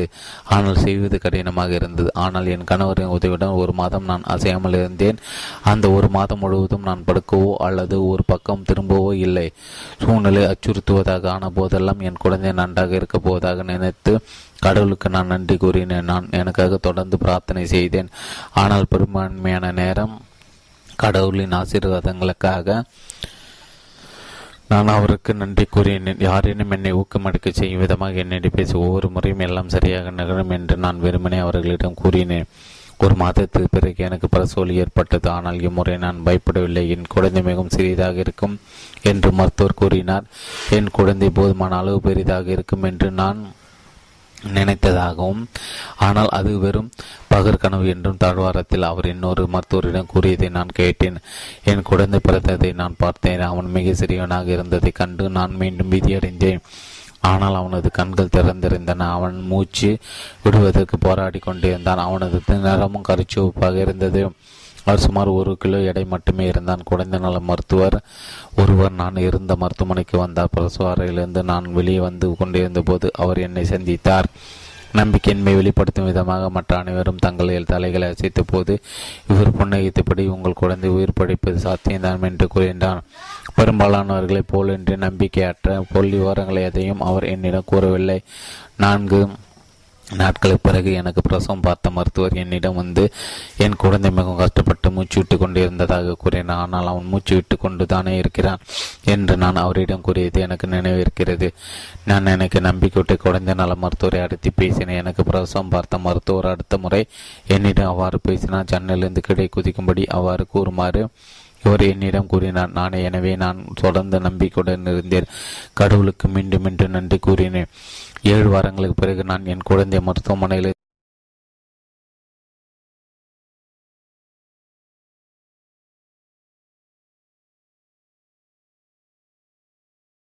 வீட்டிற்கு அழைத்து சென்றேன். அவன் சுமார் இரண்டு கிலோ எடை இருந்தான். அவன் வீட்டிற்கு வந்து ஒரு வாரம் ஆகியுள்ளது. அவனுக்கு நன்றாக பசி இருக்கிறது அவனது எடை மூன்று கிலோவாக ஆகியுள்ளது. நான்கு நாட்கள் அவனுக்கு இரண்டு மாதங்கள் ஆகியிருக்கும். கடவுள் மீதான விசுவாசத்தின் சக்தி சக்தியில் நம்பிக்கை கொள்வதிலிருந்து இனி யாரும் என்னை ஊக்கமடைக்க செய்ய முடியாது. கடவுளின் உதவியுடன் தான் ஒருபோதும் தோற்க மாட்டோம் என்று அவர் உறுதியாக நம்பினார் அவரது மகன் வளர்ந்து பெரியவனாகும் போது அவன் பார்ப்பதற்காக கடிதத்தை நான் பெண்ணுக்கு திருப்பி அனுப்பி வைத்தேன். அவனுக்கு அது எப்பேற்பட்ட விலை மதிப்பட்ட உத்வேகம் மற்றும் பொக்கிஷமாக இருக்கும். எனவே முயற்சி செய்யுங்கள். உண்மையிலே முயற்சி செய்யுங்கள் சிந்தனை செய்யுங்கள் உண்மையிலே சிந்தனை செய்யுங்கள் நம்புங்கள் உண்மையிலே நம்புங்கள். ஆகிய மூன்று கொள்கைகளின் கண்ணோட்டத்தில் உங்கள் தோல்விகளை மீண்டும் பாருங்கள். உங்கள் தோல்விகளை கையால் இந்த சக்தி வாய்ந்த கொள்கைகளை பயன்படுத்துங்கள். அப்போது உங்களால் அந்த தோல்வியிலிருந்து மீண்டெழ முடியும். நேர்மறையான மற்றும் படைப்புத்திறன் மிக்க யோசனைகளுடன் நீங்கள் செயல்படும் போது உங்களுக்கு எந்த தோல்வியும் ஏற்படாது என் அளவுக்கு உங்களால் உங்களால் உருவாக்கி கொள்ள முடியும். நான்கு எல்லோரும் எப்படிப்பட்ட மக்களை விரும்புகின்றன? மற்றவர் உங்களை விரும்ப வேண்டும் என்று நீங்கள் விரும்புகிறீர்கள். நானும் அப்படித்தான். தான் விரும்பப்பட வேண்டும் பாராட்டப்பட வேண்டும் என்பது ஒவ்வொரு மனிதனுக்குள்ளும் ஆழமாக கூடிக்கொண்டிருக்கும் பெரும் விருப்பமாகும். அதனால் தான் டேனியல் கிடைத்த நண்பர்களை எளிதாக பெறுவதும் மக்களிடம் செல்வாக்குடன் விளங்குவதும் எப்படி என்ற புத்தகம் பல லட்சம் பிரதிகள் விற்பனையானது. அதனால் தான் பற்பசைகளும் நறுமண தைலங்களும் லட்சக்கணக்கில் விற்பனையாகின்றன. தான் மற்றவர்களால் விரும்பப்பட வேண்டும் என்ற விருப்பம் தான் மக்களுக்கு இருக்கின்ற மிக ஆழமான தனிப்பட்ட விருப்பம் என்பது ஒவ்வொரு கணிப்பிலும் தெரிய வருகிறது எனவே மக்களுடன் சிறப்பாக உருவாடு என்பது ஒரு அற்பமான விஷயம் அல்ல. நாம் சிறப்பாகவும் மகிழ்ச்சியாகவும் வாழ விரும்பினால் நாம் கற்று கொண்டு சிறப்புற வேண்டியது ஒரு முக்கியமான திறமை அது. அதையே நாம் எவ்வாறு கற்றுக்கொள்வது? முதலாவது விடை எளிமையானது ஆனால் மிக மிக இன்றியமையாதது. ஒரு முறை நான் என் நண்பர்கள் இருவரும் சேர்ந்து மதிய உணவு அறிந்து கொண்டிருந்தேன். அதில் ஒரு டிக்டாஃபோன் நிறுவனத்தின் நிர்வாக குழு தலைவர் சி. கே. உட்புரட்சி இன்னொரு அந்நிறுவனத்தின் துணைத் தலைவர் கேரல் லிட்டில். எங்கள் உரையாடல் முக்கியமாக சிறப்பாக வாழ்வதற்கான உத்திகள் பற்றி போய்கொண்டிருந்தது எனது நண்பர்கள் இருவரும் விற்பனைத்துறை தலைச்சிறந்து விளங்கியதால் ஒரு வெற்றிகரப்பான விற்பனையாளராக இருப்பதற்கு அடிப்படை தேவை என்று ஏதேன் அவர்கள் கருதுகிறார்கள் என்று நான் அவர்களிடம் கேட்டேன். உட்புரட்சி இதற்கு உடனடியாக பதிலளித்தார். மக்களை விரும்புவதுதான் அது ஒரு விற்பனையாளர் தன் விற்கும் பொருள் மீது நம்பிக்கை கொண்டிருக்க வேண்டும். அப்பொருளை பற்றி நன்றாக தெரிந்து வைத்திருக்க வேண்டும் என்பதை நான் சொல்ல தேவையில்லை. அவர் கடினமாக உழைப்பவராகவும் நேர்மறையாக சிந்திப்பவராகவும் இருக்க வேண்டும். ஆனால் முதலில் அவர் மக்கள் விருப்பம் கொள்ள வேண்டும். பிரபலமாக இருப்பதற்கு தேவையான அடிப்படை அம்சம் இது. என்று நான் நினைக்கிறேன். பிரபல பிரபலத்துவம் என்பது ஒரு வகையான விற்பனை முறைதான் என்று நான் கூறுவேன். இதில் நீங்கள் உங்களை விற்கிறீர்கள். ஒருவர் மற்றவர்கள் மீது உண்மையிலே விருப்பம் கொள்ளும் போது பதிலுக்கு அவர்கள் அவரை நிச்சயமாக விரும்புவார்கள். எனவே நீங்கள் மற்றவர்கள் அதிகமாக விரும்பப்பட வேண்டும் என்றால் எந்த உள்நோக்கமோ அல்லது சுயநல நோக்கமோ இன்றி நீங்கள் மற்றவர்களை உண்மையாக விரும்ப வேண்டும். இது எப்போதும் சுலபமானதல்ல. ஒரு சில நபர்களை விரும்புவது அதிகமாக இருக்கிறது என்பது நேர்மறை சிந்தனையின் அற்புத விளைவுகள்.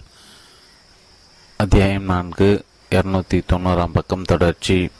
எல்லோரும் எப்படிப்பட்ட மக்களை விரும்புகின்றனர்? மற்றொருவர் உங்களை விரும்ப வேண்டும் என்று நீங்கள் விரும்புகிறீர்கள். நானும் அப்படித்தான் தான் பாரா தான் விரும்பப்பட வேண்டும் பாராட்டப்பட வேண்டும் என்பது ஒவ்வொரு மனிதனுக்குள்ளும் ஆழமாக குடிக்கொண்டிருக்கும் பெரும் விருப்பமாகும். அதனால் தான் டெல்லின் கருகேசி நண்பர்களை எளிதாக பெறுவதும் மக்களிடம் செல்வாக்குடன் விளங்குவதும் எப்படி என்ற புத்தகம் பல லட்சம் பிரதிகள் விற்பனையானது. அதனால் தான் பற்பாசைகள் நறுமண தைலங்களும் லட்சக்கணக்கில் விற்பனையாகின்றன. தன் மற்றவர்களால் விரும்பப்பட வேண்டும் என்ற விருப்பம்தான் மக்களுக்கு இருக்கின்ற மிக ஆழமான தனிப்பட்ட விருப்பம் என்பது ஒவ்வொரு கணிப்பிலும் தெரிய வருகிறது எனவே மக்களுடன் சிறப்பாக உறவாடுவது என்பது ஒரு அற்பமான விஷயம் அல்ல நாம் சிறப்பாகவும் மகிழ்ச்சியாகவும் வாழ விரும்பினால் நாம் கற்றுக்கொள்ள நாம் கற்றுக்கொண்டு சிறப்புற வேண்டிய ஒரு முக்கியமான திறமை அது. அது நாம் எவ்வாறு கற்றுக்கொள்வது? முதலாவது விட எளிமையானது. ஆனால் மிக மிக இன்றியமையாதது. ஒரு முறை நான் என் நண்பர்கள் இருவருடன் சேர்ந்து மதிய உணவு அறிந்து கொண்டிருந்தேன். அதில் ஒருவர் டிக்டாஃபோன் நிறுவனத்தின் நிர்வாக குழு தலைவர் சி கே உட்பிரிட்ஜ் இன்னொரு அந்நிறுவனத்தின் துணைத் தலைவர் கேரளிட்டில் எங்கள் உரையாடல் முக்கியமாக சிறப்பாக வாழ்வதற்கான உத்திகள் பற்றி போய்கொண்டிருந்தது எனது நண்பர்கள் இருவரும் விற்பனை துறையில் தலைச்சிறந்து விளங்கியதால் ஒரு வெற்றிகரமான விற்பனையாளராக இருப்பதற்கான அடிப்படை தேவை என்று எதை அவர்கள் கருதுகிறார்கள் என்று நான் அவர்களிடம் கேட்டேன். உட்பிரிட்ஜ் இதற்கு உடனடியாக பதிலளித்தார். மக்களை விரும்புவதால் அது.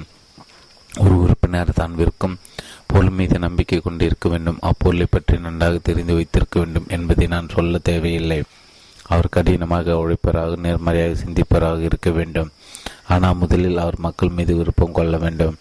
பிரபலமாக இருப்பதற்கு தேவையான அடிப்படை அம்சம் இது என்று நான் நினைக்கிறேன். பிரபலத்துவம் என்பது ஒரு வகையான விற்பனை முறைதான் என்று நான் கூறுவேன். இதில் நீங்கள் உங்களை விற்கிறீர்கள். ஒருவர் மற்றொரு மீது உண்மையா உண்மையிலே விருப்பம் கொள்ளும்போது பதிலுக்கு அவர்கள் அவரை நிச்சயமாக விரும்புவார்கள். எனவே நீங்கள் மற்றவர்கள் அதிக விரும்பப்பட வேண்டுமென்றால் எந்த உள்நோக்கமோ அல்லது சுய நோக்கமோ இன்றி நீங்கள் மற்றவர்களை உண்மையாக விரும்ப வேண்டும். இது எப்போதும் சுலபமானதல்ல. ஒரு சில நபர்களை விரும்புவது அதிக கடினமாக இருக்கிறது என்பது உண்மை. மக்கள் விரும்புவதை நீங்கள் கால் கால் அளவு அதிகமாக பயிற்சி செய்கிறோ அது அவ்வளோ அதிக சுலபமானதாகிறது. நான் இப்போது எல்லோரையும் விரும்புகிறேன் என்று பயிற்சி கூறுவதன் மூலம் இது செய்ய முடியாது. நான் ஏற்கனவே கூறியது போல் இது எளிமையானதான். ஆனால் அவ்வளோ எளிமையானது அல்ல. மற்றவர்களை விரும்புவது என்பது ஒரு வாழ்க்கை முறையினால் ஏற்படும் விளைவு ஆகும் ஒழுங்குடன் கூடிய குறிப்பிட்ட சிந்தனை முறையினால் உருவாகும் விளைவாகும். மற்றவர்களை விரும்புவதற்கு தேவையான முக்கியமான சிந்தனை முறையும் நேர்மறை சிந்தனையாகும். அதாவது ஒரு எதிர்மறையான மனப்போக்கிற்கு பதிலாக அனைவரிடத்திலும் ஒரு நேர்மறையான மனப்போக்கை வெளிப்படுத்துவதானது. நேர்மறை சிந்தியால் தங்கள் வாழ்வில் நிகழ்ந்த அற்புதமான விளைவுகளை பற்றி மக்கள் என்னிடமே பேசும்போது நான் எல்லோரும் நேசிக்க துவங்கினேன் என்ற வாசகத்தை நான் எவ்வளோ அடிக்கடி கேட்கிறேன் என்பதை நினைத்தால் எனக்கு ஆச்சரியமாக இருக்கிறது. Oshkosh Fort Worth San Diego Louis Louisville ஆகிய ஊர்களிலிருந்து எனக்கு வந்த கடிதங்களிலிருந்து எடுக்கப்பட்ட ஒரு சில எடுத்துக்காட்டுகளை நான் இங்கு கொடுத்து இருக்கிறேன் பிறகு நான் எல்லோரும் நேசிக்க துவங்கின நிலைமை இப்போது இப்படிதான் இருக்கிறது. நான் எல்லோரும் விரும்பும் அவர்களோடு சிறப்பாக உருவாடுகிறேன் பிறகு ஒரு வினோதமான விஷயம் எனக்கு நிகழ துவங்கியது. நான் எல்லோரும் நேசிக்க துவங்கினேன். நேர்மறை சிந்தனை பற்றி நான் படிக்க துவங்கியதற்கு முன்பு நான் என்னை மட்டுமே நேசித்தேன் என்பதை நான் ஒப்புக்கொள்ளுகிறேன் ஆனால் அதை பற்றி நான் என்னை கலந்து சென்றேன். இப்போது நான் உண்மையிலே எல்லோரையும் விரும்புகிறேன். அதனால் என்னால் நேர்மையாக கூற முடியும். இது ஏன் உண்மை என்பதை புரிந்து கொள்வது அவ்வளோ கடினம் அல்ல மக்கள் தங்கள் பயத்தையும் கவலையும் சுயநல பொக்கையும் விட்டு ஒழிக்கும் போது வாழ்வதில் அவர்கள் ஒரு விதமான மகிழ்ச்சியும் பேரானந்தத்தையும் உருவாக்கி கொள்கின்றனர். உலகம் முற்றிலும் வித்தியாசமாகவும் மிகவும் அற்புதமானவாகவும் அவர்களுக்கு தெரிகிறது. அவர்கள் எல்லாரையும் எல்லாவற்றையும் விரும்புகின்றனர். அவர்கள் பரிவானவர்களாகவும் மகிழ்ச்சியானவர்களாகவும் ஆகின்ற காரணத்தால் மக்கள் உண்மையில் அவர்களை விரும்ப துவங்குகின்றனர். மற்றவர்களிடமிருந்து ஒதுங்கி கவலைப்பட்டு கொண்டு வாழ்ந்ததை வாழ்ந்ததை விட்டு விடுத்து வலிமையும் வசீகரம் கொண்டவர்களாக அவர்கள் மாறுகின்றனர். மற்றவர்களிடம் அன்பு கட்டுகின்ற அவர்களுக்கு உதவி செய்கின்ற ஆளுமையை கொண்டவர்களாக ஆகின்றன நீங்கள் முக்கியமாக உங்களை பற்றி மட்டுமே அக்கறை கொண்டிருந்தால் மக்கள் விரும்புகின்ற ஒருவராக இருப்பதற்கு உங்களுக்கு அவ்வளவாக வாய்ப்பில்லை. மற்றவர்கள் பொறாமை கொள்ளும் அளவுக்கு நீங்கள் மற்றவர்களால் விரும்பப்படும் ஒருவராக ஆவதற்கு நீங்கள் உங்கள் முதன்மை கவனத்தை உங்களிடமிருந்து அகற்றி மற்றவர்களிடம் அதை வெளிப்படுத்த வேண்டும். தான் பாராட்டப்பட வேண்டும் என்ற விருப்பம் தான் மனித இயல்பில் இருக்கும் மிக ஆழமான தூண்டுதல் என்று வில்லியம் ஜேம்ஸ் கூறியுள்ளார். இது மற்றவர்களுக்கு பொரு பொருத்தும். நீங்கள் தங்களை பாராட்ட வேண்டும் என்று அவர்களும் விரும்புகின்றனர். நீங்கள் அளவுக்கு அதிகமாக உங்களை பற்றி மட்டுமே அக்கறை கொண்டவராகவும் மற்றவர்களுடைய கவனத்தை கௌரவத்திற்கு கட்டுக்கடங்க ஆவல் கொண்டவராகவும் எந்நேரமும் உங்களை பற்றி சிந்தனையில் மூழ்கியிருப்பவராக இருந்தால் மற்றவர்களை பாராட்டுவதற்கு உங்களுக்கு நேரம் இருக்காது. அதற்கு உங்கள் விருப்பமும் இருக்காது. உங்கள் கவனத்தையும் பாராட்டையும் விரும்பும் இன்னொரு நபர் அவற்றை உங்களிடமிருந்து பெற முடியாமல் போகுது. அவர் உங்களை பற்றி அவ்வளோ உற்சாகமாக உணர மாட்டார். எனது நண்பர் ஒரு இயல்பாக நேர்மறையாக சிந்திக்கும் பழக்கத்தை கொண்டவர். அது கடவுளின் ஆசீர்வாதம் என்று தான் கூற வேண்டும். ஏனே நம்மில் பெரும்பாலானவர்கள் அப்பழக்கத்தை நம்முள் உருவாக்கி கொள்ள வேண்டியுள்ளது. அவரது பெயர் சார்லஸ் ஹைட். இவ்வுலகில் மிகச் சிறப்பாக பாராட்டுபவர்கள் இருவரும் ஒருவர். அவரது இந்த பண்பின் காரணமாக அவர் எல்லோராலும் மிகவும் விரும்பப்படும் ஒருவராக இருக்கிறார். சார்லஸ் ஹைட் தொலைபேசியில் எனக்கு காத்து கொண்டிருப்பதாக என் செயலாளர் என்னிடம் தெரிவிக்கும் போது என் முகம் எப்போதும் பிரகாசம் அடையும். நான் அவருடன் பேசுவது மற்றற்ற மகிழ்ச்சி கொள்கிறேன். என்னிடம் மற்றொரு முன்னிலைப்படுத்தி பாராட்டுவதில் அவர் வல்லவர். ஏதேனும் ஒரு பத்திரிகையில் நான் எழுதியுள்ள ஒரு கட்டுரை அவர் பார்த்துவிட்டால் தனது நேரத்தை செலவிட்டு என்னை தொலைபேசியில் அடித்து பேசுவார் அல்லது எனக்கு ஒரு பாராட்டு கடிதம் எழுதுவார். அக்கடிதம் இவ்வாறு அமைந்திருக்க அன்புள்ள நார்மனுக்கு உங்கள் கட்டுரை அபாரமாக இருந்தது. அது மக்களுக்கு எடுத்துரைக்கப்பட வேண்டிய ஒரு விஷயம்தான். நீங்கள் அதை அணி தற்போல கூறியிருக்கிறீர்கள். மக்கள் விரும்புகின்ற மக்க மக்களில் சார்லஸ் ஒருவராக இருப்பதில் எந்த ஆச்சரியமும் இல்லை. அடுத்தொரு உயர்த்தி பேசுவது என்பது உண்மையில் அடுத்த தேவைகள் மீது கவனம் செலுத்துவதை பற்றியது. அவர்கள் இவ்வாறு மற்றவர்களை உயர்வாக பேசி பாராட்டியதன் விளைவாக அவர் எல்லோரும் விரும்பும் ஒரு மனிதராக ஆனார். நீங்கள் மற்றவர்களை விரும்பப்படவோ அல்லது பாராட்டப்படவோ விரும்பினால் மற்றவர்களை உண்மையிலே நேசியுங்கள். உண்மையிலே அவர்கள் மீது ஆர்வத்தையும் அன்பையும் வெளிப்படுத்துங்கள். அவர்கள் தங்களிடமிருந்து சிறந்தவற்றை வெளிக்கொணர்வதற்கு அவர்களை தூண்டுங்கள். பிறகு அவர்களிடமிருந்து ஆர்வமும் அன்பும் நூறு மடங்காக உங்களிடம் பாய்ந்தோடி வரும். என்னுடைய வாசகர்கள் ஒருவர் ஹென்றி ஃபோர்டை பற்றி ஒரு கதையை என்னிடம் கூறினார். அது எனக்கு மிகவும் பிடித்த ஒரு கதை. ஹென்றி ஃபோர்டும் அவரது ஒரு அவரும் ஒரு முறை சேர்ந்து உணவு அருந்தி கொண்டிருந்த போது ஹென்றி ஃபோர்டு திடீரென்று உங்களுடைய மிகச்சிறந்த நண்பர் யார்? என்று அவரிடம் கேட்டார். அந்த வாசகர் பலரது பெயர்களை அடுக்கிக் கொண்டே போனார். ஆனால் ஃபோர்டு ஒரு பென்சில் எடுத்து மேசை விரிப்பின் மீது உங்களுக்கு இருக்கும் சிறந்த விட்டுகளை கொண்டு ஒருவர் தான் உங்களது மிகச்சிறந்த நண்பர் என்று எழுதினார் நடவடிக்கைகளுக்கு பின்னால் இருக்கும் உண்மையான நபரை பாருங்கள். தன்னால் முடிந்த அளவு சிறப்பாக இருப்பதற்கு நீங்கள் ஒருவருக்கு உதவ முயற்சித்தால் நீங்கள் அவருடைய மதிப்பையும் நம்பிக்கையும் பெறுவீர்கள். ஒரு ஒரு சோதனையான சூழ்நிலைகளில் இருக்கும்போது நீங்கள் அவரிடம் ஆழமான புரிதலையும் பொறுமையையும் வெளிப்படுத்தும் போது அவர் மட்டுமின்றி மற்றவர்களும் உங்களை பெரிதும் விரும்புவார். இக்கொள்கை கடைபிடித்து வாழ்கின்ற பிளடெல்பியா நகரைச் சேர்ந்த ஒரு பெண்மணியிடமிருந்து எனக்கு கடிதம் வந்தது. கையாள்வதற்கு மிக கடினமான ஒருவரை இப்பெண் தனது அலுவலகத்தின் மேலாளராக பெற்றிருந்தார். ஒரு நாள் எனது மேலாளர் தொடர்ந்து என்னை வசைப்பாடி போது நான் வேலை விட்டு விலக விரும்பினேன். உண்மையில் நான் இன்னொரு வேலையை தர துவங்கினேன் பிறகு நேர்மறை சிந்தனை பற்றி நான் படித்து வந்திருந்த விஷயங்களை எனக்கு மீண்டும் நினைவுக்கு வந்தன. அவற்றை நடைமுறையில் செயல்படுத்துவதற்கு நேரம் வந்துவிட்டு இருந்ததாக எனக்கு தோன்றியது. எனவே நான் முயற்சியில் இறங்கினேன். நான் என் முதலாளிக்கு இவ்வாறு ஒரு கடிதம் எழுதினேன். உங்கள் நிறுவனத்தில் எனக்கு வேலை செய்வதற்கு நீங்கள் எனக்கு கொடுத்திருக்கும் வாய்ப்பிற்கு வாய்ப்பிற்கு நன்றி. அதே சமயம் அலுவலகத்தில் உள்ள சூழல் இன்னும் அதிகமாக விரும்பத்தக்கதாக இருந்தால் உங்கள் வியாபாரத்தை உங்களால் இரட்டிப்பாக்க முடியும். அலுவலக மேலாளர் நீங்கள் உங்கள் அறைக்கு அழைக்கும் ஒவ்வொரு முறையும் அவர் முற்றிலும் செயலிழந்து போவதை நீங்கள் உணர்கிறீர்களா? அந்த மேலாளர் சிந்திக்க முடியாமல் போய்விடுகின்றது. தன் கையில் எது இருந்தாலும் அவர் அதை தனக்கு அருகில் இருக்கும் மேசை மீது போட்டு விடுகிறார். அவரை நீங்கள் வசப்பாடும் ஒவ்வொரு முறையும் பதிலுக்கு அவர் நம் அலுவலகத்தில் உள்ள மற்ற அடையாளர் மீதும் தெரிந்து விடுகிறார். என்பது உங்களுக்கு தெரியுமா? நான் ஒரு உண்மையான கிறிஸ்தவராக இருக்க விரும்புகிறேன். இந்த அலுவலகத்தை நாம் ஏன் ஒருவர் மீது ஒருவர் அன்பு பாராட்டக்கூடாது? இது கடந்த நடந்து சில வாரங்கள் ஆகின்றன ஆனால் இன்று வரை நான் வேலையிலிருந்து நீக்கப்படவில்லை. சூழ்நிலைகள் தொண்ணூறு சதவீதம் மேம்பட்டுள்ளன. எல்லோரும் மகிழ்ச்சியாக இருக்கின்றன. இது என் முதலாளிக்கு பலவிதமான சங்கடங்களை சிரமங்களை ஏற்படுத்தியிருக்கும் என்பதை நான் அறிவேன்.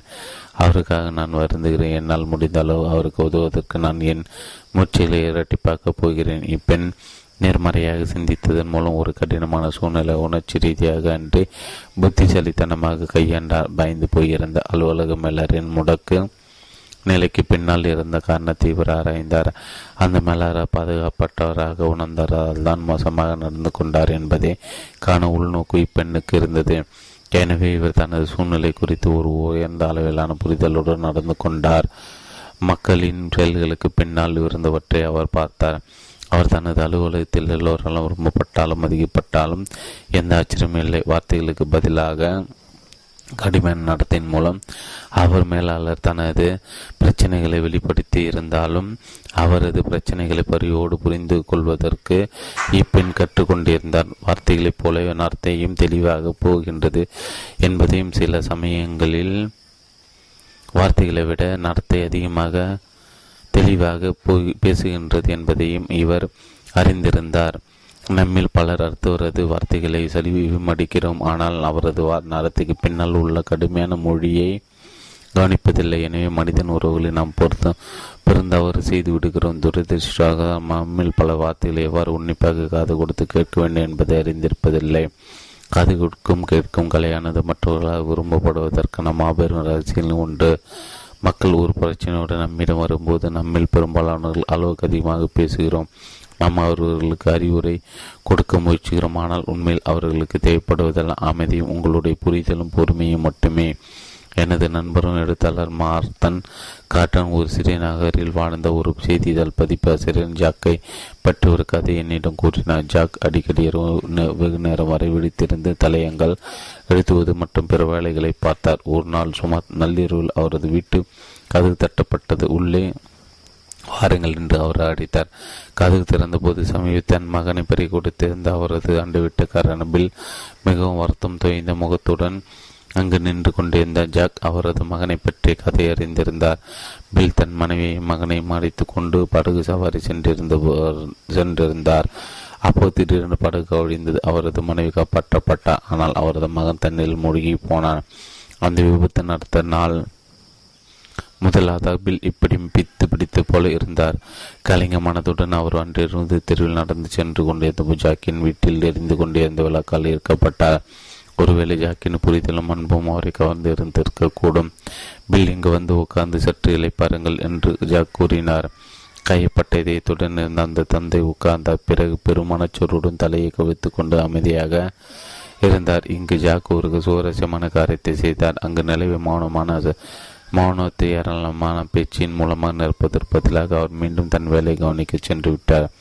பில்லின் மனம் அவரை பாதிக்கவில்லை. சிறிது நேரத்தில் பில் பில் உங்களுக்கு ஒரு கப்பி காஃபி தரட்டுமா? என்று அவர் கேட்டார். பிறகு அவருக்கு ஒரு சூடாக ஒரு கப் காஃபி ஊற்றி கொடுத்துவிட்டு இதை பாருங்கள் இந்த சூடு உங்களுக்கு நல்லது என்று கூறினார். அவர்கள் இருவரும் தங்கள் காப்பியை பருகினார் இன்னும் அங்கு எந்த உரையாடலும் நிகழவில்லை. சிறிது நேரத்திற்கு பிறகு பில் ஜாக்கை பார்த்து ஜாக் பேசுவதற்கு நான் இன்னும் தயாராக இல்லை என்று கூறினார். பரவாயில்லை.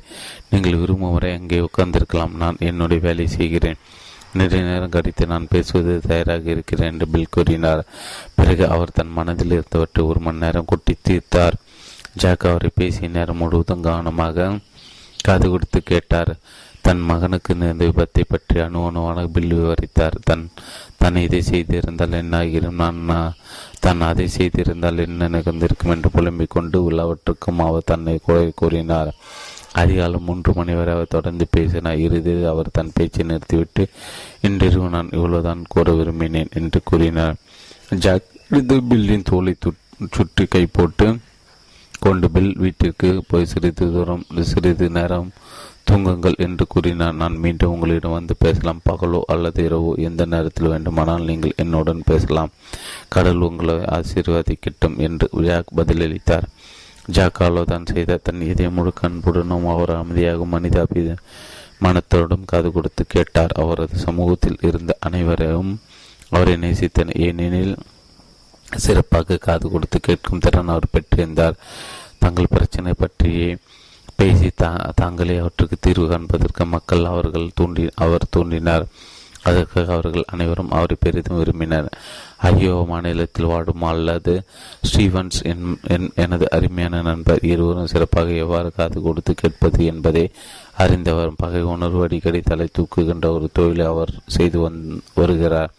கடன்களை வசூலிப்பு தான் அவரது வேலை பாஃப்ளோ அட்ஜஸ்ட்மெண்ட் பியூரோ என்ற நிறுவனத்தை அவர் நடத்தி வருகிறார். நீண்ட நாட்களாக தங்களுக்கு திரும்பி செலுத்தப்பட்டிராத கடன்களை வசூலிப்பது தொழில் நிறுவனங்கள் இவருக்கு பணம் கொடுக்கின்றன. பல வருடங்களில் ஸ்டீவன்ஸின் நிறுவனம் பிற வசூலிப்பு நிறுவனங்களைப் போல இயங்கி வந்தது. கடன்களை திருப்பி செலுத்த வேண்டியவர்களை அவர் சந்தித்து பேசினார் கெஞ்சினார். தாஜா செய்தார். அவர் சில சமயங்கள் அவர்களிடம் கண்டிப்பாக நடந்து கொள்ள வேண்டியிருந்தது. பிறகு ஒரு நாள் நேர்மறை சிந்தனை கொள்கையில் அவர் படிக்க நேர்ந்தது. அன்றிலிருந்து தனது வியாபார கொள்கைகளுக்கு இசைவாக நடத்துவதென்று அவர் தீர்மானித்தார். நான் இன்னும் அதிகமாக அதிக நேர்மறையான அணுகுமுறை கடைபிடித்தால் இந்த கடன்காரர்கள் ஒரு பெரும் பிரச்சனை இது கொண்டுள்ளார் கொண்டுள்ளவர்கள் என்பது போல் அவர்களை நான் பார்க்க முயற்சித்தால் அவர்களுடைய பிரச்சனைகளை தீர்ப்பதற்கு நான் உதவ முயற்சித்தால் என்று அவர் தனக்குள் கூறிக்கொண்டார். எனவே ஸ்டீவன்சன் தனது வசூலிப்பு நிறுவனத்தை மற்றவர்களுக்கு உதவுவதை குறிக்கோளாக கொண்ட ஒரு மனித சேவை நிறுவனமாக மாற்றினார். அவர் அவர் இந்த தீர்மானத்தை மேற்கொண்ட பிறகு அவர் சந்தித்த முதல் நபர் ஒரு உள்ளூர் வியாபாரிக்கு ஏழு மட மாதங்களாக கடன் பாக்கி வைத்திருந்த ஒரு இருபத்தி ஏழு வயது குடும்ப தலைவி ஸ்டீவன்ஸ் அவரிடம் எடுத்த எடுப்பில் பணத்தை கேட்கவில்லை. மாறாக உங்களுக்கு எது உங்களுக்கு ஏதோ பிரச்சனை இருக்கிறது என்பதை நான் அறிவேன். இல்லாவிட்டால் நீங்கள் கடலில் மாட்டிக்கொண்டிருக்க மாட்டீர்கள். நம்மால் இதற்கு ஒரு தீர்வு காண முடியும் என்று நான் உறுதியாக நம்புகிறேன். என்ன செய்வது என்று நாம் பார்க்கலாம் என்று கூறினார். அவரது அன்பான நேர்மறையான துணி அப்பெண்மணியிடமும் ஒரு நம்பிக்கையை தோற்றுவித்தது ஏகப்பட்ட மருத்துவ செலவுகள் அக்குடும்பத்தில் சேமிப்புகள் அனைத்து விழுங்கியிருந்ததை ஸ்டீவன்ஸ் தெரிந்து கொண்டார். அச்செலவுகள் தொடர்ந்து அவர்கள் பெரும் கடன்களுக்கு ஆளாயின. இதில் பணவீழ்ச்சியும் சேர்ந்து கொண்டது. அப்பெண்ணின் கணவருக்கு எந்த ஒரு நிரந்தரமான வேலையும் கிடைக்கவில்லை. விரைவில் அவர்கள் இருவரும் எந்த நேரமும் சண்டையிட்டு கொண்டு இருந்தனர். ஒழுங்கமைத்து கொள்வதற்கு திறனில்லாதான் அவர்களுடைய அடிப்படை பிரச்சனை என்பதை ஸ்டீவன்ஸ் கண்டு கொண்டார். அவர்கள் என்ன செய்தாலும் அவர்களால் தங்கள் கடன்களை அடைக்க முடியவில்லை. இதில் தான் ஆற்றுவட்டி பங்கியது என்பதை ஸ்டீவன்சன் பார்த்தார். தாங்கள் சிரமங்களிலிருந்து விடுபடுத்தி எவ்வாறு தங்களை ஒழுங்கமைத்துக் கொள்ள வேண்டும் என்பதை அவர்களுக்கு காட்டுவதன் மூலம் அத்தம்பதியரின் தன்னம்பிக்கை அவர் மீட்டெடுக்க வேண்டியிருந்தது. அவர் ஒரு வெற்றுத்தாளை இரண்டு பகுதிகளாக பிரித்து கொண்டு ஒரு பகுதியில் தனது குடும்பத்தின் கடன்கள் அனைத்தையும் அப்பெண்ணை பட்டியலிட செய்தார். இன்னொரு பகுதியில் அவர்கள் சொத்துக்கள் பட்டியலிட செய்தார். பிறகு ஸ்டீவன்ஸும் பெண்ணும் சேர்ந்து பணத்தை செம்மையாக நிர்வாகிக்கும் ஒரு வழிமுறையை வகுத்தனர். ஒரு நாளைக்கு எண்பத்தஞ்சு சென்ட் பணத்தை நீங்கள் திரும்பி செலுத்தின ஒரு வருடத்திற்கு உங்களது எல்லா கடன்களும் அடைந்துவிடும். இதை உங்களால் சமாளிக்க முடியுமா? என்று ஸ்டீவன்ஸ் கேட்டார். தன்னால் முடியும் என்று அப்பெண் அப்போது உறுதியாக நம்பினார். பிறகு அவர் ஸ்டீவன்ஸ் கூறியபடி செய்தார். ஒன்பது மாதங்களுக்கு அவர் தன் கடனிலிருந்து முற்றிலுமாக விடுபட்டிருந்தார். அவரது கணவருக்கும் ஒரு நல்ல வேலை கிடைத்தது. அவருக்கும் அவரது கணவருக்கும் இடையான உறவும் மேம்பட துவங்கி இருந்தது ஆல் ஸ்டீவன்ஸுடன் கடன் மருத்துவர் என்ற நிலவுவதில் ஏதேனும் ஆச்சரியம் இருக்கிறதா? அவரது வாடிக்கையாளர் அவருக்கு கிறிஸ்துமஸ் வார்த்தை அட்டைகளை அனுப்பும் அளவுக்கு அவர் அந்நகரத்தில் பெரிதும் விரும்பப்படும் ஒரு நபராக இருக்கிறார். தெருவை கடந்து வந்த மக்கள் அவருக்கு புத்தாண்டு வாழ்த்துக்களை கூறுகின்றனர். கடன்களை வசூலிற்கு வாழ்த்து அட்டைகளும் நல்வாழ்த்துக்களும் அனுப்பப்படுது உங்களால் கற்பனை செய்ய முடிகிறதா? மற்றவர்களுடன் உங்கள் உறவுகளை பற்றி நேர்மறையாக நீங்கள் சிந்திக்க துவங்கும் போது அவர்களுடைய நடத்தைக்கு காரணமாக காரணம் அவர்கள் தங்கள் பிரச்சனைகளை வெற்றிகரமாக கையாளாமல் இருப்பதுதான் என்பதை நீங்கள் பார்க்க துவங்கும் போது மக்கள் விரும்புகின்ற ஒருவராக நீங்கள் ஆவீர்கள். மக்களால் நேசிக்கப்படுகின்ற பெரும்பாலான மக்களிடம் இன்னொரு பண்பு நலனும் உள்ளது. தங்களை தங்களை ஏற்றுக்கொள்வது தங்கள் நண்பர்களுக்கு எவ்வாறு உதவுவது என்பதை அவர்கள் தெரிந்து வைத்துள்ளன இதை செய்ய தெரிந்த எல்லா எவர் ஒருவரும் எப்போதும் நேசிக்கப்படுவார் விரும்பப்படுவார். மக்கள் எவ்வளவு தூரம் தன்னிலை உணர்வுடன் இருக்கின்றன என்பதை நினைத்தால் ஆச்சரியமாக இருக்கிறது. அவர்கள் அவ்வாறு இருப்பது அவர்களை மிகவும் மகிழ்ச்சியற்றவர்களாக வைத்திருக்கிறது. தன்னிலை உணர்வு கொண்ட மக்கள் தங்களை தாங்களை ஏற்றுக்கொள்ளும் ஒருபோதும் கற்றுக்கொண்டதில்லை. துயரத்தை உருவாக்குகின்ற தன்னை தானே வீழ்த்தி கொள்கின்ற மனநிலை அது அப்படிப்பட்ட ஒருவர் உள்ளூர் துன்புற்று கொண்டிருப்பதால் அவரது மனப்போக்கிலிருந்து மற்றொரு பிரஞ்சி என்று மன இறுக்கத்தை பிடிவாதத்தை உணர்கின்றன. அந்நபர் அந்நபர்களால் ஒருபோதும் விரும்பப்படுவதில்லை. குறைந்தபட்சம் அவரது நினைப்பும் அப்படித்தான் இருக்கிறது. அது திருப்தியற்ற உறவுகள் உருவாவதற்கு காரணமாக அமைகிறது. எனது வாசகர்கள் ஒருவர் ஒரு பிரபல மேடை பேச்சாளர். அவர் ஐந்து அடி எட்டு அங்குல உயரம் கொண்டவர். அவர் சராசரிக்கு சற்றே குறைவான உயரம். ஆனால் அவர் தனது உயரத்தை பற்றி அளவுக்கு அதிகமாக கொலைப்பட்டார் தன்னை பலருடன் சேர்த்து குழுவாக புகைப்படம் எடுக்க அவர் ஒருபோதும் அனுமதிக்க மாட்டார். உயரமானவருக்கு மத்தியில் தான் குள்ளமாக தெரியும் என்று அவர் பயந்தார். அவர் மெல்ல மெல்ல ஒரு குட்டிற்குள் சென்றார். பிறரிடமிருந்து ஒதுங்கினார் தன்னால் பூண்டித்த அளவுக்கு சமூக தொடர்புகளை அவர் தவிர்த்தார். தங்களுடன் அல்லது சூழ்நிலைகளுடன் பிரச்சனை உள்ள நபர்களுக்கு அடிக்கடி ஒரு சூத்திரத்தை கொடுத்த எனது பழைய நண்பர் ஒருவர் பற்றி என் புத்தகம் ஒன்றில் அவர் தற்செயலாக படித்தார். அந்த சூத்திரம் இதுதான். பெரிதாக சிந்தனை செய்யுங்கள் பெரிதாக பிரார்த்தனை செய்யுங்கள் பெரிதாக நம்புங்கள் பெரிதாக நடந்து கொள். அப்போது நீங்கள் பெரிதாக ஆவீர்கள். இந்த சூத்திரம் இந்த நபருக்கு மிகவும் பிடித்து போனது. அவர் அதை கடைபிடிக்க துவங்கினார். நேர்மறை சிந்தனை பற்றி படித்து அதை கடைபிடிப்பதிலிருந்து அவர் துவக்கினார். அது இறுதியில் தன்னை குறித்து அவர் கொண்டிருந்த மனப்போக்கு இயல்பா இயல்பாவதற்கு வழிவகுத்தது. அவர் தன்னை ஏற்றுக்கொண்டார். இப்போது அவருக்கு தனது உயரம் பற்றி எந்த தன்னிலை உணரும் இல்லை. உயரம் என்பது ஒருவருடைய கால்களின் நீளம் அல்லது அவரது உருவத்தின் அளவை கொண்டு அளவிடப்படுவதில்லை. மாறாக அவர் தனது கருதுகளுக்கு மேல் அவர் எவ்வளவு உயரமாக இருக்கிறார் என்பது இங்கு முக்கியம் என்று அவர் கூறி நான் கேட்டிருக்கிறேன். இப்போது பெரிய மனிதர்கள் இவரை பிரமிப்புடன் பார்க்கின்றனர். ஆனால் கீழே குனிந்து பார்க்க வேண்டியுள்ளது. அவ்வளவுதான். அவர் தன்னையும் தனது உயரத்தையும் ஏற்றுக்கொள்ள கற்றுக்கொண்டார். அதன் மூலம் அவரது தனது உண்மையான அளவை கண்டு கொண்டார் அவர் உண்மையிலே மிக பெரியவராக இருந்தார். தன்னை தானே ஏற்றுக்கொள்வதற்கு நான் அவருக்கு உதவியதாக அவர் உணர்வதால் தான் என்னை நேசிப்பதாக என்னிடம் கூறுகிறார். என்னை நான் ஏற்றுக்கொள்வதற்கென உதவியர்கள் குறித்து நானும் இதே உணர்வை தான் கொண்டிருக்கிறேன். நான் எனது பேச்சை பற்றி அதிக தன்னிலர் உணர்வு கொண்டவனாக இருந்தேன். ஏனெனில் சரியான வார்த்தைகளை நான் ஒருபோதும் பயன்படுத்தவில்லை என்ற உணர்வு எனக்கு ஏற்பட்டது. தனிப்பட்ட உரையாடல்களிலும் சிறு குழுக்களிலான உரையாடலிலும் சரியான வார்த்தைகளை என்னால் பயன்படுத்த முடியாமல் போனதால் அடிக்கடி நான் என் மீது கோபம் கொண்டேன். என்னை குறித்து நான் வெட்கப்பட்டேன். ஒரு பெரிய பார்வையாளர் கூட்டத்திற்கு முன்னால் நின்று பேசும்போது எனக்கு இது ஒரு பிரச்சனையாக இருக்கவில்லை என்பது வினோதமான விஷயம். ஆனால் சிறு குழுக்களை வார்த்தைகளில் விற்பனையாளராக இருக்கின்ற நல்ல கல்வி பண்புலத்தை கொண்ட ஒருவர் அமர்ந்திருந்தால் அது எனக்கு பெரும்பாலும் தாழ்வு மனப்பான்மை ஏற்படுத்தியது. எது பேசாமல் என்னை ஒதுக்கி ஒதுங்கி போக செய்தது. தன்னிலை உணர்வால் இழந்த இந்த தயக்கங்களும் தாழ்வு மனப்பான்மை உணர்வுகளும் என்னுடைய அதிக வேதனையான போராட்டங்கள் ஒன்றாக இருந்தது. இந்த தாழ்வு மனப்பான்மையும் தயக்கத்தையும் வெற்றி கொள்வதற்கு என் தாயாருடன் சேர்ந்து எனக்கு உதவி. இன்னொருவர் சைரக்யூஸ் பல்கலைக்கழகத்தின் பேனை பேச்சு கல்லூரியின் தலைவரான பேராசிரியர் கே யூ டில்ரோவர் வேறொரு போல நடந்து கொள்ளவோ அல்லது பேசுவதில் குறிப்பிட்ட பாணியை பின்பற்றவோ முச்சிக்காமல் நான் நானாக இருப்பதன் முக்கியத்துவத்தை அவர் எனக்கு கற்றுக் கொடுத்தார். அன்றாட உரையாடல்களில் இடம்பெறுகின்ற எளிமையான வார்த்தைகளை பயன்படுத்த பயன்படுத்தி எல்லோருக்கும் புரிகின்ற வார்த்தைகளை பேசு உன்னை போலவே பேசு. உன் பேச்சு எனக்கு புரிய சரியானதாக தான் தோன்றுகிறது என்று அவர் கூறினார். பேராசிரியர் டில்ரோ எனது தேவாலயத்தின் ஒரு உறுப்பினர். அப்போது நான் இளைஞனாக இருந்த நுத்திகளின் கண்ணோட்டத்தில் எனது பிரச்சாரங் பிரசங்கங்களை அவர் விமர்சிப்பாரா என்று நான் அவரிடம் கேட்டதற்கு நான் ஒருபோதும் அதை செய்ய மாட்டேன்.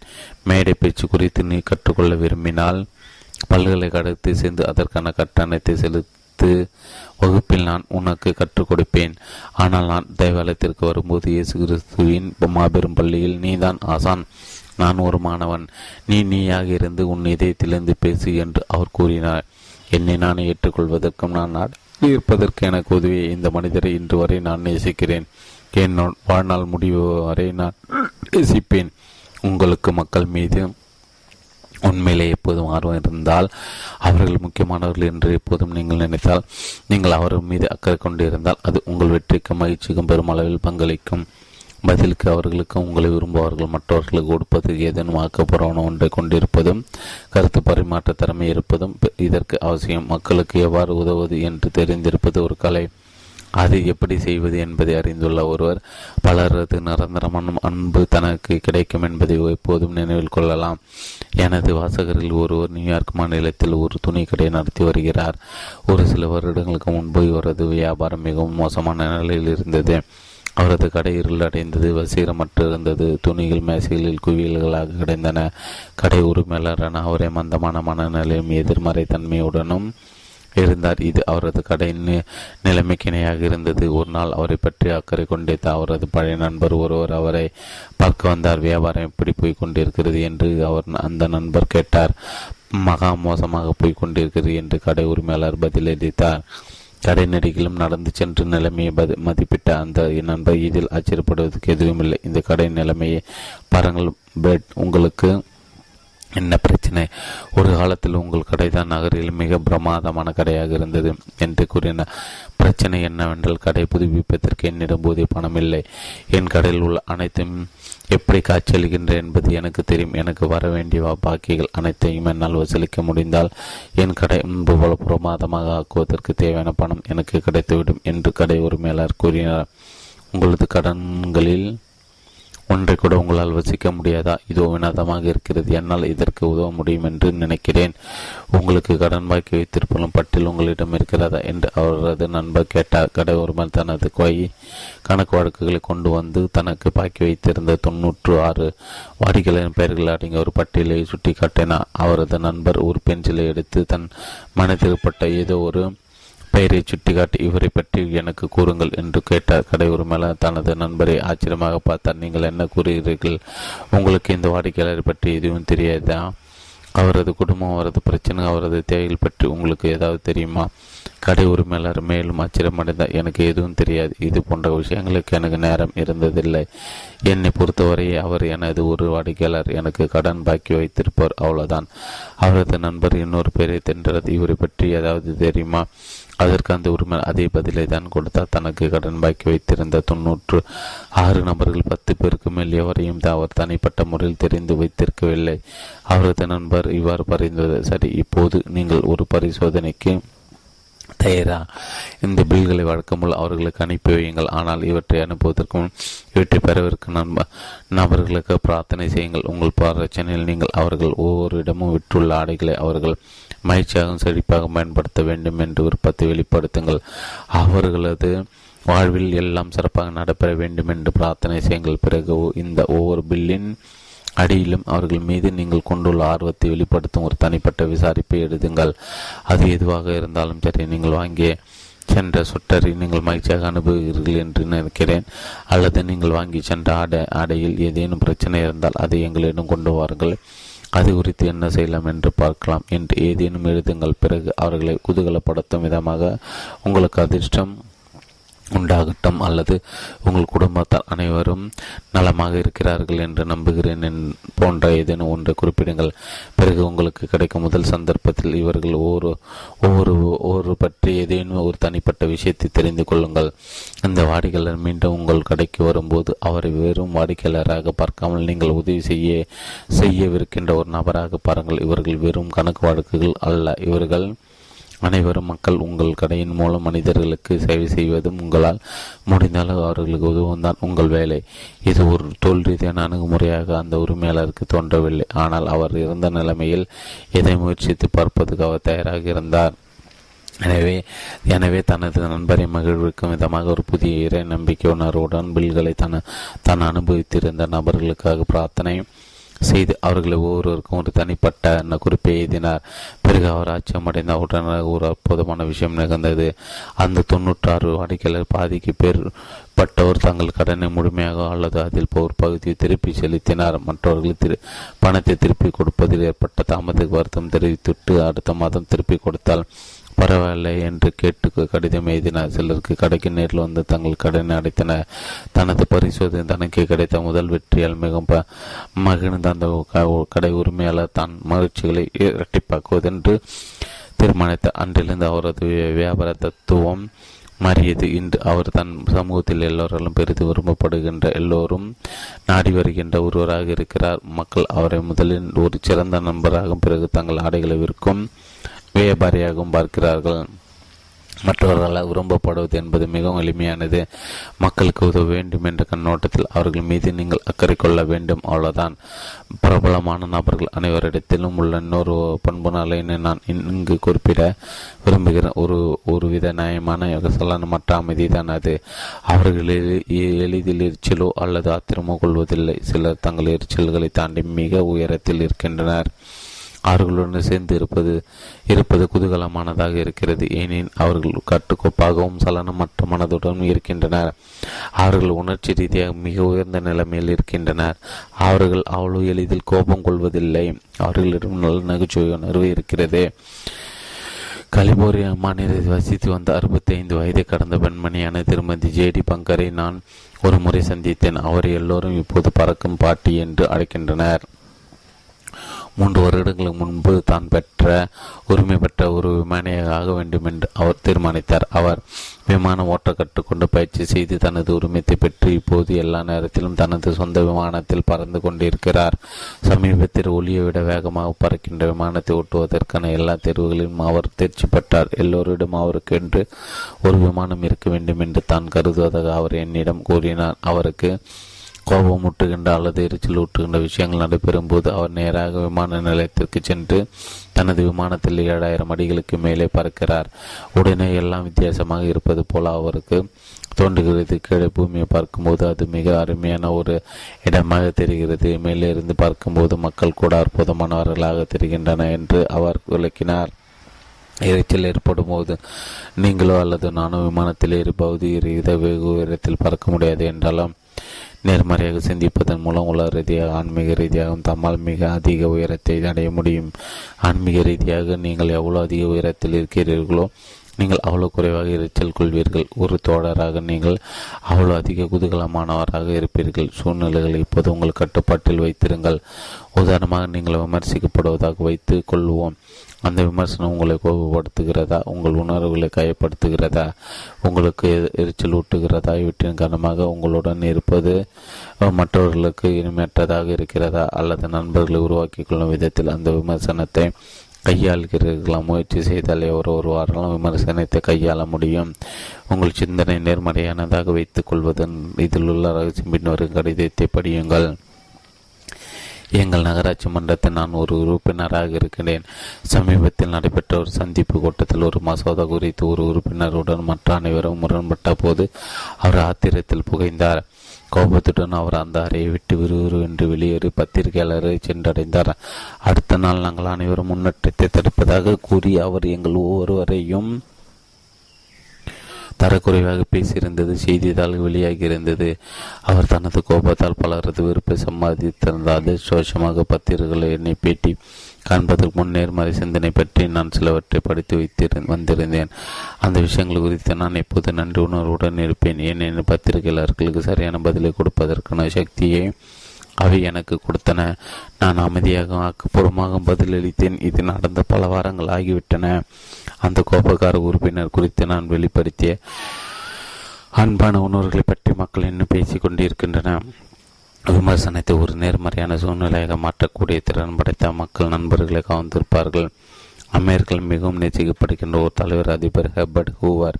சிறிது காலத்துக்கு முன்பு அவரை சந்திக்கும் வாய்ப்பு எனக்கு கிடைத்தது. அப்போது நான் அவரிடம் ஒரு சமயம் அமெரிக்கர்கள் மிக அதிகமாக விமர்சிக்கப்படுகின்ற நபராக நீங்கள் இருந்தீர்கள். கிட்டத்தட்ட ஒவ்வொருவரும் உங்களுக்கு எதிராக இருந்தது போல் தோன்றியது. உங்களை ஈழ்ச்சியாக பார்ப்பது வாடிக்கையாக இருந்தது போல தோன்றியது. ஆனால் இன்று அரசியலில் அனைத்து தரப்பினர் உங்களை பார்த்து பிரமிக்கின்றன ஆனால் நீங்கள் அதிகமாக விமர்சிக்கப்பட்ட போது அது உங்களுக்கு கோபத்தை ஏற்படுத்தியதா? உங்களை தொந்தரவு செய்ததா? என்று கேட்டேன். அது பிறகு ஒரு உண்மையான ஆச்சரியத்துடன் என்னை ஊடுருவி பார்த்து நிச்சயமாக இல்லை என்று கூறினார். ஆனால் எப்படி? என்று நான் ஆச்சரியமாக கேட்டேன். வாழ்வில் நீங்கள் செய்ய வேண்டியதெல்லாம் உங்கள் மூளையை பயன்படுத்த பயன்படுத்த மட் வேண்டியது மட்டும்தான். அது நீங்கள் பயன்படுத்துவதற்கு தயாராக காத்து கொண்டு இருக்கிறது அரசியலுக்கு இருந்து தான் தீர்மானித்த போது அதனால் ஏற்படுகிற சாதக பாதங்களை நான் மதிப்பிட்டேன். அதற்கு நான் கொடுக்க வேண்டிய விலையை சீர்தூக்கி பார்த்தேன். ஆனால் ஒரு விஷயம் எனக்கு உறுதியாக தெரிந்தது. மிக கடுமையான விமர்சனங்களை நான் எதிர்கொள்ள வேண்டியிருக்கும் என்பதை நான் உணர்ந்தேன். இருப்பினும் நான் அரசியலுக்கு நுழைந்தேன் எனவே நான் விமர்சிக்கப்பட்ட போது அது எனக்கு ஆச்சரியத்தை ஏற்படுத்தவில்லை. அது ஏற்கனவே நான் எதிர்பார்த்து இருந்ததான் எனவே அதை என்னால் சிறப்பாக கையாள முடித்தது நான் ஒரு நேர்மறையான சிந்தனையாளர் என்பதை நீங்கள் தெரிந்து கொள்ள வேண்டும் என்று அவர் கூறினார். அவர் என்னை ஒரு கணம் பார்த்தார். ஆனால் அது உங்கள் கேள்விக்கான முழுமையான விடை அல்ல. நான் கோவாக்கர் அமைப்பில் ஒரு உறுப்பினர் என்று அவர் கூறினார். கோவாக்கர் அமைப்பில் இருப்பவர்கள் தங்களுக்குள் அமைதியை வளர்த்துக் கொள்கின்றனர். எரிச்சலான மனம் மற்றும் இதயத்தின் ஆழமான அமைதியில் வெறுமனே உறிஞ்சு கொள்ளப்பட்டு விடுகிறது. விமர்சனத்தை கையாளும் திறமை பெற்றிருந்த திரு ஹூவர் அரசியல் வாழ்க்கையின் இகழ்வுரைகளும் குற்றச்சாட்டுகளும் கடந்து சென்று மிகவும் நேசிக்கப்படும் அமெரிக்கர்கள் ஒருவராக ஆனார். அவரது தத்துவம் தன நமது தனிப்பட்ட வாழ்விலும் பொது வாழ்விலும் நம் எவ்வாறு ஒரு வளம் பின்பற்றக்கூடிய ஒன்றாக இருக்கிறது. மக்கள் நம்மை விமர்சிக்கத்தான் செய்வார்கள். அதில் உங்களுக்கு எந்த சந்தேகமும் வேண்டாம். வாழ்வின் யதார்த்தங்கள் ஒன்று அது. இந்த உண்மை பெருந்தன்மையோடு அங்கீகரிப்பதன் மூலம் விமர்சனத்தை படைப்பு திறனுடன் கையாள்வதற்கான சரியான ஆன்மீக மனப்போக்கை நம்மால் உருவாக்கி கொள்ள முடியும்.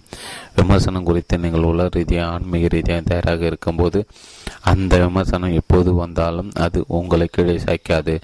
இல்லினாய் மாநில செனட்டரான பால் டக்ளஸ் கோக்கர்கள் சந்திப்பு கூட்டம் ஒன்றில் விமர்சனத்தை கையாள்வது குறித்து தான் கற்றுக்கொண்ட ஒரு படிப்பினை பற்றி இவ்வாறு நினைவு கூறுகிறார். கோக்கர்கள் பிரார்த்தனை செய்யும் போது அமைதியை கடைபிடிக்கின்றன. என்பதை நீங்கள் அறிந்திருக்கக்கூடும். சில சமயங்கள் யாரும் எதுவும் பேசாமல் அவர்கள் வெகு நேரம் அமைதியாக அமர்ந்திருப்பார்கள். இந்த குறிப்பிட்ட சந்திப்பு கூட்டத்தில் ஒரு முதியோர் மட்டுமே பேசினார். அவர் இவ்வாறு கூறினார் ஒருவர் உங்களுடன் முரண்பட்டு நிற்கும் போதோ அல்லது உங்களை விமர்சிக்கும் போதோ நீங்கள் அவரை நேசிக்கிறீர்கள் என்பதை உங்களது ஒவ்வொரு பார்வையின் மூலமும் உங்களது ஒவ்வொரு நடத்தின் மூலமும் உங்களது ஒவ்வொரு நடவடிக்கையின் மூலமும் அவருக்கு காட்ட முயற்சி செய்யுங்கள். அந்த முதியோர் அந்த முதியோர் இவ்வளவு மட்டும் கூறினார். ஆனால் அது தனக்காக கூறப்பட்ட ஒன்றாக சென்னர் டக்ளஸ் அதை எடுத்துக்கொண்டார் அந்த முதியவர் இவ்வளவு மட்டும் கூறினார் ஆனால் அது தனக்காக கூறப்பட்ட ஒன்றாக டக்ளஸ் அதை எடுத்துக்கொண்டார் என்றென்றும் சுட்டிக்காட்டப்படுகின்ற விமர்சனத்திற்கு எதிரான நடைமுறை சுத்தியங்கள் ஒன்று. இது உங்கள் எதிர்களை நேசிகள் உங்கள் ஆசி சபிப்பவர்கள் ஆசீர்வாதங்கள் உங்களை விற்பவர்கள் நல்லதை செய்யுங்கள் உங்களை காயப்படுத்தும் விதமாக உங்களை பயன்படுத்துவர்களாகவும் உங்களை துன்புறுத்துவவர்களுக்காகவும் பிரார்த்தனை செய்யுங்கள். பயன்படுத்துவர்களாகவும் உங்களை துன்புறுத்துபவர்களாகவும் பிரார்த்தனை செய்யுங்கள். நடைமுறையில் செயல்படுத்தப்படும் போது இந்த போதனை மிக அற்புதமான ஒன்றாக திகழ்கிறது. ஏனெனில் மற்றவர்கள் அன்பற்ற வார்த்தைகளை நடவடிக்கை எதிர்கொள்ளும் போது நீங்கள் சமநிலையிலும் உறுதியான நம்பிக்கையுடன் நடந்து கொள்வதற்கு இது உங்களுக்கு உதவுகிறது. நீங்கள் இவ்வழியில் விமர்சனத்தை எதிர்கொள்வதை பார்க்கும் எவரொரு உங்களை உடனடி உங்களை நோக்கி கவர்ந்திருக்கப்படுவார்கள். மற்றவர்கள் விரும்பக்கூடிய ஒரு நபராக நீங்கள் விரு இருப்பீர்கள். உண்மையில் விமர்சிக்கப்படும் ஒரு நபரை மக்கள் அதிக அளவில் விரும்புகின்றன. அவர் அதிகமான மக்களால் மிக அதிகமாக விமர்சிக்கப்படும் பட்சத்தில் விமர்சிக்கப்படுகின்ற நபர் எவ்விதமான பொறுப்பும் இல்லாமல் விருப்பம் இல்லாமல் எவ்விதமான விருப்பம் இல்லாமல் வார்த்தைகளை திருப்பி தாக்காமல் தொடர்ந்து அன்பான முறையில் அந்த விமர்சனத்தை அமைதியாக எடுத்துக்கொள்ளும் போது அவரை விமர்சிப்பவர்கள் தங்களுக்கு பகைவர்களை உருவாக்கி கொள்வதை விட அதிக விரைவாக தன இவர் தனக்கு நண்பர்களை உருவாக்கி கொள்வார். எதிரிகளை நேசிப்பது மக்களை அன்பாக நடத்துவது ஆகியவை பற்றிய மேற்கூறப்பட்ட வாசகம் உண்மையில் அனைவரிடமிருந்து அன்பை பெறுவதற்கு வடிவமைக்கப்பட்ட மிக நுண்ணிய உத்தியாகும். வெறுப்பதும் எதிர்மறையாக இருப்பதும் தோல்வி ஏற்றுக்கொள்வதும் மிக தாழ்வான நிலையில் வாழ்வதும் மிக சுலபமான காரியங்கள். ஆனால் அதே சமயம் அவை விரக்தியும் துயரத்தையும் ஏற்படுத்துவை. கடவுள் பயந்தர்களான கடவுள் ராஜ்யம் நமக்குள் உரை பெற்றவர்களாக நாம் வாழாதவரை ஆன்மா ரீதியாக நம்மால் உண்மையிலே ஒருபோதும் மகிழ்ச்சியாக இருக்க முடியாது. நேர்மறை சிந்தனை கடைபிடிப்பவர்களுடனான எனது தொடர்பு மக்கள் விரும்புகின்ற நபர்கள் பற்றி நான் இன்னொரு விஷயத்தை கவனித்திருக்கிறேன். அது இதுதான். மிக உற்சாகமான ஆளுமைகளை கொண்ட மற்றவர்களுக்கு உத்வேகமூட்டுகின்ற துணிவையும் வலிமையும் நம்பிக்கையும் அவர்களுக்கு கொடுக்கின்ற நபர்கள் பெரிதும் பாராட்டுகிறார் பாராட்டப்படுகிறார்கள். நம் அனைவருக்கும் துணிச்சல் தேவை நமக்கு வலிமையும் நம்பிக்கையும் தேவை. சில நமக்கு பண்பு நலன்கள் நமக்கு மிகவும் அத்தியாவசியமாக தேவைப்படுகின்றன. எனவே இந்த வலிமையான பண்பு நலன்களில் மக்களால் உங்களிடமிருந்து பெற முடியும். இயல்பாகவே நீங்கள் அவர்களுக்கு முக்கியமானவர்களாக ஆகிவிடுகிறீர்கள். அவர்களுடைய இதயங்களில் நீங்கள் ஒரு இடம் பிடித்து விடுகிறீர்கள். இப்படிப்பட்ட நபர்கள் என் மீது ஏற்படுத்துகின்ற தாக்கத்தை நான் நன்றாக அறிவேன். உத்வேகமூட்டும் ஆளுமை கொண்ட நபர்கள் தங்கள் மீது ஏற்படுத்துகின்ற தாக்கத்திற்கு பலரும் சான்று பகர்கிறார்கள். ஏதோ ஒன்றில் உண்மையான திடமான நம்பிக்கை கொண்டுள்ள ஒரு வலிமையான மற்றும் உறுதியான இற நம்பிக்கை கொண்டுள்ள அது மற்றவர்களுடன் தாராளமாக பகிர்ந்து கொள்கின்ற ஒருவர் மற்றவர்கள் வாழ்வில் தாக்கத்தை ஏற்படுத்தும் ஒருவராக ஆகிறார். எடுத்துக்காட்டாக தான் பெரிதும் மதிக்கின்ற எனது நண்பர்கள் ஒருவர் பிரபல செய்தி கட்டுரையிலான ஜார்ஜி ஜோலோஸ்கி ஒரு நேர்மறை சிந்தனையாளர் தோல்வி என்ற வார்த்தைகளுக்கு அவரது அகராதியில் இடமே கிடையாது. அவர் பலவிதமான நோய்களை அனுபவித்தார். அதன் காரணமாக அவர் தன் நடவடிக்கைகளை குறைத்து கொண்டதால் அவரை நான் அரிதாகவே சந்தித்தேன். ஆனால் ஒரு சில நாட்களுக்கு முன்பு என்னை தொலைபேசி தொடர்பு கொண்டு சிலருக்கு உதவி செய்வது குறித்து அவர் என்னிடம் பேசினார். படைத்தெம்பும் உற்சாகமும் அவரது குரலில் மீண்டும் துணித்ததை நான் கவனித்தேன். ஜார்ஜ் நீங்கள் மிக உற்சாகமாக இருப்பது போல தெரிகிறதே என்று நான் குறிப்பிட்டேன். நிச்சயமாக நான் உற்சாகமாக இருக்க வேண்டியவர் தானே என்று அவர் பதிலளித்தார். ஆனால் நீங்கள் உங்கள் வாழ்வில் இவ்வளவு பிரச்சனைகளை அனுபவித்திருக்கிறீர்கள். நீங்கள் மீண்டும் இவ்வளவு மகிழ்ச்சியாக இருப்பதன் ரகசியம் என்ன? ரகசியமா? அப்படி எதுவும் கிடையாது. கடவுள் நம்முடன் இருக்கிறார் இல்லையா? பிறகு மருத்துவ பரிசோதனைக்காக தான் சென்றிருந்தது பற்றிய கதை அவர் என்னிடம் கூறினார். மற்றொரு அவரது எக்ஸ்ரே படத்தை அவருக்கு போட்டு காட்டி எக்ஸ்ரே படத்தை எவ்வாறு படிக்க வேண்டும் என்று உங்களுக்கு தெரியுமா என்று ஜார்ஜிடம் கேட்டனர். ஜார்ஜி அதை நீண்ட பார்த்துவிட்டு எனக்கு தெரியும் எனக்கு புற்றுநோய் இருக்கிறது. நாம் நீட்டி முழக்க வேண்டியதில்லை என்று கூறினார். ஜாஜினிடம் என்னால் தங்கிக் கொள்ள முடியும் என்று அந்த மருத்துவர் அறிந்திருந்தார். என் நோயை பற்றிய உண்மையை அவர்கள் என்னிடம் ஒளிமறைவின்றி கூறினார் என்று விளக்கினார். ஜார்ஜிக்கு ஏற்கனவே இதய நல அறுவை சிகிச்சை நடைபெற்றிருந்தார். அவரது இதயத்தில் இன்னொரு அறுவை சிகிச்சைக்கு தாங்கிக் கொள்ள முடியுமா என்று பரிசோதிப்பதற்காக அவரது இதய மருத்துவர் அவரை பரிசோதித்தார். ஜார்ஜின் அமைதி அந்த மருத்துவரை பெரும் வியப்புக்குள்ளாக்கியது. உங்களுடைய அமைதியான அணுமுறை எனக்கு அச்சரியத்தை ஏற்படுத்துகிறது. உங்களுடைய மனப்போக்கை எனக்கு இருந்துதான் நான் கூடுதலாக பத்து வருட காலம் வாழ்வேன் என்று அவர் கூறினார். நான் இறைவன் மீது பரிபூர்ண விசுவாசம் கொண்டிருக்கிறேன். எனவே நான் முற்றிலும் அமைதியாக இருக்கிறேன். நான் கடவுளின் கைகளில் இருக்கிறேன் என்று ஜார்ஜ் பதிலளித்தார். ஐந்து மணி நேரமாக நடைபெற்ற அறுவை சிகிச்சை தொடர்ந்து ஜார்ஜிக்கு மீண்டும் சுய நினைவு திரும்பியது. நீங்கள் உயிருடன் இருக்கிறீர்கள் என்று அவருக்கு அறுவை சிகிச்சை செய்த மருத்துவர் கூறினார். அதற்கு அந்த சுறுசுறுப்பான வயலில் நான் உயிரோடு இருக்கிறேன் என்று உங்களுக்கு எப்படி தெரியும்? நான் உயிரோடு இருக்கிறேன் என்பதை நான் தெரிந்து கொள்வதற்கு ஒரு ஒரு வழிதான் இருக்கிறது. என்னால் வேலை செய்ய முடியுமா என்று பார்ப்பதான் அது என்னால் வேலை செய்ய முடியாவிட்டால் நான் இறந்து போய்விட்டேன் என்று அர்த்தம். எனக்கு ஒரு பென்சிலையும் ஒரு குறிப்பேட்டையும் கொடுங்கள். தான் ஒரு கட்டுரை எழுத முயற்சிக்கப் போகிறேன். நான் உயிருடன் இருக்கிறேனா? இல்லையா என்பது அதன் பிறகு தெரிய வரும் என்று கூறினார். அதையடுத்து அவர் எழுதிய கட்டுரை அவரது ஒட்டுமொத்த வாழ்நிலை அவர் எழுதிய மிகச்சிறந்த கட்டுரையில் ஒன்றாக அமைந்தது. உற்சாகமான ஆளுமை கொண்ட இன்னொரு நபர் கர்னல் பிராங்க் மோர். நியூயார்க்கில் உள்ள எனது தேவாலயத்தில் பணிபுரிய அவர் அவர் ஒரு நேர்மறை சிந்தனையாளர். அவர் தனது திரை நம்பிக்கை நம்பிக்கை தனது வேலையிலும் தனது தனிப்பட்ட வாழ்க்கையில் முழுக்க முழுக்க கடைப்பிடிக்கிற சந்திப்பு கூட்டத்திற்கான பெரிய மேசை ஒன்று அவரது அலுவலகத்தில் உள்ளது. அவரின் கீழ் வேலை செய்தவர்களும் சேர்த்து ஏழு பேர் அதை சுற்றி அமர்ந்து முக்கியமான விஷயங்களை பற்றி கலந்துரையாடுவார். அந்த மேசையை சுற்றி எட்டு நாற்காலிகள் போடப்பட்டிருந்தன கர்னல் முன் எங்கள் தேவாலயத்தில் தனது தேவை சேவையை துவைக்கிய போது இப்படிப்பட்ட சந்திப்பு கூட்டங்கள் வாயிலாக தாங்கள் எட்டவிருந்த தீர்மானங்களின் முக்கியத்துவத்தை பற்றியும் தெய்வீக வழிகாட்டலின் அவசியத்தையும் தனது ஊழியர்களிடம் எடுத்துரைத்தார் வழக்கமாக அங்கு ஒரு நாற்காலி எப்போதும் காலியாகவே இருந்ததை கண்டார் மோர். மேசன் தலைமையிடத்தில் இருந்த நாட்களை கலையாக விட்டு வைப்பது நல்ல யோசனையாக இருக்கக்கூடும் என்று நினைத்தார்.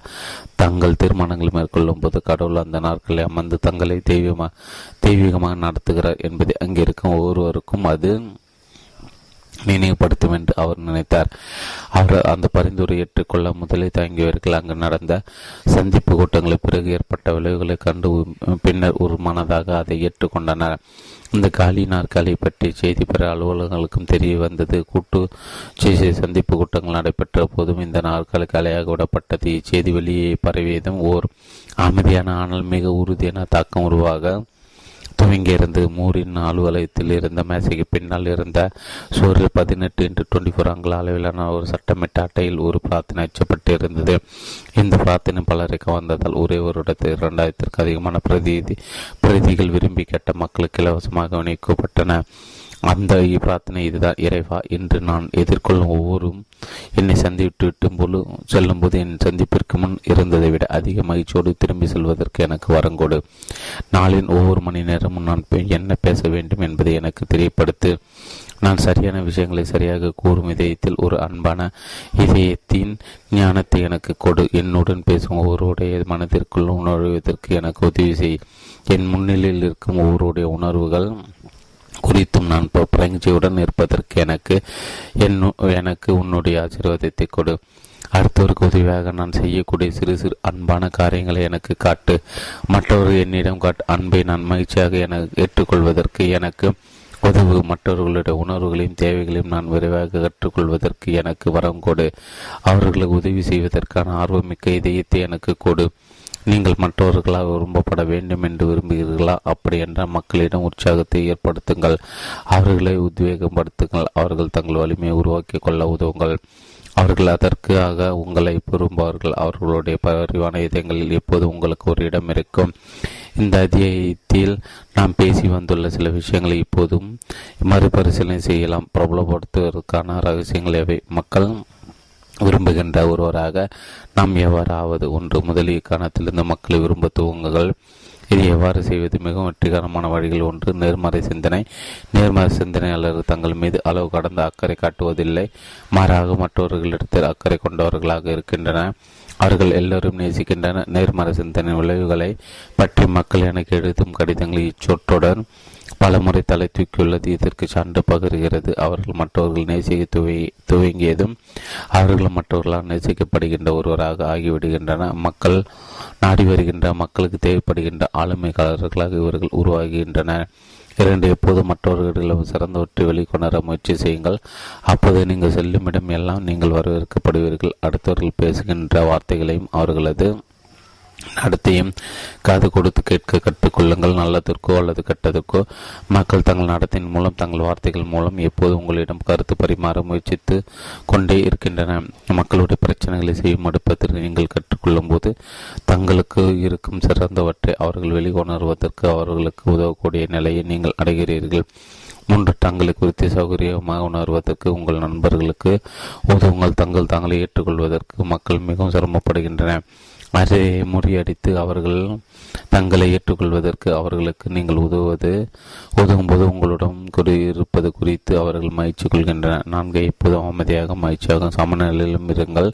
வாழ்வில் நாம் எதிர்கொள்கின்ற எரிச்சல்களை கடந்து உயர்ந்து எழுவது எப்படி என்பதை கற்றுக்கொள்ளுங்கள்.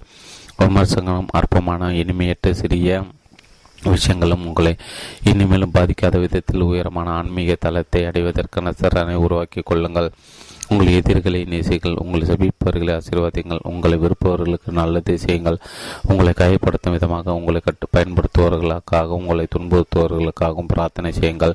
என்ற பைபிள் வாசித்து அதன் முழுமையான அர்த்தத்துடன் சுவீகரித்துக் கொள்ளுங்கள். ஐந்து மற்றவர்களை உங்களிடமிருந்து உத்வேகம் மற்றும் ஆதரவை பெறும் விதத்தில் உற்சாகமிக்க ஆளுமை கொண்ட ஒருவராக இருங்கள். அப்போது நீங்கள் அவர்களுடைய வாழ்வில் முக்கியமானவராக இருக்காவீர்கள். இக்கொள்கைகளை உங்கள் வாழ்வில் தினமும் கடைப்பிடிங்கள் அதைத் தொடர்ந்து மக்கள் விரும்புகின்ற ஒருவராக நீங்கள் ஆவீர்கள். ஐந்து